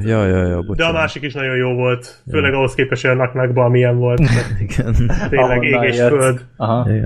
Úgyhogy én nagyon-nagyon szerettem ezt a filmet, és tényleg, amit az előbb itt elmondtam, vagy így említettem, hogy inkább nagyon értékelem ezt a filmet, tehát annyira örülök, hogy ilyen filmek vannak. Hogy így beülsz a moziba is, és a mai blockbuster dömpingben, amikor halálos iramok, meg Transformers 5-ök, meg beavatott nem tudom hányak, meg Marvel filmek, amik mondjuk nem rosszak, de azért tömegtermelt. Hát nem Szárnyas fejvadász. Nem Szárnyas fejvadász. Az, amikor ilyeneket nézhet, tehát amikor ilyenek közé becsúszik azért egy Logan, meg becsúszik azért egy ilyen Szárnyas fejvadász 2, szóval én annyira örülök, hogy ilyenek még készülnek, és tényleg azt szeretném, hogy ilyenből nagyon sok legyen még, de sajnos nem tudok elmenni amellett, hogy ez a film azért tényleg megterhelő, szóval ez is egyébként valahol egy pozitívum, mert abszolút nem adta meg magát a tömegigényeknek. Tehát azért ennek is megvan tehát én ebbe is látom azt, hogy ez miért jó, hogy tényleg nem enged a sablonoknak, nem a szokásos szerkezettel bír, nem a megszokott felépítéssel rendelkezik, hanem tényleg elvárja a nézőtől, hogy igenis hangolódjon rá, hogyha szeretne kapni valamit az idejéért, és ez megvan. Tehát a film nem bántam meg azt a 3 órát, amit a filmmel töltöttem, de rohadjak meg, éreztem a seggemet de keményen a végére. Igen. Tehát és az a baj, és most igazából innentől ezzel kellett volna kezdenem, mert ha most ezt kimondom, akkor innentől fogva bármit mondhatok, mert a hitelemet fogom elveszíteni, de sajnos ez van, hogy én a Ghost in the Shell remake-et jobban szerettem ennél, nekem jobban tetszett, mert az valahogy szerintem jobban megtalálta az egyensúlyt a kettő között. Nem mondott ennyire erőseket, ez tény, de nem is igényelt ekkora figyelmet a nézőtől. Úgyhogy nekem ez az egy bajom volt vele, ezért mondom, hogy szerintem az érkezés, de még a Szikárió is nekem jobban tetszett, mint ez egy picit, de hogy ez a modern science fiction film egyik alapköve, és hogy nagyon sokáig szerintem ennek viszonyítási pontnak kell lennie, az nem kérdés. Úgy minden más filmben nézve is szerintem, mert tényleg itt minden benne volt ebben, ami miatt jó lehet egy nagy költségvetésű filmet, ezen látszik minden, amit még elköltöttek. Igen. Amit kicsit sajnáltam, hogy azért olyan irtózatosan nagy megmondása nem volt. Tehát, hogy nem szakította le úgy az arcodat, mint mondjuk mondjuk az Ex Machina vagy hasonlók. Tehát, hogy... Hát olyan nagyon nyitott kérdéseket nem... Igen, hagyott. Hogy nem hiányoltam, tehát nagyon érdekes sztoria volt, és vetett föl tök jó kérdéseket, meg voltak azért, tehát tényleg most ezt úgy mondom, ezeket a hibákat úgy mond, hogy én közben imádtam ezt a filmet, csak kicsit hiányoltam egy olyan tehát egy olyan mondani valót, ami felér a látvány, tehát felér ahhoz, amit a látvány meg hangulat terén elért ez a film. Meg mondjuk történetmesélés, színészek, a szabályokkal való szembemenés, merészség terén minden megvolt, de a sztori és a sztori mögött lévő tartalom az azért nem volt annyira ütős. Tehát mi volt itt igazából a nagy megfejtés, hogy a replikánsok akkor tényleg tudnak ugye szaporodni, és akkor ezzel elindított a film egy ilyen lázadásos történetszálat, amit ugye nem vitt sehova, én nem akarom azt mondani, hogy ellustálkodta, szerintem ezt inkább egy folytatásra akarta tartogatni, de ezt így kicsit sajnáltam, hogy ezt végül is nem vitték tovább, és igazából így nagyon gyönyörű szép volt a befejezés a Forddal, az egy csodálatos jelenet volt, én is majdnem könnyekbe törtem ki, de nem volt olyan nagy revelációm, hogy, tehát hogy konkretizáljam, az egész sztori nem volt annyira ütős, mint a Rutger Hauer történetszála az első részben. Tehát nem volt egy olyan jelenet, egy annyira erős jelenet, mint amikor mondjuk a Rutger Hauer találkozott a teremtőjével. Az kurva jó volt, amikor a Jared Leto-val találkozott a Deckard, de az a Jared Leto meg a látvány, meg a Harrison Ford miatt volt kurva jó az a jelenet. Hát, hát szerintem maga a súlya is amúgy nagyon kemény volt. Volt súlya? Szóval hogy megjelent ott a nő, és... Ja, igen, az erős volt. És hát a CGI volt ugye megint csak, és az viszont tök jól nézett ki. Arra nem mondtad volna meg, hogy azon hát, hallod, kívül, hogy tudtad, hogy ez a nő nem nézett ki így. Én azon gondolkodtam, hogy a francba találtak ilyen jó hasonmást. Komolyan. És ja, tehát, és nem, igazából CGI volt, olvastam is róla, hogy technikailag hogy oldották meg, igazából egy borzasztó macerás folyamat volt, de megcsinálták, és erről nem nagyon vontad volna meg, hogy ez CGI. Nagyon. És amikor ott a Ford ott így nézés után egy rámondja, hogy más színű volt a szeme, és elment, tehát én annyira összezúzódtam tőle. Ez nagyon erős volt. De én itt inkább egy ilyen személyes mondani valót véltem benne felfedezni, tehát hogy ugye a Gosling karakterén keresztül, hogy amikor ő azt hitte, hogy ő a kiválasztott, ő a chosen van, teljesen másképpen nézett utána magára, miközben semmi nem változott a világon. Azon kívül, hogy ő hogyan gondolkozott. Tehát utána például belemente abba, hogy egy intim kapcsolatba lépjen a hologrammal. Ami egy eléggé weird jelenet volt, tehát, hogy akárhogy állunk hozzá, fura volt az a jelenet, nagyon szép volt, nagyon érzékeny jelenet volt, és nagyon hatásos. Az meg a másik, igen.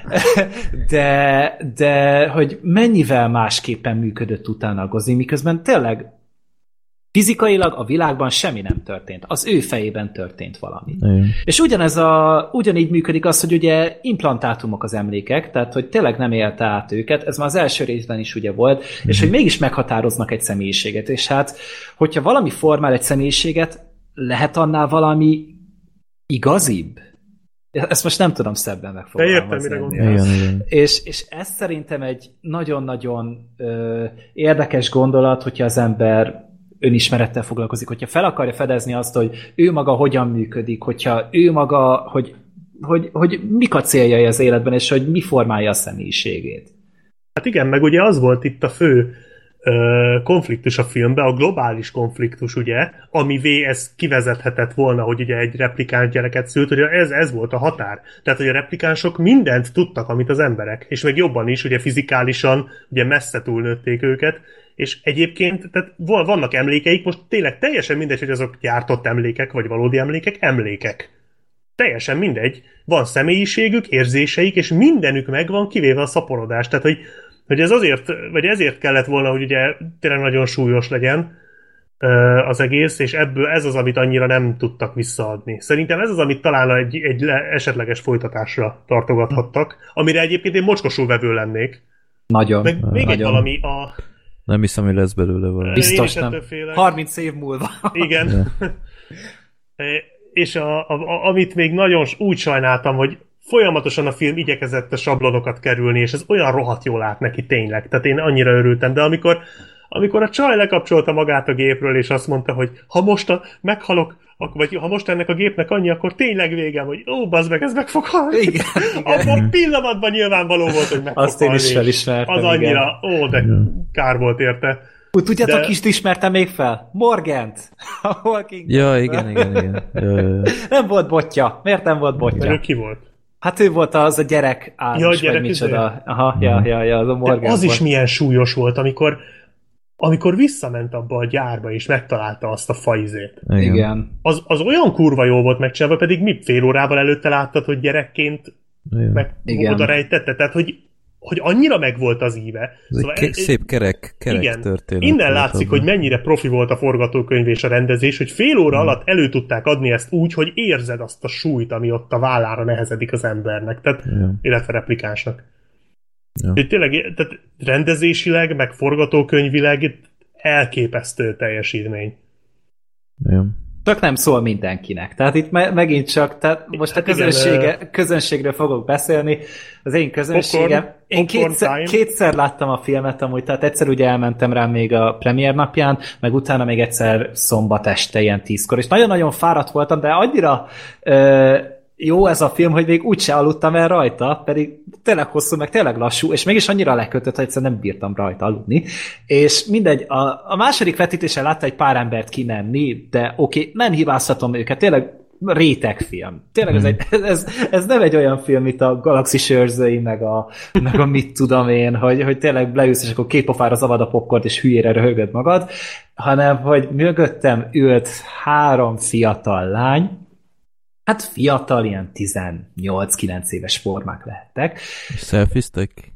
Nem, csak folyamatosan mondták, hát halkan suttogva mondták egymásnak, tehát nem voltak idegesítőek, meg ilyenek, csak hogy mondták, hogy ezt nem hiszük el, hogy ez még mindig tart. Mennyi van még belőle, hogy úristen, még a felénél se tartunk, és amikor elindult a stáblista, akkor meg így mondták nagyon halkan, hogy hála Istennek. Tehát, hogy most... nem vagyok rájuk mérges, mert halkan, tényleg csak egymásnak mondták, és suttogtak, tehát, hogy nem kiabáltak meg ilyenek, hogy... És számítottam is rá, mert ez tényleg egy olyan film volt, amiről már előre tudtuk, hogy olyan lesz, mint az első rész, és az első rész se egy könnyen befogadható dolog. Nem. És igen, tehát így reménykedett az ember, hogy majd azért a cím, meg a kultusz majd azért sikerre viszi. Megnézte a filmet, kijött, és ez bukni fog. Akkor át, mint a ház, mondjuk. Annyira borzasztó, hogy ott nem bukott, úgy látszik, de hogy sikeresen lesz, az biztos. Nekem is volt egy kolléganőm, aki megnézte a 2049-et úgy, hogy nem látta az elsőt, és mondta, hogy nagyon kiakadt, és akkor beszéltem vele róla, és utána mondtam, hogy hát az elsőt látta, de hogy nem, de hát lehet, hogy megnézi ezek után, mondom, hát ha ez nem tetszett, az se fog. Hát éppen, hogy amúgy fordítva kellett volna. Igen. Tehát, hogy hát, tőlem is kérdezték ezt, hogy érdemes-e úgy megnézni, hogy nem látta az elsőt, mondom, ne, igen. Nézd meg az elsőt, olcsó, igen. Vagy egyenesen ingyen van. 2 órás a film, hallod, és maximum kikapcsolt közben. Így ezután vagy így vakon bemenni egy 3 órás ilyen filmre, nagyon nagy valószínűséggel meg fogod bánni. Hát szerintem sokan nem is tudták, hogy 2 óra 40 perc. Hát, ja, az meg a másik. Ja. És pont ezért én mondtam mindenkinek, hogy nézd meg az elsőt. És azt hiszem 2-en voltak, akik megnézték, és mondták, hogy nem tetszett nekik túlzottan, mondom, akkor hagyjátok a francba. Mert hogyha tetszik, akkor azt mondom, hogy menjél és fizess ki már duplán a jegyárat, meg előtte tanuld meg a húgyhólyagodat kontrollálni, meg minden, és akkor is kurva nagy élmény lesz a film. De igen, tehát, hogy itt kell egy próba előtte, mielőtt ennek neki néz. Én még annyit bedobnék, hogy nekem a nyitó Szerinted jelenet... szar volt. Nem. Nekem a nyitó jelenet volt talán a kedvencem. Tehát ez kicsit ilyen becstelen brigantikus volt már szinte. Igen. Fel se ismertem elsőre, hogy ez a Batista. És ilyen jó még ő se volt soha. De nézem, mondom, basszus, ez nem lehető. Hát hány éves? 50. És fú, az nagyon jó volt. Főleg azzal a mit is... Pérgeket termesztett, nem? Vagy mire gondolsz? Milyen zöldséget? Fokhagymát, nem? Fokhagymát, igen. hogy ez ilyen kiholt dolog már gyakorlatilag. Hát meg, hogy a fára hogy rácsodálkozott. Igen. Ja. Jaj, meg hát akkor magyar vonatkozást ne hagyjuk már ki, hogy az elsőben volt ez a lofasz, nehogy már. Igen. Meg a te vagy Blade Runner, azt hiszem így mondták. Igen. És itt meg ugye hát Magyarországon forgatták, ugye, tehát hogy itt azért könnyebben találnak ekte magyar embert, és igen. Hát ugye találtak is egy ilyen nagyon durva nagymama karaktert, aki várjál, mit is mondta, hogy ide vett a rohadást, te piszkos életű talán. Ja, igen, ott a lépcsőházban. Én annyit röhögtem rajta, és akkor annyira megzavaró tud lenni amúgy az, amikor beülsz egy feliratos filmre, és megszólalnak magyarul benne. De az a tökéletes, gyönyörű magyarsággal. De a másikat is észrevetted? Igen, hát aki ugye az elsőben is magyarul beszélt, ugyanaz a fazon volt. De hogy elcseszték a feliratot? Azt figyelted? Mert mit írtak?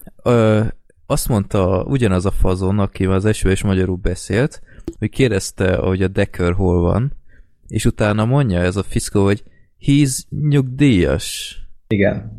Tehát nyugdíjas. Igen. Tehát így érezhető, érthetően mondta, hogy nyugdíjas. Kicsit akcentus volt, de nyugdíjas mondott.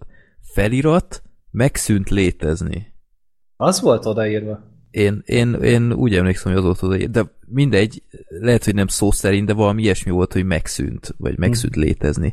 És utána később ez az ember, ez lefordítja a Ryan Gosling karakterének, hogy mi az, hogy nyugdíjas, és mondja, hogy he's retired. Magyar felirat eltűnt. Tehát mi van? Tehát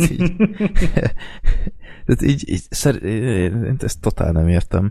Hogy ez a feliratkészítő nem volt kormánypárti. Nem. És nem akarok többet politizálni. Ja. Nem akarom elvinni rossz irányba beszélgetést, de ezt muszáj volt.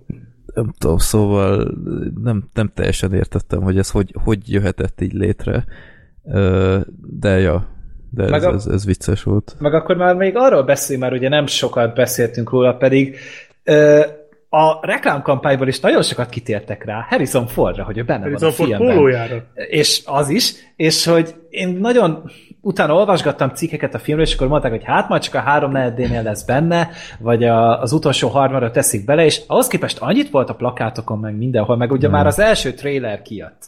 Az még ugye tényleg csak képeket mutogattak meg minden, és abban is benne volt, és az ember azt hitte, hogy hát jobb, itt tudom én, majd az első harmad után megtalálják, és a nagy szart, tehát úgy kb. 2 óra után bukkant fel a Ford, de az a jelenet, amikor végül is megtalálták, az mennyire király volt már. Egyrészt, hogy milyen jól nézett ki, de hogy utána, hogy a Ford után erre reagált, és az a kis adok-kapok közöttük ott abban, a fura ilyen Elvis Presley-s jelenetnél, az is olyan...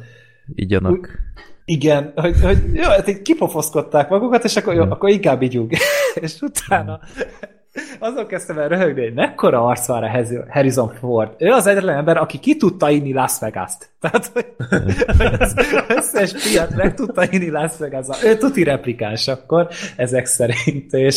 És utána tudod, még a kutyának is ott kijönti, és akkor így azért ilyet nem kéne. Tehát még akkor is, hogyha mű a kutya, vagy replikáns a kutya. De hát ő se tudja, azt mondta. Ja, tehát így nem jó.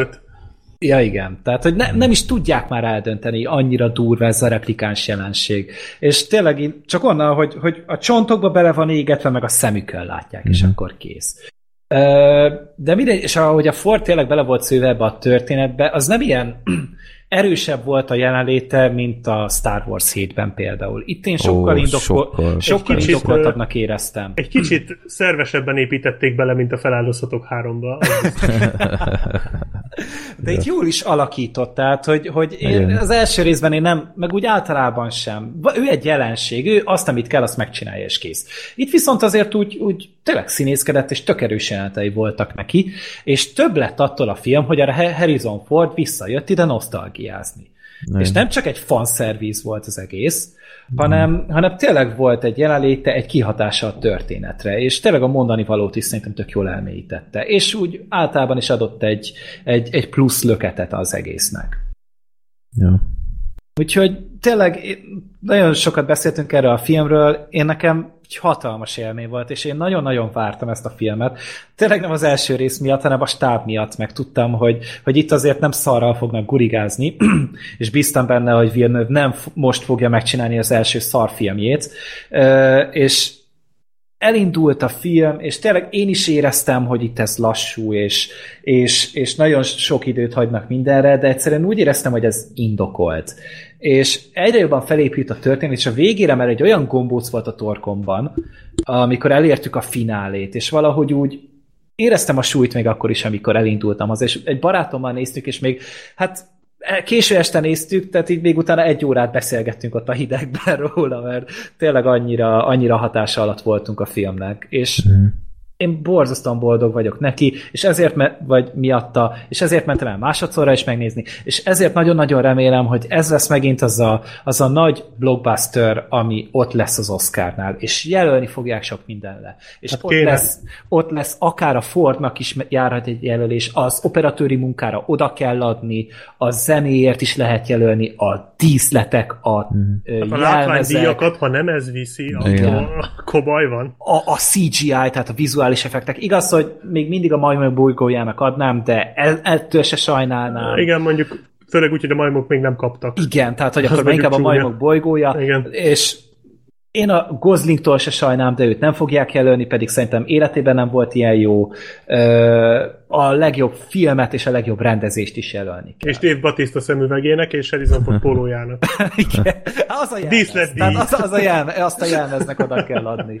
Ja, igen. És tényleg, meg a hangvágás, meg az egész be volt keverve a filmben. Tehát minden olyan organikusan, annyira természetesen épült fel, hogy tényleg ez az, ami miatt rá lehet mondani egy filmre, hogy profi. Egy gondolat, ami a filmmel kapcsolatban még felhoznék, hogy ahhoz képest, hogy már az elsőben is a globalizációt ilyen japán kiírásokkal, vagy kínai, vagy én nem tudom, tehát egy nagyon ilyen ázsiacentrikus volt az optika. Ugye ahhoz képest egy vágott szemű nem volt. Szerintem feltűnte nektek. Hát amúgy, ja, de az első részben sem. Elsőben sem nagyon. De várja, nem ott ugye, aki fordította ugye a magyar szöveget. Na, ő ázsiai volt. Igen, rendben. Hát éppen tényleg ázsiai nem volt, de amúgy nem tudom, hogy kiszúrtátok-e így ezeket a nagyon durva reklámokat, amik ugye az első részben is voltak, pedig azok a cégek már nem is léteznek, ugye az Atari, meg ezek. Panam vagy mi vagy, nem tudom, valami volt még. Igen, tehát hogy ez is így apróság, egy nagyon-nagyon kis pici dolog, de ez is mennyire sokat tudod dobni az egész filmnek a hangulatán, meg az, hogy olyan hihető legyen a világa. Jó, én is élveztem a filmet igazából jobban, mint az elsőt, nekem ennek a története így valahogy kerekebb volt, meg tényleg így lehetett érezni, hogy én ahogy Blackship is mondta, én díjaztam azt, hogy megpróbáltak most kicsit nehezebb filmélmény lenni, úgyhogy nem próbálták minden áron feszesebbé tenni, meg ilyen néha jót tett volna mondjuk, de tényleg tehát a hossza az nagyon érezhető volt. És ez kicsit lenyomta nekem a filmélményt, mert még ha nem is volt unalmas, tehát ez a legfurcsább, hogy soha nem untam a filmet, mert mindig volt valami, ami leköt, ha más nem a látványvilág, de valahogy egyszer már leterhelt egy idő után ez az egész.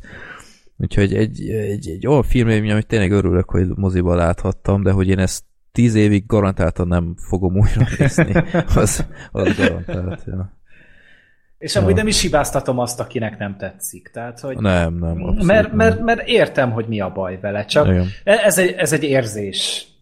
Működő dolog szerintem, és hogyha el tud kapni a filmnek a hangulata, meg az egész világ, akkor meg nem ereszt el. Tehát, hogy ez megint egy ilyen megosztó dolog, mint a következő filmünk lesz. Igen. Talán. Na, erről... Jó kis új tördelős. Igen, hát a következő az akkor az Anyám című film. Itt már mindent elsütöttünk, amit ezzel a filmcímmel el lehet Twitteren. Gergő bedobta itt a magas labdát, aztán 250-en lecsapták. Igen, és amúgy egy bejegyzésem sem volt még ilyen népszerű, mint az. Tehát igen, de tök jogos, csodálkozom, hogy te voltál az elsőt. Nevezetesen Gergő, hogy jövő héten furcsa lesz megvenni a hogy kimondani a moziban, hogy kérek egy diákjegyet az anyámra. Egy diákot kérek az anyámra. Diákot az anyámra. És ami ezek után jött, az valami elképesztő. Tehát ez a vízesés. Twitter vízesés. Twitter vízesés, így van. Tehát, hogy nem tudom én, kérek egy jegyet anyámra, hátulra, meg... Van még hely anyámra? Igen. Hogy tetszett aztán. Anyám? Hogy... Ja, mindegy, hatalmas volt. Na, hát ez az a film, hát erről spoiler nélkül baromi nehéz lesz, de megpróbáljuk legalább egy bizonyos fokig, mert nagyon-nagyon megosztó darab, nem csak a nemzetközileg, hanem így filmbarátokon belül is. És én azt kérdezem tőletek, hogy ti tudtatok valamit, amikor erre a filmre beültetek? Én annyit tudtam erről a filmről, amit Gergő mondott, hogy én utálni fogom, de egyébként semmit. Én annyit tudtam, hogy hát nyilván tudtam, hogy kik csinálják, meg hogy láttam az előzetesét, nem. De aztán fölvilágosítottak innen-onnan, hogy az ilyen becsapós, aha. És hogy állítólag kiakasztó és megosztó film. Azt már ugye lehetett valamelyik... Hol volt ez? A Cinefesten volt? Kifütyülték a film. Ja igen, nem, várjál, nem. Cannes-ban fütyülték ki. A Cinefest az ugye Magyarországon volt. Ott nem tudom, hogy volt-e valami. Tényleg. De ott is volt, azt hiszem. Biztos volt a filmben kiindulva. Az Ákos biztos nem fütyült a csúnából. Igen. Kár, hogy nem hívtuk meg, akkor 2-2 lenne az arány. Igen. Ez azért járt, hogy... nem gratuláltam a Sorternek a Drive pontozására. Nem is kell, nem érdemli meg.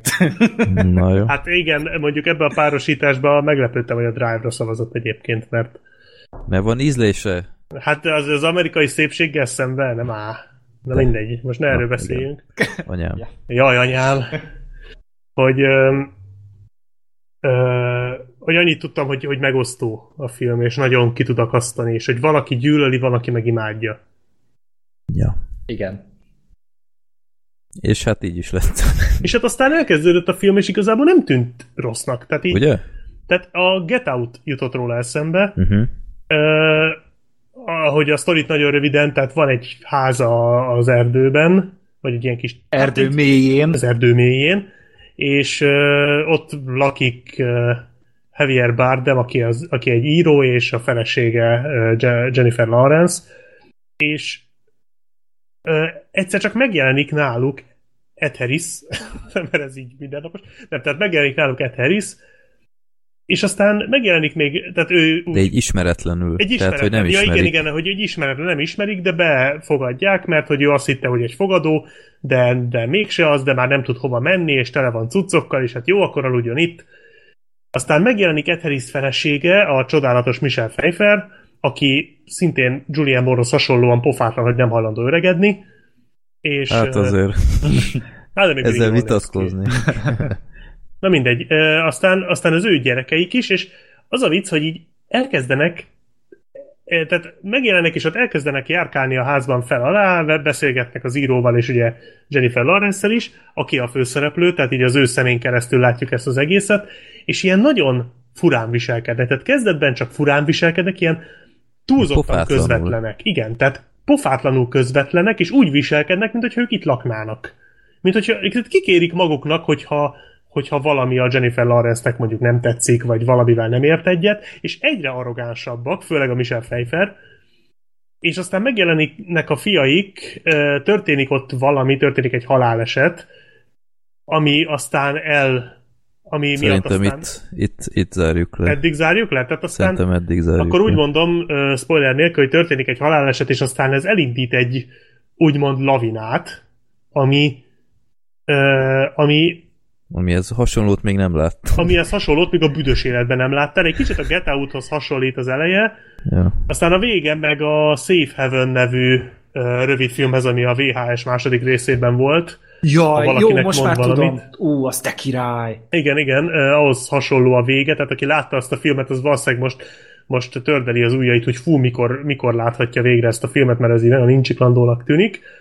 És hát nagyon eldurvul a film a végére, tehát nagyon kegyetlenül, Igazából ezt a szituációt, amit itt felvázoltam, ezt fokozzák végül is folyamatosan egyre durvább módon, vagy mennyiségben, és aztán a végén teljesen elszabadul a pokol, és olyan szintű kegyetlenkedés lesz, amit én szerintem még filmben nem láttam, és hát nekem ez egy ilyen nagyon felemás élmény volt. Szóval egyrészt nagyon igényesen meg van csinálva a film, és a színészek szerintem fantasztikusak. A Jennifer Lawrence szerintem nem volt még ennyire jó. Hát végre kilépett a komfortzónájából, amivel így belement. Fantasztikusan alakít. Ja. Az Ed Harris-től és Michelle Pfeiffer-től és Javier Bardem-től pedig nagyjából ezt vártam, tehát ők hozzák a kötelezőt. Úgyhogy nagyon erős színészek, nagyon jó az operatőri munka, tök jó helyekről veszik fel a jeleneteket, főleg az elején, amikor egyedül van a Jennifer Lawrence. Jó helyekről veszik fel. Ez azt jelenti, hogy a filmnek a 70% az embereknek az arcában van. Tehát igen, ilyen show-fiaszerű. De amikor máskál a házban, az milyen jól nézett már ki itt az elején.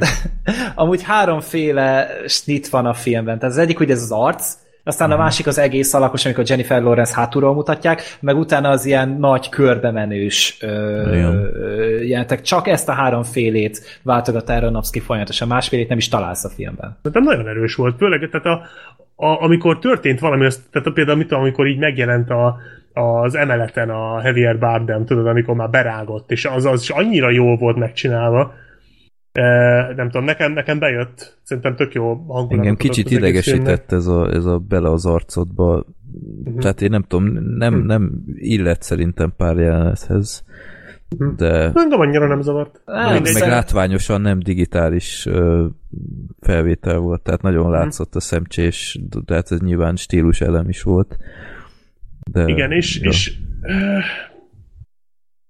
akkor hát szerintem... a vége meg nem tetszett, tehát maradjunk így ennyibe spoilermentesen, hogy állítólag itt vannak szimbolikák és szimbólumok, meg hogy itt egy nagyon erős háttértörténet van, amit nem könnyű kihámozni, ezt aláírom, mert én nekem nem is sikerült, és őszintén szólva én egy bizonyos szintig ezt elfogadom, de szerintem van az, amikor már az ember elmondta, amit akart, és csak ugyanazt ismétli, csak sokkal durvábban, igen. És az már teljesen szükségtelen és öncélú. És nekem ez volt az érzésem a végével kapcsolatban. Én azért nem mondanám azt, hogy ez a film rossz, nem úgy, mint mondjuk például Freddy, de megértem egyrészt, ha valakinek ez bejött, meg azt is, hogyha valakinek ez rohadtul nem, mert azért ez iszonyú módon kiakasztó.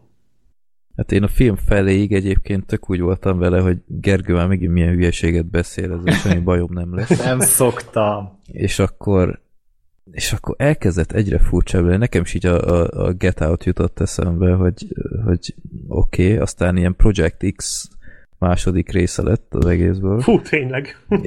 És utána basszus, annyira elkezdett ez a film felbosszantani, hogy tényleg, ha nem lett volna meg a jegyem a Günterre, ami közöttem ezután lett volna, én lehet, hogy életemben először, de kisétáltam volna a teremből. Hát, amúgy nem csodálom. Ami meglepett volna, mert senki más nem csinálta a teremben, pedig nagyon vegyes közönség volt, és a Blade Runnernél többen kimentek, akkor rohadtul csodálkoztam, hogy itt nem.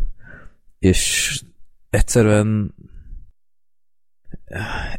egy nagyon olcsó húzás volt szerintem ez az utolsó rész, de erről majd mindjárt kitérünk. Mindenképpen az sikerült ennek a filmnek, hogy az ember fejébe maradjon, és ezt valahol még díjazom is, de nem, hogy ilyen áron. Tehát én jobban ültem volna, ha valami más utat választ, ami talán kicsit elegánsabb. Úgyhogy nem, ez nem erre ment.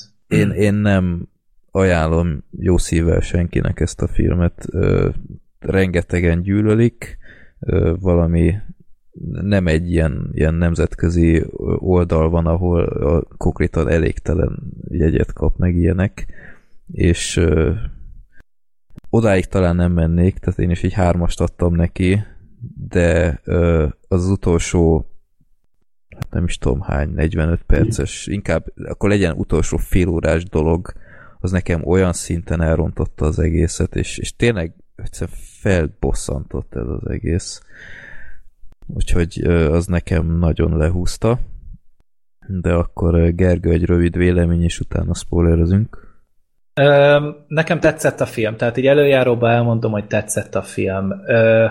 Nem volt jó nézni a filmet, borzasztó rossz érzés volt nézni a filmet, mert azt mutatja be, amit én szörnyűséges módon tudok gyűlölni. Tehát amikor jön valaki a házadban, és nem tartja tiszteletben, hogy az a te otthonod. Tehát hogyha hozzám jön vendég, és bemegy egyből a szobámba, én azon borzasztóan ki tudok akadni. Tehát, hogyha előtte mondja, hogy figyelj, bemehetek, mondom, persze nézzél szét, nem zavar. Csak az, hogy szóljál, legyen benne annyi alázat, tartsa azt tiszteletben, hogy ez az én otthonom. Tehát, hogy abban ne nyúljunk bele, meg mit tudom én, hogyha mondjuk hoznak sört, beteszik a hűtőbe, mert hogy nem melegedjen föl, azon is nagyon be tudok rágni, hogyha valaki belenyúl a hűtőbe. Tehát, hogy inkább kérjem meg, hogy hozzam, én hozom nagyon szívesen, én felállok halott 10 percenként is, hogyha arról van szó, csak ne nyúljunk bele a másik ütőjébe. Black Sheep, ezt figyeled, hogy ez egy szolid jelzés volt, ha bármikor meghívna minket a Gergő. Ja, én azt hittem ezzel kezdjük, hogy a hűtőt, és aztán kezet fogunk Gergővel. Tehát, hogy besétálok a szobájába. Létsz, így csináljátok.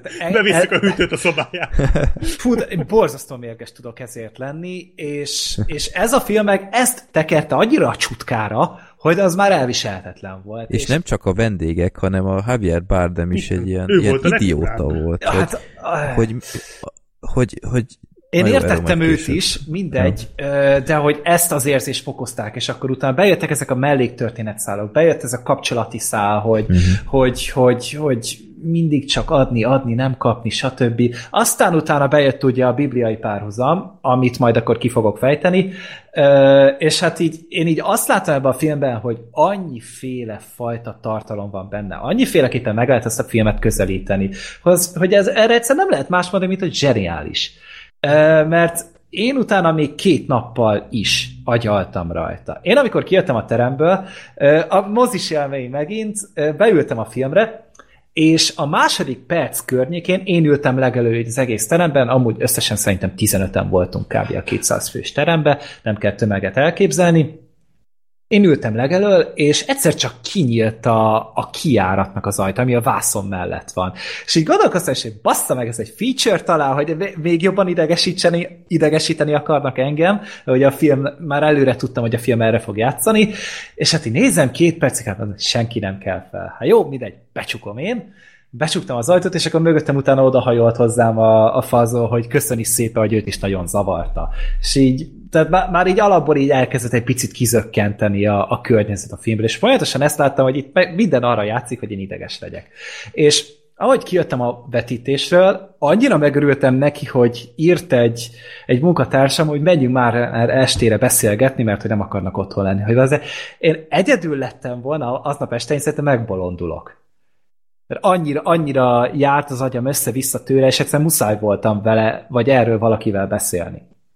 És annyira megkönnyebbültem utána, miután kibírtam magamból adni, hogy utána így megnyugodtam, és aztán utána másnap így nézegettem így az egyes embereknek a beszámolóit a filmről, és valahol jól is esett amúgy, hogy más olyan embereket hallani, akiknek szintén amúgy tetszett a film. Csak nagyon-nagyon nehéz megfogalmazni az embernek azt, hogy mitől tetszett neki, hogy mi volt az a rész, ami miatt nem hajította ki a parókáját az ablakon dühébe, hogy engem azért ne próbáljanak ezzel kiborítani, mint ahogy például, hogy ti is megéltétek ezt az egészet. És teljesen megértem megint csak azt, akinek nem tetszik, és ahogy te is mondtad, senkinek nem fogom ajánlani ezt a filmet a büdös életben. Maximum ilyen nagyon-nagyon megszállott filmbuziknak. Mert hogy... ők úgyis megnézik. Igen. Tehát, hogy azoknak érdemes, aki tényleg nagyon szereti a filmeket, annak érdemes, de azon kívül fuss a másik irányba, és hagyd a francba az egészet. Jó. Valami olyasmiről van szó, nem mint ahogy én érzek a Szárnyas fejvadász után, hogy értékeled, hogy a film van. Hogy valaki ezt megmerte csinálni.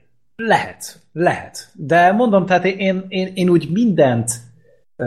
vagy úgy érzem, hogy úgy látom, hogy mi volt vele a cél, látom benne az értéket, látom benne a munkát, és mindenképpen értékelem, csak tényleg nem szerettem. Tehát, hogy nehezen fogom rávenni magam egy második megnézésre, de meg kéne nézni amúgy még egyszer. De nem moziban, az már otthon. Annyira nem igényli a mozit a film. Jó, akkor szerintem térjünk rá a spoileres részre, és akkor aki nem látta az Anyám című filmet, az szerintem most ki is kapcsolhatja, mert ezután már semmi nem fog következni, csak a búcsúzás, úgyhogy köszönjük nektek a figyelmet, és akkor most folytatjuk spoileresen az Anyám című filmet. Na, Gergő, van, értem én ezt a bibliai szimbólumokat, hogy Isten, anyaföld, anyatermészet, stb. Megjelenik Ádám. Még azt is láttam, hogy az Ádám, ott volt az a jelenet, amikor ott elkezd öklendezni. Az oldalborda. Másnap csodák csodájára megjelenik Michelle Pfeiffer, mint Éva. Igen. Aztán a két gyerek, a Káin és igen. Ábel, azt hiszem. Igen. Megtörténik a testvérgyilkosság. Igen, így van. És akkor megjelenik itt a vallási szimbolizmus, hogy ez az örök körforgás a vallásban, meg a fasizmus is szóba kerül szerintem már ebben a filmben, meg ezek. És ez mind tök jó, hogy így transportálták, de miért kellett ezt így megcsinálni? Ezt a szimbólumrendszert megcsinálták volna úgy, hogy közben nem akarja fejlegesíteni a nézőt. Szerintem Aronofsky sose a visszafogott stílusáról volt híres. Tehát most mondd, hogy megnézted a Requiem egy álomértet, és nem törte össze a pici lelkedet. Nem láttad? Nem. Mi?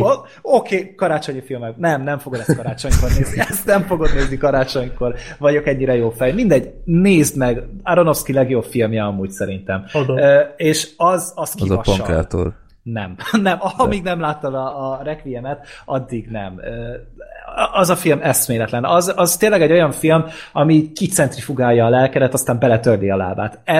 Ez durvább, de az viszont sokkal érthetőbb, és attól is ugyanúgy fájni fog a lelked. Az egy nagyon-nagyon kemény film. Minden esetre, tehát a Fekete Hattyúra se lehet rámondani azt, hogy egy ilyen nagyon kis visszafogott film. A Forrásra se lehet rámondani azt. Tehát szerintem Aronofsky az egyedül tényleg a Pankrátor az, ami ilyen nagyon visszafogott totál filmje. Totál kilóg a munkásságában. Meg a Noé is igazából, tehát hogy az is inkább egy közönségfilm, azt ugye Freddy nem is szereti, de hogyha Aronofsky filmet csinál, akkor az rúg. Az nagyon-nagyon pofán tud. De rúghatott volna, de nem így. De most, hogy mondod a Noét, az milyen lenne, hogy itt az a sztori, ugye a Noét ugye nem nagyon szerették, és akkor azt mondta Aronofsky, hogy nem tetszik nektek, hogyha én Bibliát adaptálok, akkor ne ezt csapszétek meg, itt van. Ilyen az, amikor bedühötök, és úgy adaptálok Bibliát. Kölcsön. De hasonló mondanivaló is igen, volt egyébként mind a kettőben. Hát amúgy iszonyatosan durva indulatok jönnek le erről a filmről. Tehát nem, ez legolja. Tehát te olyan mód felcseszett ez az egész őrület, és egyébként biztos vagyok benne, hogy ez az egész Kristen Wiig meg ez a szarság, amit ott műveltek ezzel a menekülttábor, meg stb. Ezt mind ő baromi jól elő tudja adni, és mindent megmagyaráz, hogy ez milyen művészi, meg stb. És csak azért nem tetszik, mert nem értem, meg ilyenek. De ez az a fajta film egyébként. Lehet, hogy felértékelődne bennem egy-egy jelenet, de én nem vagyok hajlandó ezzel a filmmel többet foglalkozni ez a podcast után. Tehát ha ez a podcast nem lenne, én már megpróbáltam minél gyorsabban kitörölni, mert ennek, amin ez a film keresztül vitt az utolsó 40 percben, én ezért kifejezetten haragudtam rá. És a babás rész az hát egyszerűen... Arról beszélünk, tehát az volt az igazán durva. Az volt a csúcs az egészben, de már... De arra miért volt például szükség? Én egyébként értem, hogy kellenek tabudöngető jelenetek. Én sose haragudtam, ha olyanokat vesznek elő a filmtörténelemben, ami tabunak számít, legyen az, mit tudom én, időskori szex, vagy akármi, simán megvan a létjogosultsága, hogy ilyenek legyenek, vagy akármi, de ez egyszerűen egy olyan mérhetetlenül undorító, olcsó húzás volt, hasonló, mint annó mondjuk a Szaló és a Szodoma 120 napja, ahol ugyanúgy bele lehet magyarázni, hogy jaj, hát ez a fasizmusnak a szimbólumrendszere, meg stb.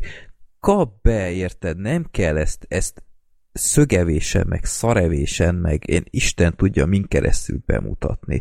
Nekem nem magyarázta, ha így tudsz csak kommunikálni, és így tudsz emlékezetes maradni, akkor hagyd abba az egészet. Tehát ez egyszerűen csak arra volt jó, hogy felcsessze a nézőt, legyen egy felesleges beszédtéma, legyen egy megosztó darab, és minden jóérzésű embert kiakasszon. Mert engem kiakasztott őszintén szólva, ottannál a recsenés hangnál én már nem is voltam különösebben hajlandó nézni a vásznat, abban az egy percben egyszerűen és az egyszerűen haragudtam érte. Az hogy, gáz, hogy ezt kell néznem, és én ezért fizettem. Az a gáz, hogy szerintem még ha mondjuk ez a bibliai annyira nem jött ám le a filmbe, tehát most, hogy mondtad ezt az oldalbordát, nekem ez most esett le, ahogy mondtátok, ez például a rohadt okos húzás. A Káin Ábert azt sejtettem mondjuk, tehát az ott gyanús volt. És ez dobott bármit? Black és Sheep? Ez az, hogy még ha az nem is, de hogyha csak úgy értelmezed a filmet, hogy mondjuk addig a pontig, tehát mondjuk a végét még akkor nem láttad, de addig a pontig úgy értelmezed a filmet, hogy mondjuk ez a személyi kultusznak a kritikája. Mert az is lehet akár, tehát amikor az író lesz, amikor az írónak a művét azt annyira imádják, hogy már az író személyét is. És ezt ilyen iszonyúan elviszi. Még akkor is, de mondjuk leesett a bibliai szál. Mire oda jutsz, hogy ott vannak a szobába és megszületik a baba, addigra már bőven érted, hogy mit akar ez a film. Igen. Nem? Tehát, hogy ott akkor megvan az üzenet. Ott van az a végén, az a slusszpoén a kristályjal, hurrá, hurrá, jaj, igen, de okos, igen. De ezt mind meg lehetett volna csinálni enélkül is. Tehát, hogy az, hogy ott a babában mit művelnek, az már nem adott hozzá az üzenethez semmit. Igen. Az már csak ugyanannak az ismételgetése, még durvábban tudjátok, mi jutott róla eszembe, és most nem fogtok hinni nekem. De tényleg nemrég elkezdtem újra meghallgatni ezt minden Walking Dead évad előtt meg szoktam hallgatni a kibeszélőiteket. és az egyik, mert szórakoztatóbb úgy visszaidézni a Walking Dead évadokat, mint megnézni őket. És ezért szoktam, meg egyébként én nagyon bírom azokat, mindegy. És az egyikbe, amikor a Negan az le akarja vágni a Carlnak kényszeríti Ricket, hogy vágja le a Carl kezét, az megvan. Arról beszéltek, és Freddy, te mondod azt, hogy az már annyira túlzás volt, mint hogyha, tehát, hogy ott már akár azt is lehetett volna, hogy akkor vágd le a másik kezét is, és tépd ki a szemét, és etesd meg vele a szemét, és utána hányast ki vele, és etesd meg a hányását, és húgyozzon bele valaki a szemködrébe. Tehát nekem ez jutott eszembe arról a jelenetről, hogy itt már csak ugyanaz szajkózza, csak még durvábban, mert miért ne. Tehát, hogy én elfogadom, hogyha babákat akarunk ölni, illetve nem, ezt nehéz fogadnom, de... Hú, ezt kivágom. Így önállóan feltöltöm, hogy botrány, black sheep. Clickbait. Elhiszed, hogy csak még több nézőnk lenne? Nem, tehát én abban az esetben elfogadom még ezt is, hogyha van az egésznek valami plusz üzenete, hogyha azt mondja a film, hogy, vagy látom azt, hogy mit akart ezzel konkrétan üzenni, de én azt látom, hogy ugyanazt mondta el még egyszer, csak most aztán már még durvábban, még rátett egy lapáttal. Olcsó volt. Igen, tehát a Requiem egy álomért az nekem is eszembe jutott, mint hasonlat, annak is elég súlyos a vége, és megterhelő, sőt szerintem megterhelő, mint ez, mert ott értem, hogy miért. Tehát nem értettem így. Nézem a filmet, és nem értettem, hogy mi szükség volt erre, és aztán a végén kaptam egy magyarázatot, ami szép volt a jelenet, nagyon jó volt megcsinálva, de most komolyan, tehát az egész működött volna anélkül, az iszonyú brutalitás nélkül is, amit a végén, és nem csak a babáról van szó, amit utána Jennifer Lawrence-el csinálnak, tehát azt is rossz nézni. Tehát szerintem ott vált az egész öncélúvá, addig működött. Nagyon. És egyszerűen tényleg ott azt éreztem, hogy elszaladtak elszaladtak a lóval, vagy hogy mondják ezt. Igen, a tojik a narratívára, és egyszerűen csak lenyomja a torkodon ezt a szimbólumrendszert, amit vagy értesz, vagy nem, és ha érted, se feltétlen dobott nekem az és nem is annyira áll össze, tehát ez az egész most akkor mondjuk ki, akkor Javier Bardem volt Isten, igaz? Igen. Ez annyira nekem nem állt össze. Tehát a Javier Bardem viselkedése addig is fura volt, de az utolsó fél órában totál, tehát mint aki egy elmebeteg. Hát miért? Mert hát igazából pont ez volt a lényeg az egésznek, hogy ugye ott volt az anya, ő ugye mindig adott, ő ugye hát igazából egyszerre léteztek tulajdonképpen, és még Istennek csak ugye ő az embereket szerette. Tehát ugye, hogy tényleg beengedte a házába, az otthonába, azt tehetek, amit akartak, szétbonthatták az egész házat, igazolt, tönkre tették az emberek azért, mert Isten azt mondta, hogy szeretlek titeket, és megbocsátok nektek, ahogy ugye ezt a filmben többször is elmondta, hogy a csecsemős rész után, hogy bocsáss meg nekik. És ehhez képest a Földön ezt nem értette, mivel hogy ő csak lenni szeretné, ő csak szeretné, hogy szeressék. Ehhez képest mindent elvettek tőle, ő mindent adott nekik, adta nekik a környezetet. Ugye ő maga építette fel a házat, pont úgy, ahogy a Föld is egyszer csak létrejött. És ehhez képest folyamatosan csak elvettek tőle, nem foglalkoztak azzal, hogy vele mi van, és hogyha az embernek a hangulata úgy tartja, akkor tönkre teszi az egészet. És pont ezért rugdosták össze-vissza Jennifer Lawrence, mert ennyire nem számít nekik, hogy mi van vele. Ez jó, meg csak tehát ez így most tényleg jó, ahogy így elmondod, ez tök okos húzás, de szerintem ja, a filmben nem biztos, hogy lejön. De nem is csak az, hogy nem biztos, hogy lejön, ezt nem így szükséges megcsinálni. Hát most neked nyilván azzal van problémát, hogy csinálták meg, tehát hogy neked csak az ábrázolás móda maga, a mondani való az tök jó, meg szerintem az, amit ugye mond a film, csak ahogy mond, igen, azzal van baj. Ez picit elegánsabban megcsinálta, ez egy abszolút szubjektív dolog szerintem. Tehát ez tényleg attól függ, hogy az ember mennyire toleráns.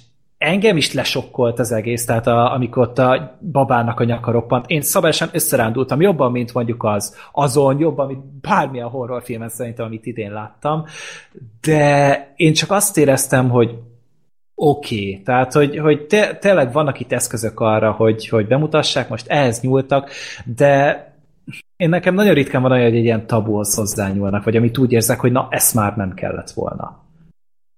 Mert igazából tehát a mondani való átjön. Nyilván téged apaként ez sokkal másképpen érint, mint mondjuk engem. Mert nekem még nincs ilyen része az életemnek, mint ami már neked van. És téged emiatt nyilván sokkal jobban megvisel. Tehát, hogy itt tényleg csak arról van szó, hogy nem úgy mesélt a film, ahogy te szeretted volna. Ettől nem lesz rossz a film, csak neked nem fog tetszeni. De sok olyan ember van, mint én, és valószínűleg teljesen kalkuláltan fel akarta bosszantani a nézők 4/5-ét. És ez látszólag sikerült is neki. Igen, sikerült neki, mert beszélnek a filmről, és fognak is róla beszélni, de szerintem tehát, hogy én emiatt nem tudtam ennyire kiakadni rajta. Kiakadtam rajta, de nem haragszom érte. Én is arra haragszom, hogy nem láttam, hogy ebben mi szükség volt. Tehát mi indokolta ezt? A sztorit értem, de nem értem, hogy azt a plusz 2 pofont már miért kellett bevinni. Igen. Tehát az már tényleg öncélónak érződött. Hát meg egy másik kérdés, csak súlyosítani akarták. Hát jó, csak érted most. Tényleg nem tudom menteni én se. Jó, nem, de igazából nem is tőled várom, mert most nyilván nem várom tőled. Nem volt a produkció. Hogy merted? Hogy képzeled ezt? Meg a másik, hogy akkor mi volt a baba? Az Jézus Krisztus volt. Hát ugye a gyerek megszületett ugye Istennek a fia, tehát ugyanúgy egyik pillanatra a másikra a teherbe esett Jennifer Lawrence. Tehát, hogy én azt gondoltam, hogy ő már végig terhes volt, azért szedte azt a gyógyszert, azért volt rosszul állandóan. A gyógyszert ne kérdezz, hogy mi volt, elképzelésem sincs, hogy mi lehetett. És utána szexelnek, és félsebességgel teherbe esik. Tehát tényleg, mint hogyha egyszer csak így beletette volna Isten. Aztán utána megszületett a gyerek, és ugye megszületett a megváltó, ugye ott voltak a hívek, minden, ugye már Isten kiadta a Bibliát, ugye az volt az a kis izi, amit kiadtak, az a Biblia volt jó esélye, valószínűleg az Új Testamentum, és körbeadták a gyereket, és már egyből jött a keresztre feszítés, ugye a gyereket tényleg körbeadták, és meghaltotta a népnek a bűneiért tulajdonképpen. Tehát ugye a hívőknek ez volt a bűne. Aztán megették a gyereket, mert ugye vasárnapokén Krisztus testét tesszük, nem? A kenyeret.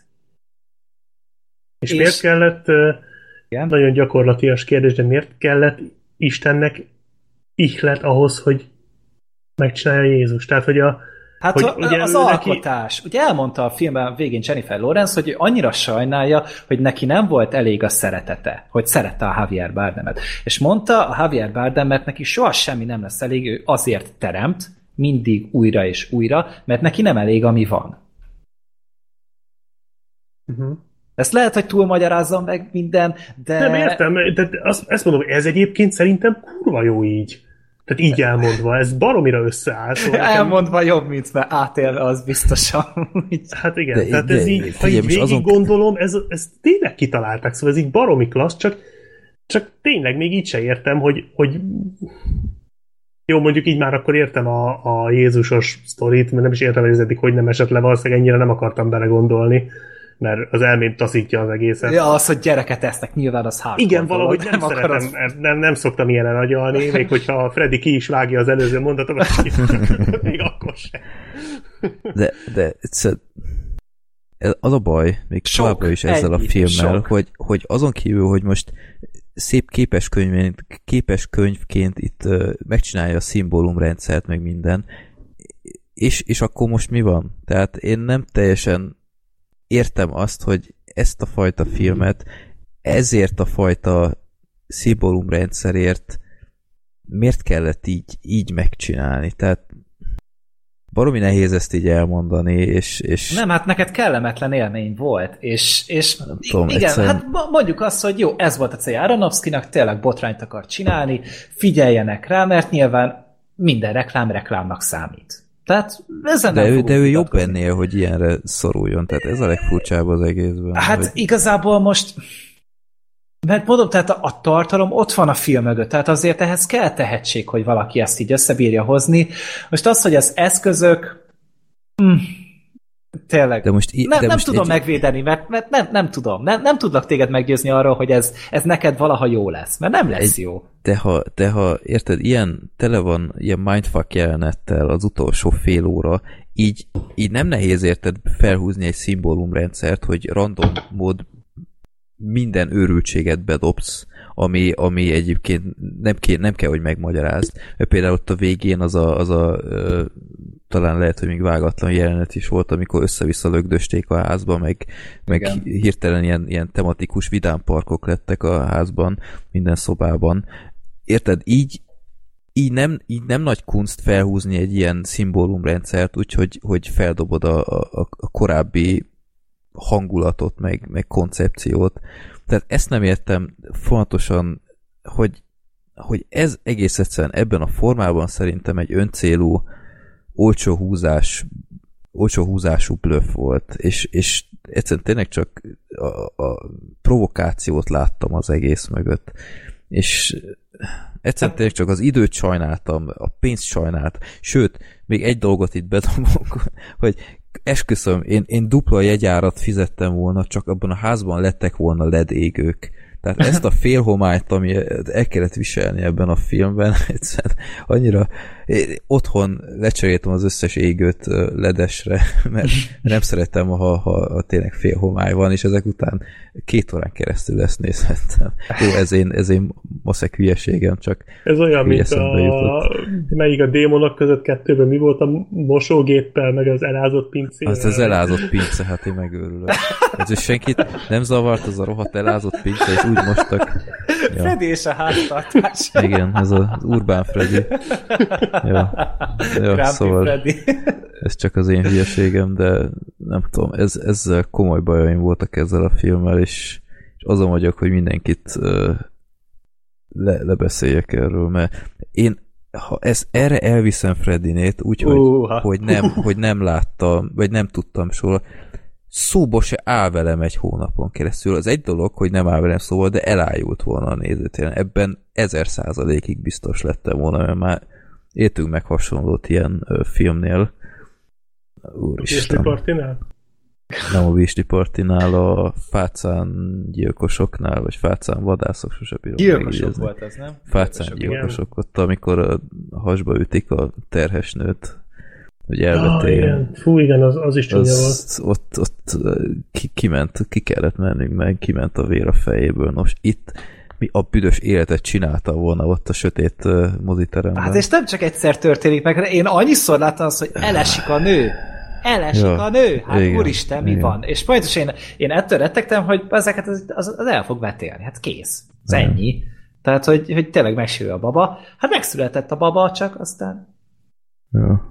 De fú, basszus, az a jelenet amúgy annyira kikészített, amikor megszületett a gyerek, És Javier Bardem el akarta kérni a gyereket. Igen. És tudta, és ott ült, és nézte napokon keresztül.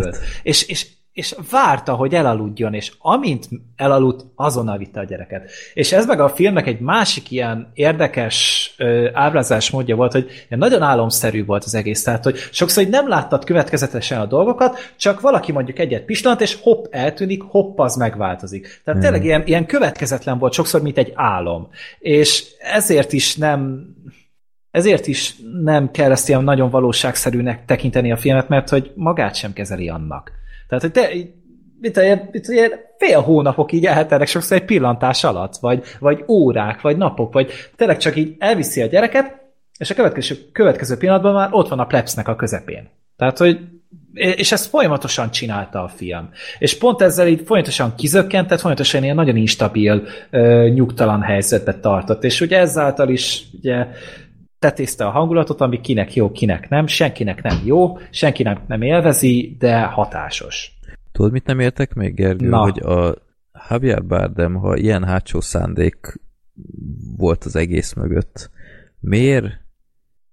Tehát ez a filmtől is szintén egy kicsit aljas húzás volt, hogy mindig, amikor a Javier Bardem már annyira vállalhatatlanul viselkedett, és a Jennifer Lawrence karaktere ezt már, hogy mondjam, úgy felfogta volna, hogy ettől az embertől szabadulni kell, akkor ez az ember mindig tett egy nyugtató, kegyes gesztust, hogy lecsillapítsa.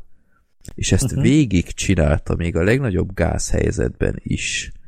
És ha ő ennyire tojt az egészre, akkor miért csinálta ezeket? Attól eltekintve, hogy ez a nézőnek szólt, hogy ne veszítse el komplett a türelmét. Hát ugye a filmben el is mondták ezt, hogy a Javier Bardem azt szerette, hogy a Jennifer Lawrence szereti őt. És ezt meg akarta tartani. A minimális eszközökkel nyilván azt is imádta, hogy a tömeg körül rajongja őt, meg minden, és talán az éltette a leginkább. Az volt számára a legfontosabb. Látod, még sokszor a nőn is keresztülgázolt miatta, de amikor felsejlett annak a lehetősége, hogy elhagyja, vagy hogy tényleg bármi probléma lenne, akkor megijedt. Mert hogy fontos volt neki mégiscsak az, hogy ő is szeresse, hogy mindenki szeresse őt, és mi az, hogy pont a feleségem nem szeret engem, mikor mindenki más, meg igen. Kristen Wiig karaktere, azt mondjuk nem tudtam teljesen megfejteni. Szerintem egy apostol lehetett talán. Tehát ezt nem tudom. Ezt magam részéről ezt én sem tudtam megfejteni. Most amiket én elmondtam, ezeknek csak egy részére jöttem rá én. Tehát a többit azt a Jeremy Johnsonnál láttam, a Comic Book Girl 19-nél, meg a Chris Tuckman talán nem beszélt róla, de mindegy, tehát hogy ez nem mind az enyém. Tehát, hogy erre nem mind én jöttem rá. Igazából csak segítettek arra, hogy egy picit úgy átlássam a filmet. Egyébként ez tényleg marha jó, mert most én is ezen agyalok egy ideje. Most, hogy lásd, hogy milyen meggyőző voltál, én most egy pontot javítottam is rajta. Úgyhogy... Akkor én most lejjebb leszem egyet. Vidd lejjebb nyugodtan. Tehát nem...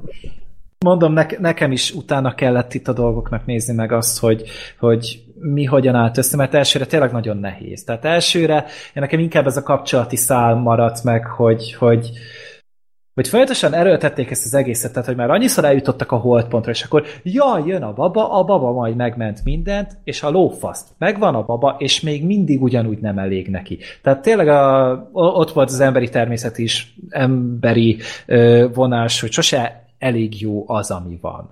Addig jó az, amíg meg nem szerzed. Aztán utána mindig valami más, mindig valami újat, valami többet akarsz. Hát igen, ki van találva, de az biztos, hogy ettől függetlenül a végét lehetett volna idős esetben, tehát... ezt nem vitatom. Én nem vitatom ezt. Ja. Hát érdekes film, az biztos. Jó, hát kedves hallgatók, tegyetek igazságot, hogy tetszett látta, nektek ez a film. Senki. Igen. Itt írtam Twitterre egy kérdést, hogy aki látta, annak tetszette, vagy nem. Legutóbbi állás szerint azt hiszem 14%-nak tetszett, talán 9-nek nem, vagy valahogy így, és a döntő többsége nem látta. Ja. Igen. Meg volt olyan, aki nem is akarja látni. Nem is akarja látni. Igen, meg ez a tetszett, tehát most Gergő, te is mondtad, neked se tetszett, szóval ez nem... Ez nem az a hát film, amit hogy inkább azt mondom, hogy jó filmnek tartom. Én inkább úgy szavaztam. Nem az, hogy mert rossz élmény volt. Nagyon-nagyon rossz élmény volt, de iszonyú sok értéket meg munkát láttok benne, ami miatt megérdemli igazából az elismerést. Hogyha nem akaszt ki annyira. Jó, írjátok meg, hogy ti hogy éltétek meg ezt a filmet, mert ahogy észrevettétek, lehet róla vitázni. Én továbbra is haragszom erre a filmre. Ráadásul igazából most akkor ez egy... Én úgy fogtam fel, hogy ez egy negatív vélemény a vallásról. Igen. Úgy általában az emberiségről. Igen, az emberiségről. Tehát, hogy minden szempontból igazából egy nagyon gyarló istent láttunk, aki tényleg ennyire oda volt azért, hogy őt imádják. És nem restelte azt se, hogy felégetnek utána mindent, mert utána jött az újrakezdés igazából. Egy ilyen ciklusba került bele az egész, hogy na majd most újra megpróbáljuk. És ugye egy teljesen más nő kelt fel ott a végén az ágyba, aki szerintem nem a Jennifer Lawrence volt sminkel, hanem egy más nő teljesen. Ez is egy módja annak, hogy több nő legyen. Ja. Meg azon rögtem még, amikor még nem tudtam ezt az egész istenes szálat, mert az még nem derült ki, hogy amikor mondta a halotti vacsorán a Javier Bardem a nagy szuperköltőt, hogy mondjon egy beszédet. Hát ilyen elcseszett beszédet én rég hallottam. Tehát én így néztem, mondom, hogy ez a nagy költő. Tehát én folyamatosan azt láttam, hogy igen, ez egy kókler. Tehát, igen, tehát ez mint hogyha ott improvizálta volna valaki azzal az utasítással, hogy hangozzon ez most nagyon intellektuálisnak, de közben használj lehetőleg visszafogott szókincset, és hát pont olyan volt, és így néztem, mondom, ez mi? Tehát hát lehet, hogy ez is a vakrajongást akarta amúgy egy picit tükrözni, hogy nekik minden mindegy volt, hogy mit csinál, hogyha a megváltó azt mondja, hogy vagy összekeni az arcát hamuval egyszer, akkor utána mi is úgy kereszteljük meg egymást, ugye ez is volt a filmben talán, hogy bármilyen hülyeséget csinált, azt imádták. És hogyha előad egy ilyen bullshit-et, akkor azt is imádni fogják, és még volt is egy ilyen harcosok klubjás elvi, tudod, ez az ő neve Robert Paulsen, és akkor itt is, hogyha jól emlékszem, volt egy ilyen hasonló megnyilvánulás, amire már nem emlékszem, hogy pontosan hogy szólt, de hogy egyszer mondott valami hülyeséget, és teljesen félreértették az emberek azt. Nem tudom. Volt annak valami külön jelentése, amikor a néger srác kikezdett a Jennifer Lawrence-szel itt szóban, akit most akkor hívjunk csak Weinsteinnek. Vagy az is csak egy volt a sok agresszív, meg pofátlan vendég közül. Szerintem, hogy csak egy bunkó volt. Ja, tehát az nem volt külön jelentése. Igen. Amúgy azt felismerted, hogy ez ki volt az a fekete srác. Rohadt ismerős volt. Az Leftovers. Ő volt a Michael. Tudom. Az egyik evangélista, vagy apostol. És akkor az ugrálás a mosdó izén, akkor az az özönvíz volt? Vagy mi? Az is lehetett. Az mekkora ötlet. Utána tényleg elárasztott mindet. Tehát, hogy Aronofsky felkúrta magát az a Noé miatt, és akkor most így beletett egy ilyen minibe. De várj, vágod, hogy utána mindenki elhúzott a házból? Tehát az lehet, hogy tényleg az özönvíz volt, basszus. Lehet. Freddy a nagy megfejt. Na még Freddy is hozzáad az értelmezéshez. Fuck this movie, leszarom. Én többet nem befejezem. Azt itt jövő meg kéne nézni újra, tehát most nekem ezt kaptok, de nem fogom megnézni. Kizárt. Hát majd, nem most. Ja, nem sok sörre. Azt nem, még elhányod magad tényleg néhány jelenetnél. Na. Hát ez egy érdekes beszélgetés volt itt a végén. Ahogy mondtam, ti is jelezzetek vissza, mert ha van film, ahol szerintem tényleg lehet miről vitázni, akkor az anyám.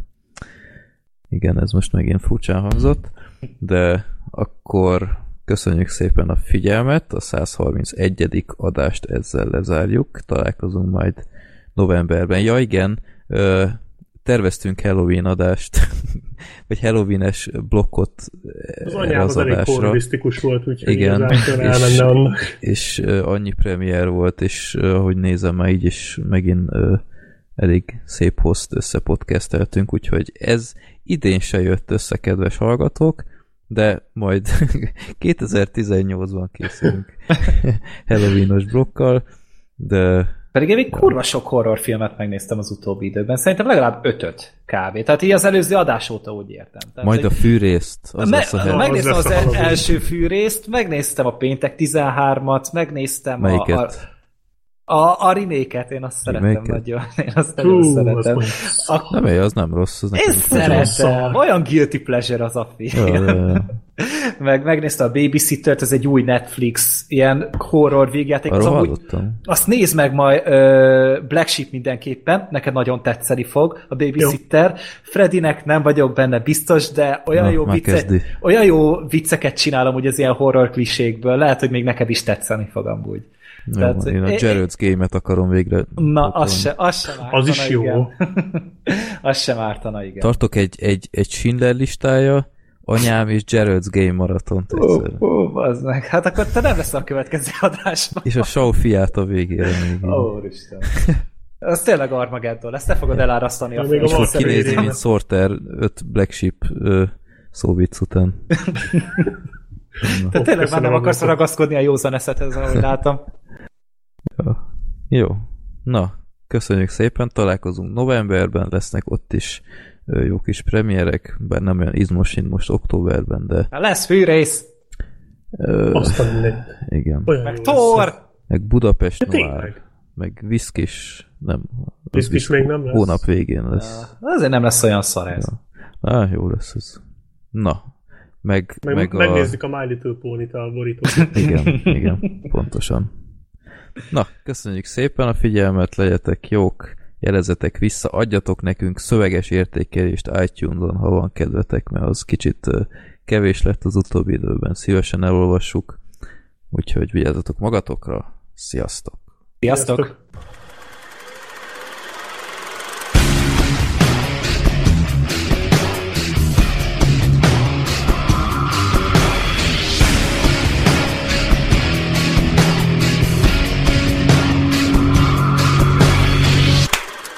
Csapó. A Filmbarátok Podcast bevonja a hallgatókat, így akár te is részese lehetsz az adásoknak. Ha népakarata rovatba küldenél be maximum 3 filmet, akkor az csak is kötelezően IMDb linkkel együtt küld el a Filmbarátok Podcast @gmail.com címre. Mielőtt azonban elküldenéd, a filmbarátok.blog.hu oldalon keres rá a kereső funkcióval, hogy nem beszéltünk-e már az adott filmről, illetve jobb oldalt a népakarata link alatt, hogy nem küldték-e már be azt előtted. Villámkéréseket minden mennyiségi korlát nélkül ugyanúgy küldhetsz a filmbarátokpodcast@gmail.com címre. További jó szórakozást kívánok adásainkhoz, sziasztok!